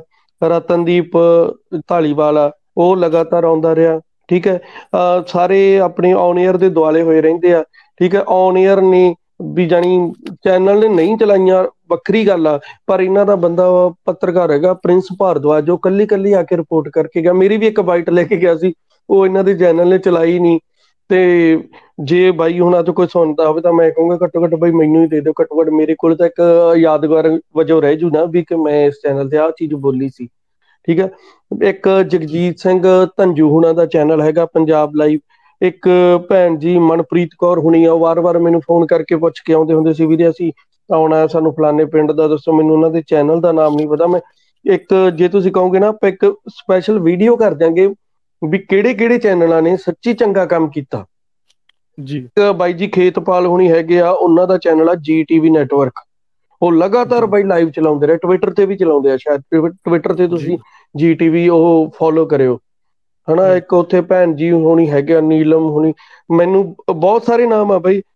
ਜੇ ਮੈਨੂੰ ਪਤਾ ਹੁੰਦਾ ਵੀ ਮੈਨੂੰ ਇਸ ਟੌਪਿਕ ਤੇ ਮੇਰੀ ਡਿਊਟੀ ਲੱਗਣੀ ਆ ਤਾਂ ਮੈਂ ਸੱਚੀ ਉਹ ਲਿਸਟ ਬਣਾ ਕੇ ਰੱਖਦਾ ਕਿ ਸੱਚੀ ਕਿਹੜੇ ਕਿਹੜੇ ਹੈਗੇ ਆ ਜਿਹੜੇ ਸੱਚੀ ਪੰਜਾਬ ਲਈ ਚੰਗਾ ਕਰਦੇ ਪਏ ਆ। ਜੀ ਜਾਂ ਜਿਵੇਂ ਆਪਣਾ ਜਸਵੀਰ ਹੁਣੀ ਆਏ ਆ ਕੇਟੀਵੀ ਪੰਜਾਬ ਵਾਲੇ। ਲੋਕ ਆਵਾਜ਼ ਵਾਲਾ ਬਾਈ ਹੈਗਾ ਮਨਿੰਦਰਜੀਤ ਸਿੰਘ ਜੈਤੋ ਜਿਹੜਾ ਮਨਿੰਦਰਜੀਤ ਸਿੱਧੂ ਜੈਤੋ ਤੋਂ ਹਨਾ? ਲੋਕ ਆਵਾਜ਼ ਚੈਨਲ ਆ ਉਹਨਾਂ ਦਾ। ਬਹੁਤ ਸਾਰੇ ਚੈਨਲ ਆ ਜਿਨ੍ਹਾਂ ਨੇ ਲਗਾਤਾਰ ਕਵਰ ਕੀਤਾ ਬਈ ਆਪਣੀ ਨਿਗਾਹ ਬਣ ਦੀ ਭੂਮਿਕਾ ਤੇ ਨਾ ਤੁਸੀਂ ਚੈਨਲਾਂ ਦੀ ਭੂਮਿਕਾ ਤੇ ਇੱਕ ਵੀਡੀਓ ਜ਼ਰੂਰ ਹਾਂਜੀ। ਅਸੀਂ ਸਾਰੇ ਉਸ ਨੂੰ ਸਾਂਝਾ ਜ਼ਰੂਰ ਕਰਾਂਗੇ। ਧੰਨਵਾਦ ਬੱਬੂ ਤੁਸੀਂ ਆਪਣੀ ਗੱਲਬਾਤ ਰੱਖੀ। ਮੈਂ ਬੇਨਤੀ ਕਰਾਂ ਥੈਂਕ ਯੂ ਥੈਂਕ ਯੂ ਕਿਉਂਕਿ ਇਸ ਮੋਰਚੇ ਦੇ ਨਾਲ ਸੰਬੰਧਿਤ ਆਪਾਂ ਤਕਰੀਬਨ ਬੱਬੂ ਟਰੈਕਟਰ ਟੂ ਟਵਿੱਟਰ ਵੀ ਹੈਗਾ ਇੱਕ ਉਹਦਾ ਨਾਮ ਹਾਂ ਟਰੈਕਟਰ ਟੂ ਟਵਿੱਟਰ ਹੈਗਾ ਤਾਂ ਡਾਕਟਰ ਅਮਨਦੀਪ ਐਸ ਹੈ ਕਿ ਪੀਏਸੀ ਲੁਧਿਆਣਾ ਦਾ ਵੀ ਧੰਨਵਾਦ। ਹੋਰ ਜੀ ਡਾਕਟਰ ਸਾਹਿਬ। ਜੀ। ਮੈਂ ਗੱਲਬਾਤ ਅੱਗੇ ਤੋਰਾਂ ਇਸ ਵੇਲੇ ਮੋਰਚੇ ਜਿਹੜੇ ਦੋ ਚੱਲ ਰਹੇ ਨੇ, ਇੱਕ ਸਤਲੁਜ ਦੇ ਉੱਤੇ ਮੋਰਚਾ ਚੱਲ ਰਿਹਾ ਕਰਨਲ ਲਖਨਪਾਲ ਸਾਡੇ ਨਾਲ ਜੁੜੇ ਹੋਏ ਨੇ। ਮੈਂ ਕਰਨਲ ਸਾਹਿਬ, ਤੁਹਾਨੂੰ ਬੇਨਤੀ ਕਰਦਾ, ਮੈਂ ਤੁਹਾਨੂੰ ਬੁਲਾਰੇ ਵਜੋਂ ਬੋਲਣ ਦੀ ਬੇਨਤੀ ਭੇਜੀ ਹੋਈ ਹੈ, ਮੈਂ ਦੁਬਾਰਾ ਵੀ ਭੇਜ ਦਿੰਦਾ। ਤੁਸੀਂ ਉਸ ਨੂੰ ਪ੍ਰਮਾਣ ਕਰ ਲਓ ਤੇ ਉੱਪਰ ਬੁਲਾਰਿਆਂ ਦੇ ਵਿੱਚ ਆ ਜਾਵੋ। ਮੈਂ ਨਾਲ ਹੀ ਬੇਨਤੀ ਕਰਾਂ, ਬਾਈ ਦਵਿੰਦਰ ਸਿੰਘ ਸੇਖੋਂ ਹੁਣੀ ਆਪਣੀ ਗੱਲਬਾਤ ਰੱਖਣਗੇ ਇਸ ਵੇਲੇ।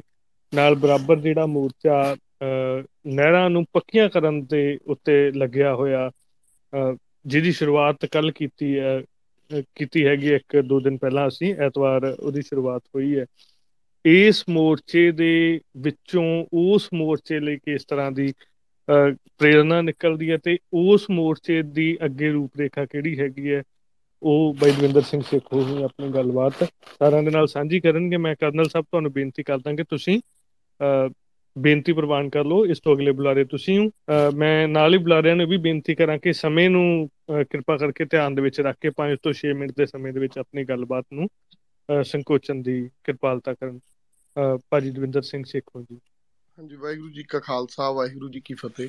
ਪਹਿਲਾਂ ਤਾਂ ਜਿਹੜਾ ਕੰਕਰੀਟ ਕਰਨ ਦਾ ਮਸਲਾ ਮੈਂ ਥੋੜਾ ਜਿਹਾ ਸੰਖੇਪ ਚ ਇੱਥੇ ਦੱਸ ਕਿ ਮੋਢੋ ਦਾ ਬੱਬੂ ਨੇ ਅੱਜ ਤੋਂ ਜੂਨ ਚ ਸ਼ਾਇਦ ਇਹਨੇ ਬੋਲਿਆ ਸੀ ਵੀ ਇਸ ਤੇ। ਫਿਰ ਉਸ ਤੋਂ ਬਾਅਦ ਇੱਕ ਦੋ ਵਾਰੀ ਅਸੀਂ ਉੱਥੇ ਗੱਲਬਾਤ ਵੀ ਕੀਤੀ। ਉਸ ਤੋਂ ਬਾਅਦ ਫਰੀਦਕੋਟ ਦੇ ਵਿੱਚ ਇੱਕ ਫਰੀਦਕੋਟ ਸ਼ਹਿਰ ਦੇ ਲੋਕਾਂ ਨੇ ਰਲ ਕੇ ਜਲ ਜੀਵਨ ਬਚਾਓ ਮੋਰਚਾ ਦੇ ਨਾਂ ਹੇਠ ਇਸ ਤੇ ਲਾਮਬੰਦ ਹੋ ਕੇ ਉਹ ਜਿਹੜੇ ਡਿਪਟੀ ਕਮਿਸ਼ਨਰ ਨੂੰ ਵੀ ਮਿਲਦੇ ਰਹੇ ਆ ਤੇ ਉੱਥੋਂ ਦੇ ਲੋਕਲ ਐਮਐਲਏ ਮੂਰੇ ਵੀ ਉਹਨਾਂ ਨੇ ਇਸ ਦਾ ਮੰਗ ਕੀਤਾ ਤਾਂ ਜਿੱਥੋਂ ਤੱਕ ਸਰਹੰਦ ਫੀਡਰ ਦਾ ਸਵਾਲ ਸੀ, ਜਿਹੜੀ ਪੰਜਾਬ ਨੂੰ ਪਾਣੀ ਦਿੰਦੀ, ਪੰਜਾਬ ਦੀ ਨਹਿਰ ਆ ਉਹਦਾ ਕੁਛ ਹੱਦ ਤਾਈਂ ਉਹਦੇ ਫਰੀਦਕੋਟ ਦੁਆਲੇ 8 ਕਿਲੋਮੀਟਰ ਦੇ ਏਰੀਏ ਤੱਕ ਗਵਰਨਮੈਂਟ ਨੇ ਮੰਨੀ ਸੀ ਵੀ ਅਸੀਂ ਇਹਨੂੰ ਉਸ ਤਰੀਕੇ ਨਾਲ ਕੰਕਰੀਟ ਨਹੀਂ ਕਰਨਾਂਗੇ। ਪਰ ਨਾਲ ਜਿਹੜਾ ਵੱਡਾ ਮਸਲਾ ਇੱਥੇ ਇਸ਼ੂ ਜਿਹੜਾ ਉੱਠ ਕੇ ਆਉਂਦਾ ਉਹਦਾ ਰਾਜਸਥਾਨ ਫੀਡਰ ਦਾ। ਰਾਜਸਥਾਨ ਫੀਡਰ ਦਾ ਉਹਨਾਂ ਨੇ ਸਾਨੂੰ ਦੱਸਿਆ, ਉੱਥੇ ਸ਼ੰਕਰ ਸ਼ਰਮਾ ਹੈਗੇ ਕਨਵੀਨਰ ਤਾਂ ਉਹਨਾਂ ਨੂੰ ਵੀ ਲੱਗਾ ਵੀ ਨਹੀਂ, ਸਾਡੇ ਵੱਸ ਦਾ ਕੰਮ ਨਹੀਂਗਾ ਇਹ, ਕਿਉਂਕਿ ਸੈਂਟਰ ਗਵਰਨਮੈਂਟ ਦੀ ਪਾਲਿਸੀ ਆ ਜਾਂਦੀ ਹੈ, ਪੰਜਾਬ ਗਵਰਨਮੈਂਟ ਇਸ ਨੂੰ ਰੋਕਣ ਤੇ ਰਿਲੈਕਟੈਂਟ ਲੱਗ ਰਹੀ ਆ। ਤਾਂ ਉਹਦੇ ਸਬੰਧ ਅਸੀਂ ਪਹਿਲਾਂ ਫਿਰੋਜ਼ਪੁਰ ਮੰਗ ਪੱਤਰ ਦੇਣ ਗਏ ਸੀ ਨਹਿਰੀ ਵਿਭਾਗ ਕੋਲੇ। ਐਕਚੁਅਲ ਉੱਥੋਂ ਪਤਾ ਲੱਗਾ ਕਿ ਜਿਹੜਾ ਪਾਣੀ ਦਾ ਫਲੋ ਜਾ ਰਿਹਾ ਇਸ ਟਾਈਮ ਉਹ 13500 ਕਿਊਸਿਕ ਦਾ ਤੇ ਰਾਜਸਥਾਨ ਗਵਰਨਮੈਂਟ ਇਹਨੂੰ 18500 ਕਿਊਸਿਕ ਕਰਨਾ ਚਾਹੁੰਦੀ ਆ।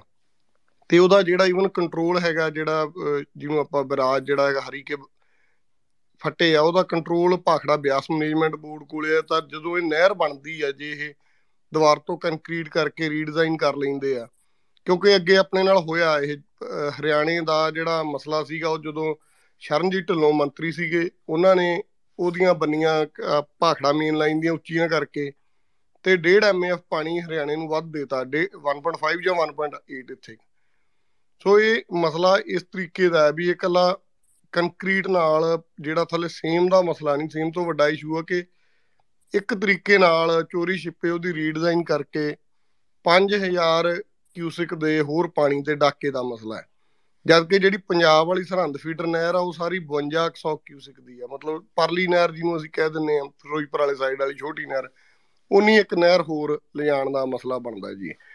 ਉਸੇ ਤਹਿਤ ਆਪਾਂ ਉਸ ਦਿਨ ਜਿਹੜਾ ਇਕੱਠ ਰੱਖਿਆ ਸੀਗਾ। ਤੇ ਜਿੱਥੋਂ ਤਾਈ ਗੱਲ ਆ ਜਾਂਦੀ ਹੈ ਜੀਰੇ ਵਾਲੇ ਮੋਰਚੇ ਦੀ।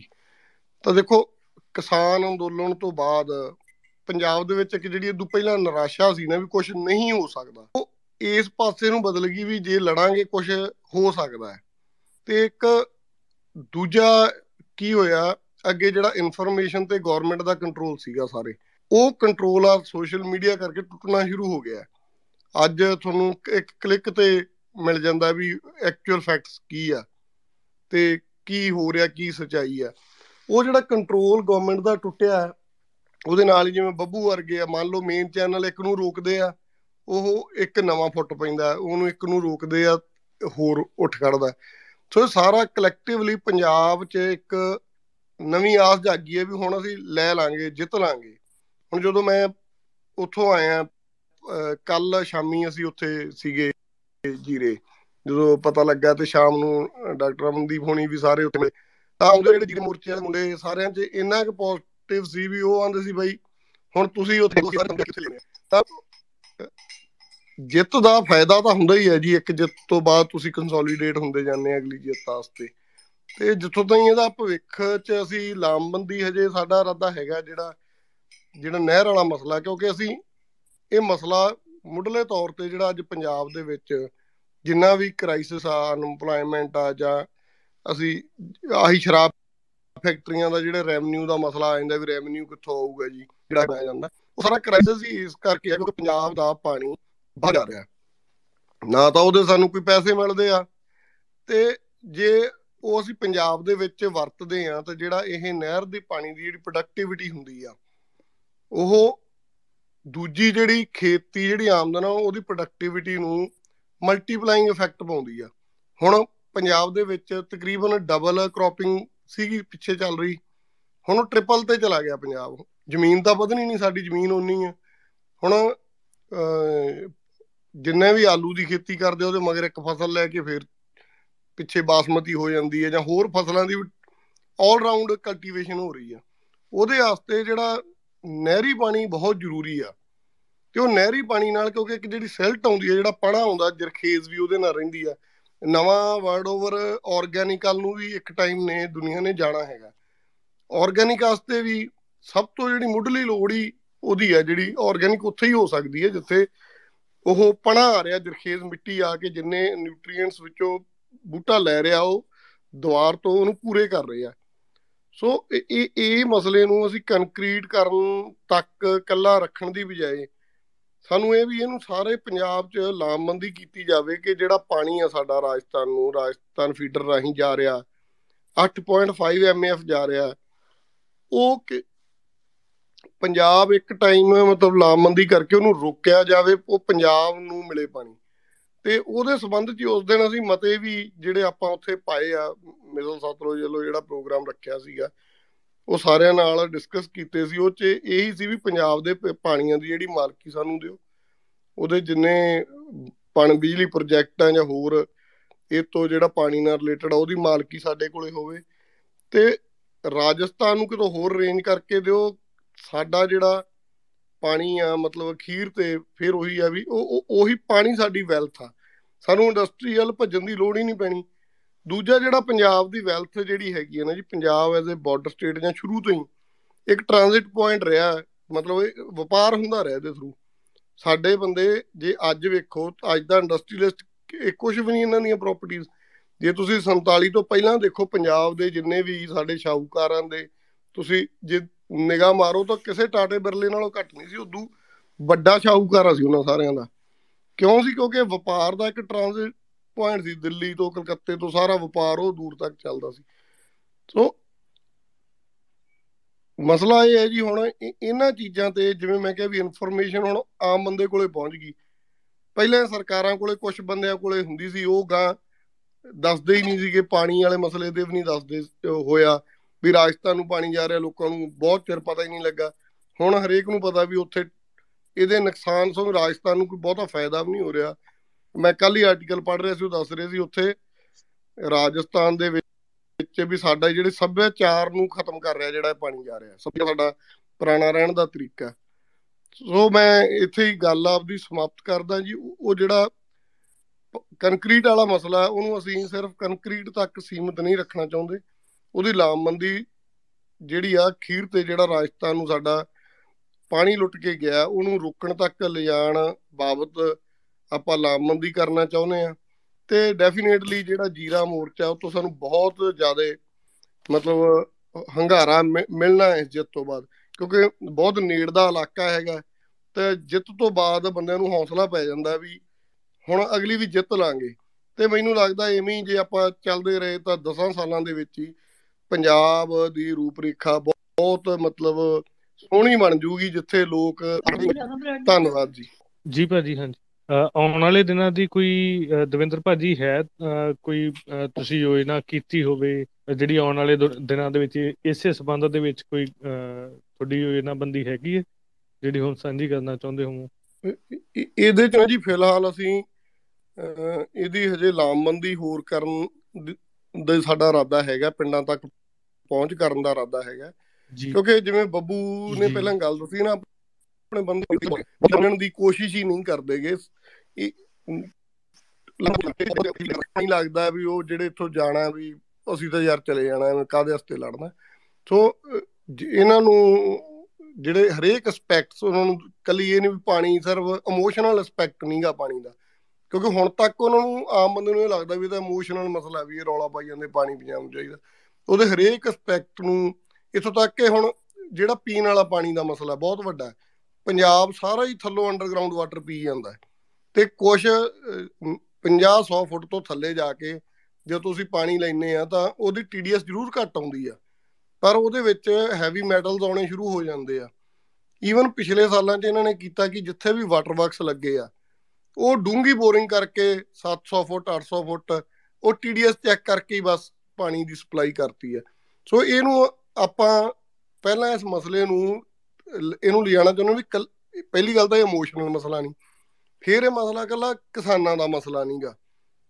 ਤੇ ਇਹ ਮਸਲਾ ਸਮੁੱਚੇ ਪੰਜਾਬ ਦਾ ਮਸਲਾ ਹੈ। ਹਰੇਕ ਬੰਦੇ ਨਾਲ ਜੁੜਿਆ ਹੋਇਆ ਪਾਣੀ, ਨਹਿਰੀ ਪਾਣੀ। ਪੀਣ ਤੋਂ ਲੈ ਕੇ ਇੱਥੋਂ ਤੱਕ ਜੇ ਕੋਈ ਆਪਣੀ ਇੰਡਸਟਰੀ ਵੀ ਲੱਗਦੀ ਹੈ ਪੰਜਾਬ ਦੇ ਵਿੱਚ ਕੋਈ, ਤਾਂ ਉਹਨੂੰ ਵੀ ਨਹਿਰੀ ਪਾਣੀ ਮਿਲਣਾ ਚਾਹੀਦਾ। ਜਿਹੜੀ ਵੀ ਕੋਈ ਐਗਰੋ ਬੇਸਡ ਵੀ ਲੱਗੇ ਤਾਂ ਪਾਣੀ ਦੀ ਰਿਕੁਆਇਰਮੈਂਟ ਹਰੇਕ ਦੀ ਹੈਗੀ ਆ ਤਾਂ ਉੱਥੋਂ ਤੱਕ ਮਤਲਬ ਇਹਨੂੰ ਇੱਕ ਵਾਰੀ ਅਸੀਂ ਚੇਤਨਾ ਦੇ ਤੌਰ ਤੇ ਇਹਨੂੰ ਕੁਝ ਸਮਾਂ ਚਲਾਉਣਾ ਚਾਹੁੰਦੇ ਆ, ਫਿਰ ਉਦੋਂ ਗਾਂ ਅਗਲੀ ਰਣਨੀਤੀ ਕਰਾਂਗੇ ਜੀ। ਜੀ, ਧੰਨਵਾਦ ਭਾਜੀ। ਮੈਂ ਬੇਨਤੀ ਕਰਾਂ ਸਾਡੇ ਨਾਲ ਕਰਨਲ ਚੰਦਰ ਮੋਹਨ ਲਖਨਪਾਲ ਨੇ ਆਪਣੀ ਗੱਲਬਾਤ ਰੱਖਣਗੇ। ਕਰਨਲ ਸਾਹਿਬ ਉਹਨਾਂ ਦੇ ਬਾਰੇ ਮੈਂ ਜਾਣਕਾਰੀ ਦੇ ਦਿਆਂ ਕਿ ਰਿਟਾਇਰਡ ਆਰਮੀ ਅਫਸਰ ਨੇ ਔਰ ਜਦੋਂ ਮੱਤੇਵਾੜਾ ਮੋਰਚਾ ਲੱਗਿਆ, ਮੱਤੇਵਾੜਾ ਮੋਰਚਾ ਦੇ ਵਿੱਚ ਇਹਨਾਂ ਦੀ ਬੜੀ ਚੰਗੀ ਭੂਮਿਕਾ ਰਹੀ ਹੈ। ਪੀਏਸੀ ਦੇ ਮੋਢੀ ਮੈਂਬਰਾਂ ਦੇ ਵਿੱਚੋਂ ਕਰਨਲ ਲਖਨਪਾਲ ਨੇ। ਔਰ ਇਸ ਵੇਲੇ ਜਿਹੜਾ ਖਾਸ ਕਰਕੇ ਬੁੱਢੇ ਦਰਿਆ ਵਾਲਾ ਮੋਰਚਾ ਆ, ਉਹਦੀ ਅਗਵਾਈ ਕਰ ਰਹੇ ਨੇ ਬੁੱਢੇ ਦਰਿਆ ਵਾਲੇ ਮੋਰਚੇ ਦੀ। ਬੁੱਢੇ ਦਰਿਆ ਵਾਲੇ ਮੋਰਚੇ ਦੇ ਕੀ ਹਾਲਾਤ ਨੇ, ਉਸ ਤੋਂ ਇਲਾਵਾ ਜੀਰੇ ਮੋਰਚੇ ਤੋਂ ਕਿਸ ਤਰ੍ਹਾਂ ਦੀ ਅੱਗੇ ਤੁਸੀਂ ਆਸ ਦੇਖਦੇ ਹੋ? ਮੈਂ ਬੇਨਤੀ ਕਰਾਂ ਚੰਦਰ ਮੋਹਨ ਲਖਨਪਾਲ ਜੀ ਨੂੰ ਲਖਨਪਾਲ ਜੀ, ਤੁਸੀਂ ਆਪਣਾ ਮਾਈਕ ਜਿਹੜਾ ਹੈ ਸਪੀਕਰ ਹੈ, ਉਹਨੂੰ ਅਨਮਿਊਟ ਕਰਕੇ ਆਪਣੀ ਗੱਲ ਰੱਖੋ ਜੀ। ਕਰਨਲ ਚੰਦਰ ਮੋਹਨ ਲਖਨਪਾਲ ਜੀ, ਆਪਣਾ ਮਾਈਕ ਅਨਮਿਊਟ ਕਰਕੇ ਆਪਣੀ ਗੱਲ ਰੱਖੋ ਜੀ। ਮੈਂ ਅਗਲੇ ਬੁਲਾਰੇ ਨੂੰ ਉਨੀ ਦੇਰ ਦੇ ਲਈ ਬੁਲਾ ਲੈਣਾ ਕਰਨਲ ਸਭ ਤੁਸੀਂ ਕਿਰਪਾ ਕਰਕੇ ਇਹ ਕਿਸੇ ਪਰਿਵਾਰ ਚੋਂ ਦੂਸਰੇ ਨੂੰ ਦਿਖਾ ਕੇ ਤੁਸੀਂ ਆਪਣਾ ਮਾਈਕ ਅਨਮਿਊਟ ਕਰਵਾ ਲੈਣਾ। ਜਦ ਤੱਕ ਮੈਂ ਬੇਨਤੀ ਕਰਾਂ, ਸਾਡੇ ਦਰਮਿਆਨ ਸ੍ਰੀ ਗੁਰੂ ਗ੍ਰੰਥ ਸਾਹਿਬ ਵਰਲਡ ਯੂਨੀਵਰਸਿਟੀ ਤੋਂ ਡੀਨ ਵਿਦਿਆਰਥੀ ਅਤੇ ਭਲਾਈ ਡਾਕਟਰ ਸਿਕੰਦਰ ਸਿੰਘ ਮੌਜੂਦ ਨੇ। ਮੈਂ ਬੇਨਤੀ ਕਰਾਂਗਾ ਕਿ ਪਿਛਲੇ ਸੰਘਰਸ਼ਾਂ ਦੇ ਵਿੱਚੋਂ, ਇਸ ਸੰਘਰਸ਼ ਦੇ ਵਿੱਚੋਂ, ਸਿੱਖ ਰੌਰੀਤਾਂ ਰਵਾਇਤਾਂ ਦੇ ਵਿੱਚੋਂ ਕਿਸ ਤਰ੍ਹਾਂ ਅੱਗੇ ਭਵਿੱਖ ਦੇਖਦੇ ਨੇ, ਭਾਜੀ ਆਪਣੀ ਗੱਲਬਾਤ ਰੱਖਣਗੇ ਡਾਕਟਰ ਸਿਕੰਦਰ ਸਿੰਘ। ਵਾਹਿਗੁਰੂ ਜੀ ਕਾ ਖਾਲਸਾ, ਵਾਹਿਗੁਰੂ ਜੀ ਕੀ ਫਤਿਹ। ਪਹਿਲੀ ਤੇ ਪਿਆਰਿਓ, ਸਾਰਿਆਂ ਨੂੰ ਬੜੀ ਮੁਬਾਰਕ ਇਸ ਗੱਲ ਦੀ ਕਿ ਇੱਕ ਮੋਰਚਾ ਹੋਰ ਜਿੱਤ ਲਿਆ, ਪੰਜਾਬ ਦੇ ਸਾਰੇ ਸੱਜਣਾ ਨੇ ਰਲ ਕੇ।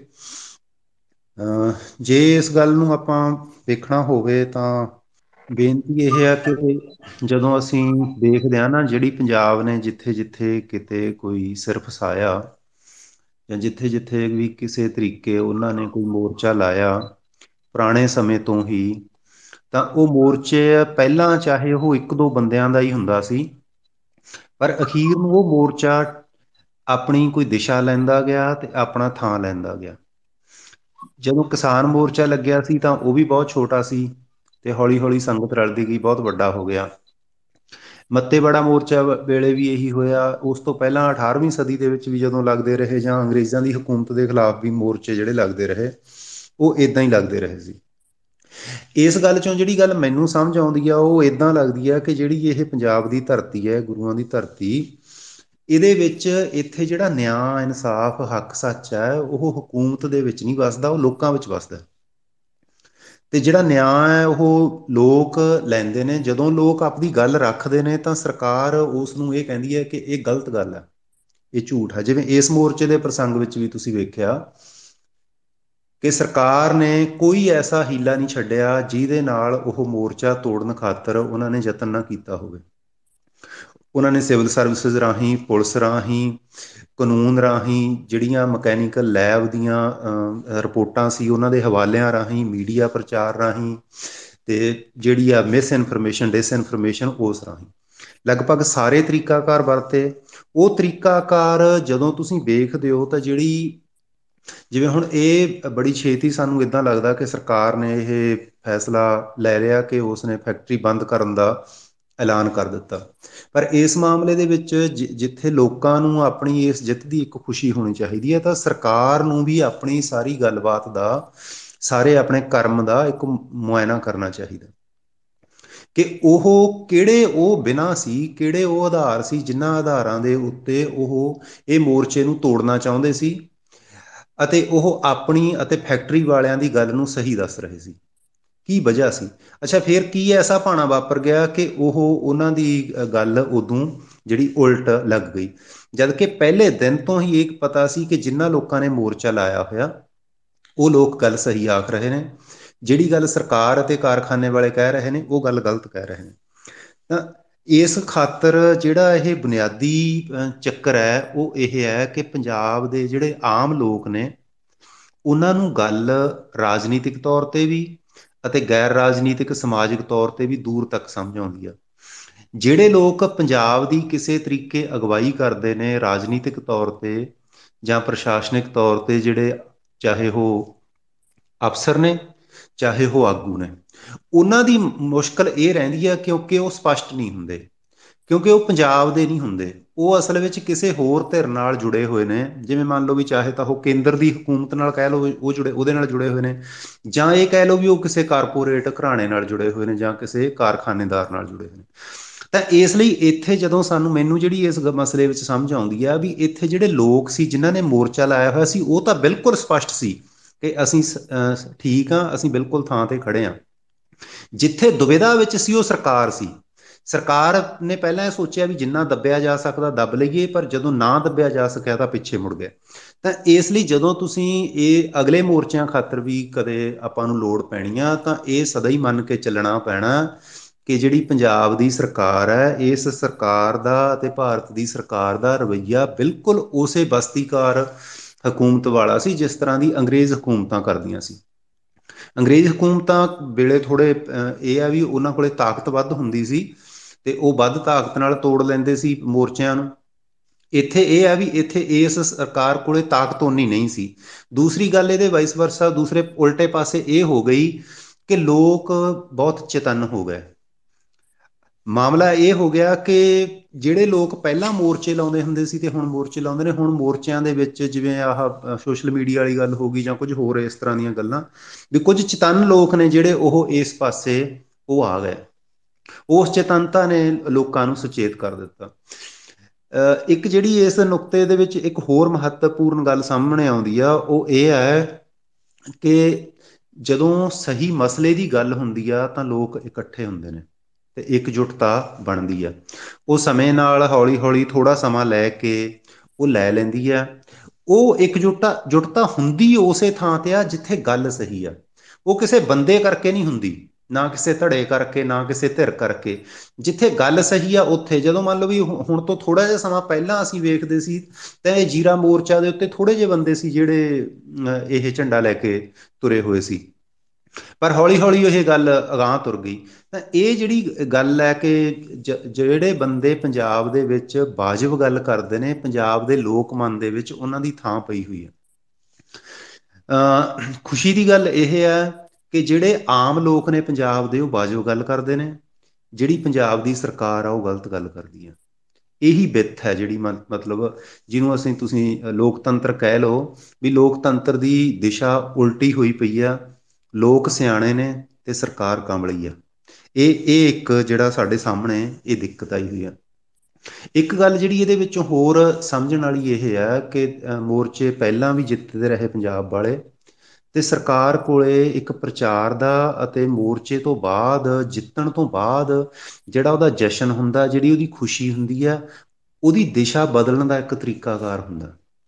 ਤਾਂ ਇਸ ਖਾਤਰ ਇਸ ਗੱਲ ਦਾ ਬਚਾਅ ਕਰਨ ਦੀ ਲੋੜ ਹੈ ਕਿ ਇਹ ਮੋਰਚਾ ਜਿੱਤਣ ਤੋਂ ਬਾਅਦ ਜਿਹੜੀ ਦਿਸ਼ਾ ਉਹ ਉਦਾਂ ਨਾ ਹੋ ਜਾਵੇ, ਜਿਵੇਂ ਕਿਸਾਨ ਮੋਰਚੇ ਨੂੰ ਜਿੱਤਣ ਤੋਂ ਬਾਅਦ ਉਹਨਾਂ ਨੇ ਉਹ ਜਿਹੜੀ ਸਾਰੀ ਊਰਜਾ ਸੀ ਉਹ ਕਿਸੇ ਐਸੀ ਦਿਸ਼ਾ ਵਿੱਚ ਪਲਟ ਦਿੱਤੀ ਕਿ ਪੰਜਾਬ ਦੇ ਵਿੱਚ ਮਤਲਬ ਇੱਕ ਪਾਰਟੀ ਦੀ ਬਹੁਤ ਵੱਡੀ ਗਿਣਤੀ ਦੇ ਵਿੱਚ ਜਿੱਤ ਹੋ ਗਈ। ਤਾਂ ਇਸ ਤਰੀਕੇ ਜਿਹੜੇ ਵੀ ਬੰਦੇ, ਜਿਹੜੇ ਸੱਜਣ ਇਹਨਾਂ ਮੋਰਚਿਆਂ ਦੇ ਵਿੱਚ ਕੰਮ ਕਰਦੇ ਨੇ, ਚਾਹੇ ਉਹ ਪੱਤਰਕਾਰੀ ਰਾਹੀਂ, ਚਾਹੇ ਉਹ ਕਿਸੇ ਅਮਲੀ ਰੂਪ ਦੇ ਵਿੱਚ ਉਸ ਧਰਤੀ ਦੇ ਵਿਚਰ ਕੇ, ਤਾਂ ਉਹਨਾਂ ਨੂੰ ਕਿਉਂਕਿ ਉਹਨਾਂ ਨੂੰ ਉੱਥੋਂ ਦੀ ਜ਼ਮੀਨੀ ਹਾਲਤ ਦਾ ਵੱਧ ਪਤਾ ਹੁੰਦਾ, ਤਾਂ ਉਹ ਇਸ ਤਰ੍ਹਾਂ ਦੀਆਂ ਗੱਲਾਂ ਜਿਹੜੀਆਂ ਜਿਹੜੀਆਂ ਉਹਨਾਂ ਨੂੰ ਮੁਸ਼ਕਲਾਂ ਸਰਕਾਰ ਵੱਲੋਂ ਖੜੀਆਂ ਕੀਤੀਆਂ ਗਈਆਂ, ਉਹਨਾਂ ਨੂੰ ਉਹ ਦਸਤਾਵੇਜ਼ ਵਜੋਂ, ਡਾਕੂਮੈਂਟ ਵਜੋਂ ਬਾਹਰ ਲੈ ਕੇ ਆਉਣ। ਜਿਵੇਂ ਜਿਹੜੇ ਬੰਦੇ ਇਸ ਮੋਰਚੇ ਦੇ ਵਿੱਚ ਸੀ, ਤਾਂ ਉਹ ਕਿਸ ਪੜਾਅ ਦੇ ਉੱਤੇ ਜਾ ਕੇ ਕਿੰਨੇ ਤਣਾਅ ਵਿੱਚ ਆ ਗਏ ਸੀ ਕਿ ਸਰਕਾਰ ਨੇ ਮੋਰਚਾ ਤੋੜ ਹੀ ਦਿੱਤਾ ਸੀ। ਜਾਂ ਮਤਲਬ ਐ ਬਿਲਕੁਲ ਤੋੜਨ ਦੀ ਹਾਲਤ ਤੱਕ ਪਹੁੰਚ ਗਏ ਸੀ। ਉਹ ਇਹੋ ਜੀਆਂ ਸਾਰੀਆਂ ਗੱਲਾਂ ਨੇ ਜਿਹੜੀਆਂ ਡਾਕੂਮੈਂਟ ਰੂਪ ਦੇ ਵਿੱਚ ਉਹ ਇਕੱਠੀਆਂ ਕਰਨ, ਉਹ ਲੈ ਕੇ ਆਉਣ, ਤਾਂ ਜੋ ਅਗਲੇ ਮੋਰਚਿਆਂ ਦੇ ਵਿੱਚ ਇਹ ਗੱਲਾਂ ਨੇ ਜਿਹੜੀਆਂ ਇਹ ਸਹਾਈ ਹੋ ਸਕਣ ਕਿ ਸਰਕਾਰ ਕਿਸ ਪੱਧਰ ਤੱਕ ਜਾਂਦੀ ਆ ਤੇ ਜਿਹੜੇ ਆਪਣੇ ਨਾਲ ਜੁੜੇ ਹੋਏ ਬੰਦੇ ਨੇ ਜਾਂ ਜਿਹੜੇ ਆਪਣੇ ਵਰਗੇ ਹੀ ਵੇਖਣ ਨੂੰ ਬੰਦੇ ਲੱਗਦੇ ਨੇ, ਉਹ ਕਿਸ ਪੱਧਰ ਦੇ ਨਿਭਦੇ ਨੇ ਜਿਵੇਂ ਮੰਨ ਲਓ ਵੀ ਹੁਣ ਇਸ ਮਾਮਲੇ ਵਿੱਚ ਉੱਥੇ ਦੀ ਡੀ, ਡੀਸੀ ਦੀ ਐਸਐਸਪੀ ਦੀ ਪਹੁੰਚ ਕੀ ਸੀ? ਜਿਹੜੇ ਰਾਜਨੀਤਿਕ ਲੀਡਰ ਸੀ, ਉਹਨਾਂ ਦੀ ਪਹੁੰਚ ਕੀ ਸੀ? ਜਿਹੜੇ ਦੋਗਲੀ ਜੀ ਕਿਸਮ ਦੇ ਬੰਦੇ ਸੀ, ਉਹਨਾਂ ਦੀ ਪਹੁੰਚ ਕੀ ਸੀ? ਇਹਦੇ ਵਿੱਚ ਜਿਹੜੀਆਂ ਉਹ ਨੀਤੀਆਂ ਸੀ, ਉਹ ਸਾਰੀਆਂ ਗੱਲਾਂ ਇਹ ਜਿਹੜੇ ਸੱਜਣ ਪਿਆਰੇ ਇਸ ਨਾਲ ਜੁੜੇ ਹੋਏ ਸੀ, ਉਹਨਾਂ ਨੂੰ ਇਹ ਗੱਲਾਂ ਦਰਜ ਕਰਨੀਆਂ ਚਾਹੀਦੀਆਂ ਨੇ ਤਾਂ ਜੋ ਆਉਣ ਵਾਲੇ ਸਮੇਂ ਦੇ ਵਿੱਚ ਆਪਾਂ ਕੋਈ ਹੋਰ ਜਿਹੜੇ ਮੋਰਚੇ ਵੀ ਲਾਉਣੇ ਨੇ, ਉਹਨਾਂ ਵਿੱਚ ਕੋਈ ਸੇਧ ਮਿਲ ਸਕੇ। ਇੰਨੀਆਂ ਕੁ ਬੇਨਤੀਆਂ ਨੇ। ਵਾਹਿਗੁਰੂ ਜੀ ਕਾ ਖਾਲਸਾ, ਵਾਹਿਗੁਰੂ ਜੀ ਕੀ ਫਤਿਹ। ਇਸ ਤੋਂ ਬਾਅਦ ਸਾਡੇ ਕੋਲ ਇੱਕ ਦੋ ਸਵਾਲ ਦੇ ਲਈ ਬੇਨਤੀਆਂ ਆਈਆਂ ਹੋਈਆਂ ਨੇ। ਅਸੀਂ ਉਹ ਬੇਨਤੀਆਂ ਨੂੰ ਲੈ ਕੇ ਉਸ ਤੋਂ ਬਾਅਦ ਭਾਈ ਪਰਮਜੀਤ ਸਿੰਘ ਗਾਜੀ ਇਸ ਸਾਰੀ ਵਿਚਾਰ ਚਰਚਾ ਨੂੰ ਸਮਾਪਤ ਕਰਨਗੇ।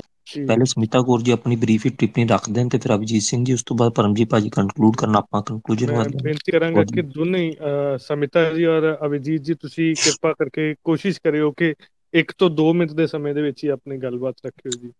ਹਾਂਜੀ ਸਮਿਤਾ ਕੌਰ ਜੀ। ਹਾਂਜੀ, ਸਤਿ ਸ਼੍ਰੀ ਅਕਾਲ ਸਾਰਿਆਂ ਨੂੰ। ਤੇ ਸਭ ਤੋਂ ਪਹਿਲਾਂ ਤਾਂ ਸਭ ਨੂੰ ਬਹੁਤ-ਬਹੁਤ ਮੁਬਾਰਕ ਸੀਰੇ ਮੋਰਚੇ ਫਤਿਹ ਹੋਣ ਵਾਸਤੇ। ਤੇ ਸਭ ਦਾ ਹੀ, ਸਾਰਿਆਂ ਦੀ ਹੀ ਬੜੀ ਵੱਡੀ ਕੰਟਰੀਬਿਊਸ਼ਨ ਰਹੀ ਹੈ ਇੱਕ ਇੱਕ ਬੰਦੇ ਦੀ ਹਰ ਇੱਕ ਲੈਵਲ ਤੇ। ਤੇ ਬਸ ਮੇਰੀ ਕੋਈ ਗੁਜ਼ਾਰਿਸ਼ ਹੈਗੀ ਹੈ ਸਭ ਨੂੰ ਕਿ ਇੰਜੀ ਲੱਗੇ ਰਹੋ, ਡਟੇ ਰਹੋ, ਇਕੱਠੇ ਕੰਮ ਕਰੀਏ। ਇੱਕ ਕਿਸਾਨ ਮੋਰਚੇ ਤੋਂ ਮੇਰਾ ਖਿਆਲ ਅਸੀਂ ਸਾਰੇ ਜਿੰਨੇ ਲਾਈਕ ਮਾਈਂਡਡ ਪੀਪਲ ਹੈ, ਜਿਹੜੇ ਆਪਾਂ ਆਪਣੇ ਆਪਣੇ ਇੰਡੀਵਿਜੂਅਲ ਲੈਵਲ ਤੇ ਪੰਜਾਬ ਬਾਰੇ ਕੁਝ ਕਰਨਾ ਚਾਹੁੰਦੇ ਸੀਗੇ, ਇਕੱਠੇ ਹੋ ਗਏ ਹੈ। ਇਸੇ ਤਰ੍ਹਾਂ ਅਸੀਂ ਯੂਨਿਟੀ ਰੱਖੀਏ ਗਾਂ ਨੂੰ ਵਧੀਏ, ਚੜ੍ਹਦੀ ਕਲਾ 'ਚ ਰਹੋ, ਇੱਕ ਦੂਸਰੇ ਨੂੰ ਹੈਲਪ ਕਰੋ, ਜਿੱਥੇ ਜਿਹਨੂੰ ਲੋੜ ਹੈ ਉੱਥੇ ਪਹੁੰਚੋ। ਐਂਡ uh, ਸਭ ਤੋਂ ਜ਼ਿਆਦਾ ਮੈਂ ਇੱਕ ਗੱਲ ਕਹਿਣਾ ਚਾਹਾਂਗੀ ਕਿ ਕਰਨਲ ਲਖਨਪਾਲ ਤੇ ਡਾਕਟਰ ਵੀਪੀ ਮਿਸ਼ਰਾ ਇਹਨਾਂ ਦੀ ਦਾਤ ਦੇਣੀ ਹੈ। ਬਹੁਤ ਹੀ ਜ਼ਿਆਦਾ ਇਹ ਬਾਕੀ ਸਾਰੇ ਆਪਾਂ ਹੈਗੇ ਆ, ਪਰ ਜਿਵੇਂ ਇਹਨਾਂ ਨੇ ਇਨਸਪੀਰੇਸ਼ਨ ਬਣ ਕੇ ਲੋਕਾਂ ਨੂੰ ਜੋੜਿਆ ਹੈਗਾ, ਆਪਣੀ ਸੂਝਵਾਨ ਤਰੀਕੇ ਦੇ ਨਾਲ ਸਭ ਸਭ ਨੂੰ ਇਕੱਠਾ ਕੀਤਾ ਹੈਗਾ। ਤੇ ਬਹੁਤ ਜ਼ਿਆਦਾ ਸ਼ਰੇ ਇਹਨਾਂ ਤੇ ਜਾਂਦਾ ਹੈ। ਦੇ ਆਰ ਵੈਰੀ ਹੰਬਲ ਉਹ ਆਪਣੇ ਉੱਤੇ ਕਦੀ ਨਹੀਂ ਲੈਂਦੇ ਹੈਗੇ ਕਿ ਉਹ credit but I think a big hand of applause ਚਾਹੀਦਾ ਹੈਗਾ ਕਿ ਇੰਨੇ ਅੱਛੇ ਲੋਕ ਹੈਗੇ ਆ ਜਿਹੜੇ ਕਿ ਸਾਨੂੰ ਲੀਡ ਕਰ ਰਹੇ ਹੈਗੇ ਨੇ। ਸੋ ਬਸ ਇਹ, ਇਹੀ ਮੈਂ ਕਹਿਣਾ ਸੀਗਾ। ਬਾਕੀ ਆਪਾਂ ਸਾਰੇ ਇਕੱਠੇ ਹੈਗੇ ਆ। I'll take the listener mode ਧੰਨਵਾਦ ਜੀ ਧੰਨਵਾਦ ਜੀ। ਮੈਂ ਬੇਨਤੀ ਕਰਾਂ ਭਾਈ ਪਰਮਜੀਤ ਸਿੰਘ ਜੀ ਗਾਜੀ ਹੋਰਾਂ ਨੂੰ ਉਹ ਆਪਣੀ ਗੱਲਬਾਤ ਰੱਖਣਗੇ। ਭਾਈ ਪਰਮਜੀਤ ਸਿੰਘ ਅਦਾਰਾ ਸਿੱਖ ਸਿਆਸਤ ਦੇ ਸੰਪਾਦਕ ਨੇ। ਖੇਤੀਬਾੜੀ ਅਤੇ ਜਾਗਰੂਕਤਾ ਕੇਂਦਰ ਵਾਤਾਵਰਣ ਜਾਗਰੂਕਤਾ ਕੇਂਦਰ ਦੇ ਲਈ ਰਾਹ ਦਸੇਰੇ ਨੇ। ਹੋਰ ਬਹੁਤ ਸਾਰੇ ਮਸਲਿਆਂ ਦੇ ਵਿੱਚ ਸਾਡਾ ਰਾਹ ਦਸੇਰਾ ਕਰਦੇ ਨੇ। ਅੱਜ ਦੀ ਇਸ ਚਰਚਾ ਨੂੰ ਸਮ ਅਪ ਕਰਨਗੇ। ਇਸ ਨੂੰ ਜਿਹੜਾ ਹੈਗਾ ਦਾ ਨਿਚੋੜ ਭਾਜੀ ਸਾਹਮਣੇ ਰੱਖਣਗੇ। ਭਾਈ ਪਰਮਜੀਤ ਸਿੰਘ ਜੀ। ਹਾਂਜੀ, ਵਾਹਿਗੁਰੂ ਜੀ ਕਾ ਖਾਲਸਾ, ਵਾਹਿਗੁਰੂ ਜੀ ਕੀ ਫਤਿਹ। ਅੱਜ ਦੀ ਗੱਲਬਾਤ ਮੇਰੇ ਖਿਆਲ ਦੇ ਵਿੱਚ ਕਾਫੀ ਜ਼ਿਆਦਾ ਸਾਰਥਕ ਰਹੀ ਤੇ ਬਹੁਤ ਸਾਰੇ ਪੱਖਾਂ ਦੇ ਉੱਪਰ ਬੜੀ ਮਹੱਤਵਪੂਰਨ ਜਾਣਕਾਰੀ ਜਿਹੜੀ ਆਈ ਹੈ। ਤੇ ਇਹਦੇ ਵਿੱਚੋਂ ਇਹ ਵੀ ਗੱਲ ਸਾਹਮਣੇ ਆਉਂਦੀ ਹੈ ਕਿ ਹੁਣ ਜਿੰਨੇ ਵੀ ਇਹ ਮਸਲੇ ਹਨ ਜਿਹੜੇ ਪੰਜਾਬ ਨੂੰ ਦਰਪੇਸ਼ ਨੇ ਵੱਖ-ਵੱਖ ਰੂਪ ਦੇ ਵਿੱਚ, ਉਹਨਾਂ ਸਾਰਿਆਂ ਦੇ ਬਾਰੇ ਦੇ ਵਿੱਚ ਹੀ ਆਪਣੀ ਕੁਝ ਇੱਕ ਸਾਂਝੀ ਸਮਝ ਜਿਹੜੀ ਆ ਉਹ ਬੰਨੀ ਸ਼ੁਰੂ ਹੋਈ ਹੈ। ਸੋ ਇਹ ਕਾਫੀ ਜ਼ਿਆਦਾ ਚੰਗੀ ਗੱਲ ਹੈ ਔਰ ਖਾਸ ਤੌਰ ਦੇ ਉੱਪਰ ਜਿਹੜੀਆਂ ਇਹ ਕਾਮਯਾਬੀਆਂ ਮਿਲ ਰਹੀਆਂ ਨੇ। ਮੈਂ ਤਾਂ ਇਹ ਸਮਝਦਾ ਕਿ ਇਹ ਜਿਹੜਾ ਕਿਸਾਨੀ ਮੋਰਚਾ ਸੀਗਾ ਖੇਤੀ ਕਾਨੂੰਨਾਂ ਦੇ ਵਿਰੋਧ ਦੇ ਵਿੱਚ, ਉਹਦੀ ਕਾਮਯਾਬੀ ਜਿਹੜੀ ਹੋਈ ਹੈ, ਉਹਦੇ ਅਗਲੇ, ਅਗਲੀਆਂ ਫਸਲਾਂ ਹੀ ਨੇ ਜਾਂ ਉਹਨਾਂ ਦੇ ਅਗਲੇ ਪੂਰੀ ਇਹ ਹੈਗੇ ਆ ਔਰ ਜਿੰਨੀ ਵੱਡੇ ਉਹਦੇ ਮਾਇਨੇ ਸੀਗੇ ਉਸ ਜਿੱਤ ਦੇ ਇਹ ਆਪਾਂ ਨੂੰ ਆਉਂਦੇ ਬਹੁਤ ਲੰਬੇ ਸਮੇਂ ਤੱਕ ਇਸ ਤਰ੍ਹਾਂ ਦੀਆਂ ਜਿਹੜੀਆਂ ਹੋਰ ਕਾਮਯਾਬੀਆਂ ਔਰ ਇਹਨਾਂ ਤੋਂ ਵੀ ਵੱਡੀਆਂ ਕਾਮਯਾਬੀਆਂ ਉਹ ਮਿਲਣੀਆਂ ਨੇ। ਬਾਕੀ ਇਹ ਵੀ ਹੈ ਕਿ ਜਿਹੜਾ ਇਹ ਜ਼ੀਰੇ ਫੈਕਟਰੀ ਬੰਦ ਕਰਨ ਵਾਲੀ ਗੱਲ ਹੋਈ, ਉਹਦੇ ਬਹੁਤ ਸਾਰੇ ਸਵਾਲ ਨੇ, ਜਿਨ੍ਹਾਂ ਦੇ ਜਵਾਬ ਅਜੇ ਨਹੀਂ ਸਾਹਮਣੇ ਹੈਗੇ, ਬੜੀ ਅਸਪਸ਼ਟਤਾ ਵੀ ਹੈਗੀ ਆ ਉਹਦਾ ਜ਼ਿਕਰ ਵੀ ਹੋਇਆ ਆ। ਤੇ ਇਹ ਵੀ ਦੇਖਣਾ ਚਾਹੀਦਾ ਕਿ ਇਕੱਲੀ ਇੱਕ ਫੈਕਟਰੀ ਦਾ ਮਸਲਾ ਨਹੀਂ ਸੀਗਾ ਹੋਰ ਕਿੰਨੀਆਂ ਇਸ ਤਰ੍ਹਾਂ ਦੀਆਂ ਫੈਕਟਰੀਆਂ ਨੇ ਤੇ ਕਿੰਨੀਆਂ ਇਸ ਤਰ੍ਹਾਂ ਦੀਆਂ ਜਿਹੜੀਆਂ ਗੈਰ ਕਾਨੂੰਨੀ ਕਾਨੂੰਨੀਆਂ ਜਿਹੜੀਆਂ ਸੀਵਰੇਜ ਹੇਠਾਂ ਪਾ ਰਹੀਆਂ, ਪੰਜਾਬ ਦੇ ਬੇਸ਼ਕੀਮਤੀ ਜੀਵਨ ਰੂਪੀ ਪਾਣੀ ਦੇ ਸਰੋਤ ਨੂੰ ਗੰਦਲਾ ਕਰ ਰਹੀਆਂ। ਸੋ ਇਹ ਸਾਰੇ ਦੇ ਉੱਪਰ ਹੀ ਮੈਨੂੰ ਲੱਗਦਾ ਕਿ ਆਪਾਂ ਨੂੰ ਆਉਂਦੇ ਸਮੇਂ ਦੇ ਵਿੱਚ ਇਸ ਤਰ੍ਹਾਂ ਦੇ ਹਾਲਾਤ ਬੰਨੇ ਆ। ਵੱਖ-ਵੱਖ ਥਾਈਂ ਇਹ ਮੋਰਚੇ ਜਿਹੜੇ ਆ, ਉਹ ਚੱਲਣੇ ਆ ਔਰ ਸਬਰ ਦੀ, ਸਿਰੜ ਦੀ ਤੇ ਦ੍ਰਿੜਤਾ ਦੀ ਪਰਖ ਜਿਹੜੀ ਆ ਉਹ ਅਗਲੇ ਸਮਿਆਂ ਦੇ ਵਿੱਚ ਹੋਰ ਵੀ ਵਧੇਰੇ ਹੋਣੀ ਹੈ। ਉਹਦੇ ਵਾਸਤੇ ਜਿਸ ਤਰ੍ਹਾਂ ਅੱਜ ਸੁਝਾਅ ਆਏ ਸੀਗੇ ਕੁਝ ਪੱਖਾਂ ਦੇ ਉੱਪਰ ਵਿਚਾਰ ਚਰਚਾ ਰੱਖਣ ਦੇ, ਜਾਂ ਜਿਸ ਤਰ੍ਹਾਂ ਮਿਸਲ ਸਤਲੁਜ ਤੇ ਖੇਤੀਬਾੜੀ ਅਤੇ ਵਾਤਾਵਰਣ ਜਾਗਰੂਕਤਾ ਕੇਂਦਰ ਦੇ ਵੱਲੋਂ ਇੱਕ ਇਹ ਫੈਸਲਾ ਜਿਹੜਾ ਆ ਉਹ ਮਤਿਆਂ ਦੇ ਰੂਪ ਦੇ ਵਿੱਚ 15 ਤਰੀਕ ਨੂੰ ਐਲਾਨਿਆ ਗਿਆ ਸੀਗਾ। ਕਿ ਪੰਜਾਬ ਦੇ ਸਿੰਜਾਈ ਢਾਂਚੇ ਦੇ ਵਿੱਚ ਉਹ ਮਾਹਰਾਂ ਦੇ ਨਾਲ ਗੱਲਬਾਤ ਕਰਕੇ ਇੱਕ ਸਾਂਝੀ ਰਿਪੋਰਟ ਜਿਹੜੀ ਆ ਉਹ ਆਉਂਦੇ ਸਮੇਂ ਦੇ ਵਿੱਚ ਜਾਰੀ ਕਰਨਗੇ। ਸੋ ਜਿਸ ਤਰ੍ਹਾਂ ਪੀਐਸਸੀ ਦੇ ਵੱਲੋਂ ਲਗਾਤਾਰ ਜਿਹੜੀ ਸਰਗਰਮੀ ਹੈ, ਉਹ ਚੱਲ ਰਹੀ ਹੈ ਬੁੱਢੇ ਦਰਿਆ ਦੇ ਮਸਲੇ ਦੇ ਵਿੱਚ। ਸੋ ਮੈਨੂੰ ਲੱਗਦਾ ਕਿ ਸਾਨੂੰ ਵੱਧ ਤੋਂ ਵੱਧ ਦਸਤਾਵੇਜ਼, ਪੜਚੋਲ ਐਨਾਲਿਸਿਸ ਉਹ ਵੀ ਪੈਦਾ ਕਰਨ ਦੀ ਜ਼ਰੂਰਤ ਹੈਗੀ ਹੈ। ਔਰ ਉਹਨਾਂ ਨੂੰ ਲੋਕਾਂ ਦੇ ਵਿੱਚ ਲੈ ਕੇ ਜਾਣ ਦੀ ਲੋੜ ਹੈ। ਤਾਂ ਕਿ ਜਦੋਂ ਵੀ ਕੋਈ ਮਸਲਾ ਉੱਠਦਾ ਆ, ਜਿੰਨੀ ਵੀ ਇਹ ਮਿਸ ਇਨਫੋਰਮੇਸ਼ਨ ਗਲਤ ਜਾਣਕਾਰੀ ਫੈਲਾਈ ਜਾਂਦੀ, ਲੋਕਾਂ ਨੂੰ ਗੁੰਮਰਾਹ ਕਰਨ ਦੀ ਕੋਸ਼ਿਸ਼ ਕੀਤੀ ਜਾਂਦੀ ਹੈ। ਸੋ ਉਹ ਪਹਿਲੋਂ ਜੇਕਰ ਇਸ ਤਰ੍ਹਾਂ ਦੀ, ਇਸ ਤਰ੍ਹਾਂ ਦੀਆਂ ਖਬਰਾਂ ਜਾਂ ਇਸ ਤਰ੍ਹਾਂ ਦੀ ਪੜਚੋਲ ਆਈ ਹੋਵੇ, ਇਸ ਤਰ੍ਹਾਂ ਦੀਆਂ ਰਿਪੋਰਟਾਂ ਆਈਆਂ ਹੋਣ, ਤਾਂ ਇਸ ਤਰ੍ਹਾਂ ਦੇ ਜਿਹੜਾ ਭੰਡੀ ਪ੍ਰਚਾਰ ਆ ਉਹਦਾ ਬੜੀ ਕਾਮਯਾਬੀ ਦੇ ਨਾਲ ਆਪਾਂ ਨੂੰ ਵਿਹਾਰਕ ਤੌਰ ਦੇ ਉੱਪਰ ਵੀ ਉਹਦਾ ਲਾਹਾ ਜਿਹੜਾ ਉਹ ਮਿਲ ਸਕਦਾ ਤੇ ਇੱਕ ਬਿਰਤਾਂਤ ਜਿਹੜਾ ਸਹੀ ਰੂਪ ਦੇ ਵਿੱਚ ਸਿਰਜਿਆ ਜਾਣਾ ਚਾਹੀਦਾ, ਉਹਦੇ ਵਿੱਚ ਬੜੀ ਵੱਡੀ ਮਦਦ ਮਿਲ ਸਕਦੀ ਹੈ। ਆਪਣੀ ਅੱਜ ਦੀ ਇਸ ਵਿਚਾਰ ਚਰਚਾ ਦੀ ਇਹ ਖਾਸੀਅਤ ਰਹੀ ਕਿ ਬਹੁਤ ਸੁਹਿਰਦ ਸ਼ਖਸੀਅਤਾਂ ਇਹਦੇ ਵਿੱਚ ਜੁੜੀਆਂ ਨੇ। ਕੁਝ ਇੱਕ ਕੰਮ ਜਿਹੜੇ ਆਪਾਂ ਉਲੀਕੇ ਆ, ਮੈਂ ਦੁਹਰਾਉਂਗਾ ਨਹੀਂ ਕਿਉਂਕਿ ਸਮੇਂ ਦੀ ਸੀਮਤਾਈ ਹੈ। ਸੋ ਉਹ ਖੇਤੀਬਾੜੀ ਜਾਗਰੂਕਤਾ ਕੇਂਦਰ ਨੂੰ ਪੀਐਸਸੀ ਨੂੰ, ਸੰਵਾਦ ਨੂੰ ਇੱਕ ਤਾਂ ਉਹਦਾ ਫਾਲੋ ਅਪ ਕਰਨਾ ਚਾਹੀਦਾ ਕਿ ਉਹ ਜਿੰਨਾ ਵਿਸ਼ਿਆਂ ਦੇ ਉੱਪਰ ਗੱਲ ਰੱਖਣ ਦੇ ਵਾਸਤੇ, ਚਰਚਾ ਚਲਾਉਣ ਦੇ ਵਾਸਤੇ ਗੱਲ ਆਈ ਆ, ਉਹ ਚਲਾਈ ਜਾਵੇ। ਤੇ ਦੂਸਰਾ, ਆਪਾਂ ਇਹ ਕੋਸ਼ਿਸ਼ ਕਰੀਏ ਕਿ ਪ੍ਰਦੂਸ਼ਣ ਦੇ ਮਾਮਲੇ ਦੇ ਵਿੱਚ ਚਾਹੇ ਥੋੜੇ ਰੂਪ 'ਚ ਛੋਟੇ ਮਸਲਿਆਂ ਦੇ ਉੱਪਰ ਹੋਵੇ, ਚਾਹੇ ਵਿਆਪਕ ਰੂਪ ਦੇ ਵਿੱਚ ਹੋਵੇ, ਆਪਾਂ ਰਿਪੋਰਟਾਂ ਜਾਂ ਦਸਤਾਵੇਜ਼ ਕੋ ਰਲ ਕੇ ਰਿਸਰਚ ਐਨਾਲਿਸਿਸ ਦਾ ਕੰਮ ਜਿਹੜਾ ਆ, ਉਹਨੂੰ ਲੈਣ ਦੇ ਵੱਲ ਨੂੰ ਚੱਲੀਏ। ਇੰਨੀ ਕੁ ਬੇਨਤੀ ਮੈਂ ਕਰੂੰਗਾ ਜੀ। ਜੀ, ਬਹੁਤ ਧੰਨਵਾਦ ਭਾਜੀ। ਬਹੁਤ ਧੰਨਵਾਦ ਕਰਦੇ ਹਾਂ ਜੀ ਅਸੀਂ ਜਿੰਨੇ ਵੀ ਬੁਲਾਰੇ ਜੁੜੇ ਸਾਡੀ ਅੱਜ ਦੀ ਇਸ ਚਰਚਾ ਦੇ ਵਿੱਚ ਜਾਂ ਜਿੰਨੇ ਵੀ ਸਰੋਤੇ ਜੁੜੇ ਨੇ। ਔਰ ਆਉਣ ਵਾਲੇ ਸਮੇਂ ਦੇ ਵਿੱਚ ਇਸ ਤਰ੍ਹਾਂ ਦੀਆਂ ਚਰਚਾਵਾਂ ਅਸੀਂ ਟਵਿੱਟਰ ਸਪੇਸ ਦੇ ਉੱਪਰ ਰੱਖਦੇ ਰਵਾਂਗੇ। ਟਵਿੱਟਰ ਸਪੇਸ ਤੋਂ ਇਲਾਵਾ ਅਲੱਗ-ਅਲੱਗ ਜਗ੍ਹਾ ਤੇ ਸਾਲ ਦੇ ਵਿੱਚ ਜਿਹੜੀਆਂ ਨੇ ਤਕਰੀਬਨ 6-7 ਵਿਚਾਰ ਗੋਸ਼ਟੀਆਂ ਖੇਤੀਬਾੜੀ ਅਤੇ ਵਾਤਾਵਰਣ ਜਾਗਰੂਕਤਾ ਕੇਂਦਰ ਰੱਖਦਾ ਆ। ਪਰ ਇਸ ਤੋਂ ਇਲਾਵਾ ਜਿਸ ਤਰ੍ਹਾਂ ਭਾਈ ਪਰਮਜੀਤ ਸਿੰਘ ਗਾਜੀ ਹੋਰਾਂ ਨੇ ਗੱਲਬਾਤ ਕੀਤੀ ਕਿ ਲੋੜ ਹੈ ਦਸਤਾਵੇਜ਼ਾਂ ਨੂੰ ਪੜਚੋਲ ਕਰਨ ਦੀ, ਨੀਤੀਆਂ ਨੂੰ ਪੜਚੋਲ ਕਰਨ ਦੀ, ਤੇ ਉਸ ਤੋਂ ਬਾਅਦ ਉਸ ਦੀ ਲੋਕਾਂ ਦੇ ਅੱਗੇ ਪੇਸ਼ਕਾਰੀ ਕਰਨ ਦੀ। ਸੋ ਜੇਕਰ ਤੁਹਾਡੇ ਚੋਂ ਕੋਈ ਇਸ ਤਰ੍ਹਾਂ ਦੀ ਇੱਛਾ ਰੱਖਦਾ ਆ, ਕੋਈ ਇਸ ਤਰ੍ਹਾਂ ਦੀ ਸਮਰੱਥਾ ਰੱਖਦਾ ਆ ਕਿ ਉਹ ਕੁਝ ਪੜ ਸਕਦਾ ਆ ਪੜ ਕੇ ਨੁਕਤੇ ਅੱਗੇ ਲਿਆ ਕੇ ਰੱਖ ਸਕਦਾ ਆ, ਸਾਨੂੰ ਖੁਸ਼ੀ ਹੋਵੇਗੀ, ਜੇਕਰ ਉਹ ਸਾਡੇ ਨਾਲ ਸੰਪਰਕ ਕਰਨਗੇ ਤਾਂ। ਬਹੁਤ ਧੰਨਵਾਦ ਸਾਰਿਆਂ ਦਾ। ਤੁਸੀਂ ਸੰਪਰਕ ਕਰਨ ਦੇ ਲਈ ਸਾਡੇ ਨਾਲ ਸੰਪਰਕ ਵੀ ਕਰ ਸਕਦੇ ਹੋ, ਸਾਡੇ ਸੰਪਰਕ ਨੰਬਰ ਤੇ ਜਾਂ ਸਾਡੇ ਜਿਹੜੇ ਫੇਸਬੁੱਕ ਇੰਸਟਾਗ੍ਰam ਜਾਂ ਟਵਿੱਟਰ ਹੈਂਡਲ ਨੇ, ਉਹਨਾਂ ਤੇ ਸੁਨੇਹਾ ਵੀ ਛੱਡ ਸਕਦੇ ਹੋ। ਆਉਣ ਵਾਲੇ ਸਮੇਂ 'ਚ ਅਸੀਂ ਜਾਣਕਾਰੀ ਸਾਡੇ ਇਸ ਟਵਿੱਟਰ ਹੈਂਡਲ ਤੇ ਵੀ ਦਿੰਦੇ ਰਵਾਂਗੇ, ਜਿਹੜੀਆਂ ਵਿਚਾਰ ਚਰਚਾਵਾਂ ਕਿਤੇ ਵੀ ਹੋਣਗੀਆਂ। ਔਰ ਅਸੀਂ ਤੁਹਾਡੇ ਸਾਰਿਆਂ ਤੋਂ ਇਸੇ ਤਰ੍ਹਾਂ ਦੇ ਸਹਿਯੋਗ ਦੀ ਔਰ ਦੁਬਾਰੇ ਫਿਰ ਤੁਹਾਡੇ ਨਾਲ ਇਸੇ ਤਰ੍ਹਾਂ ਗੱਲਬਾਤ ਕਰਨ ਦੀ ਇੱਛਾ ਰੱਖਾਂਗੇ। ਬਹੁਤ ਧੰਨਵਾਦ ਜੀ ਸਾਰਿਆਂ ਦਾ। ਵਾਹਿਗੁਰੂ ਜੀ ਕਾ ਖਾਲਸਾ, ਵਾਹਿਗੁਰੂ ਵਾਹਿਗੁਰੂ ਜੀ ਕੀ ਫਤਿਹ। ਹਾਂਜੀ, ਸਾਰਿਆਂ ਦਾ ਬਹੁਤ ਬਹੁਤ ਧੰਨਵਾਦ ਤੇ ਆਉਣ ਵਾਲੇ ਸਮੇਂ 'ਚ ਸੰਵਾਦ ਵੱਲੋਂ ਖੇਤੀਬਾੜੀ ਜਾਂ ਵਾਤਾਵਰਣ ਦੇ ਰਿਲੇਟਡ ਜਾਂ ਹੋਰ ਵੀ ਜਿਹੜੇ ਪੰਜਾਬ ਦੇ ਅਤੇ ਪੰਥ ਨੂੰ ਲੈ ਕੇ ਜਿਹੜੇ ਵਿਸ਼ੇ ਰਹਿੰਦੇ ਨੇ ਉਹਨਾਂ ਤੇ ਸੰਵਾਦ ਦੀ ਜਿਹੜੀ ਹੈ ਕਵਾਇਤ ਜਿਹੜੀ ਚਲਾਈ ਜਾਂਦੀ ਹੈ। ਤੇ ਉਮੀਦ ਹੈ ਤੁਸੀਂ ਆਪਣੇ ਸੁਝਾਅ ਵੀ ਜਿਹੜੇ ਹੈਗੇ ਕੋਈ ਕਿਸੇ ਵਿਸ਼ਿਆਂ ਬਾਰੇ ਜਿਹੜੇ ਤੁਹਾਨੂੰ ਲੱਗਦਾ ਜਿਸ ਉੱਪਰ ਇੱਕ ਕੰਸਟਰਕਟਿਵ ਤੇ ਪੋਜ਼ਿਟਿਵ ਡਾਇਲੌਗ ਦੀ ਲੋੜ ਹੈਗੀ ਸਮਾਜ ਵਿੱਚ ਉਹ ਜ਼ਰੂਰ ਤੁਸੀਂ ਆਪਣੇ ਜਿਹੜੇ ਸੁਝਾਅ ਵੀ ਸਾਡੇ ਤੱਕ ਪਹੁੰਚਾਓਗੇ ਤਾਂ ਕਿ ਅਸੀਂ ਉਹਨਾਂ ਵਿਸ਼ਿਆਂ ਨੂੰ ਅੱਗੇ ਰੱਖ ਸਕੀਏ। ਹਾਂਜੀ ਪਰਮਜੀਤ ਭਾਈ ਤੁਹਾਡਾ ਹੈਂਡ ਰੇਜ਼ ਹੈ। ਤੁਸੀਂ ਕੁਝ ਕਹਿਣਾ ਚਾਹ ਰਹੇ ਹੋ?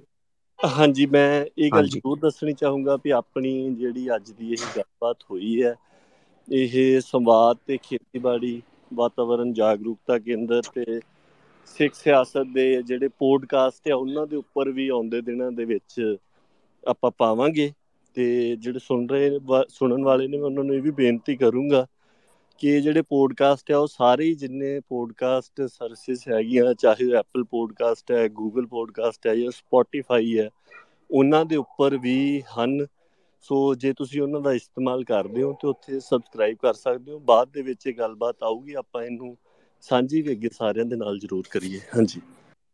ਇੱਕ ਮੈਂ ਸੰਪਰਕ ਨੰਬਰ ਹਾਂਜੀ ਮੈਂ ਮੈਨੂੰ ਲੱਗਦਾ ਐਗਰੀਕਲਚਰ ਸੈਂਟਰ ਤੁਹਾਨੂੰ ਮੈਂ ਦੁਬਾਰਾ ਰਿਕੁਐਸਟ ਭੇਜੀ ਹੈ।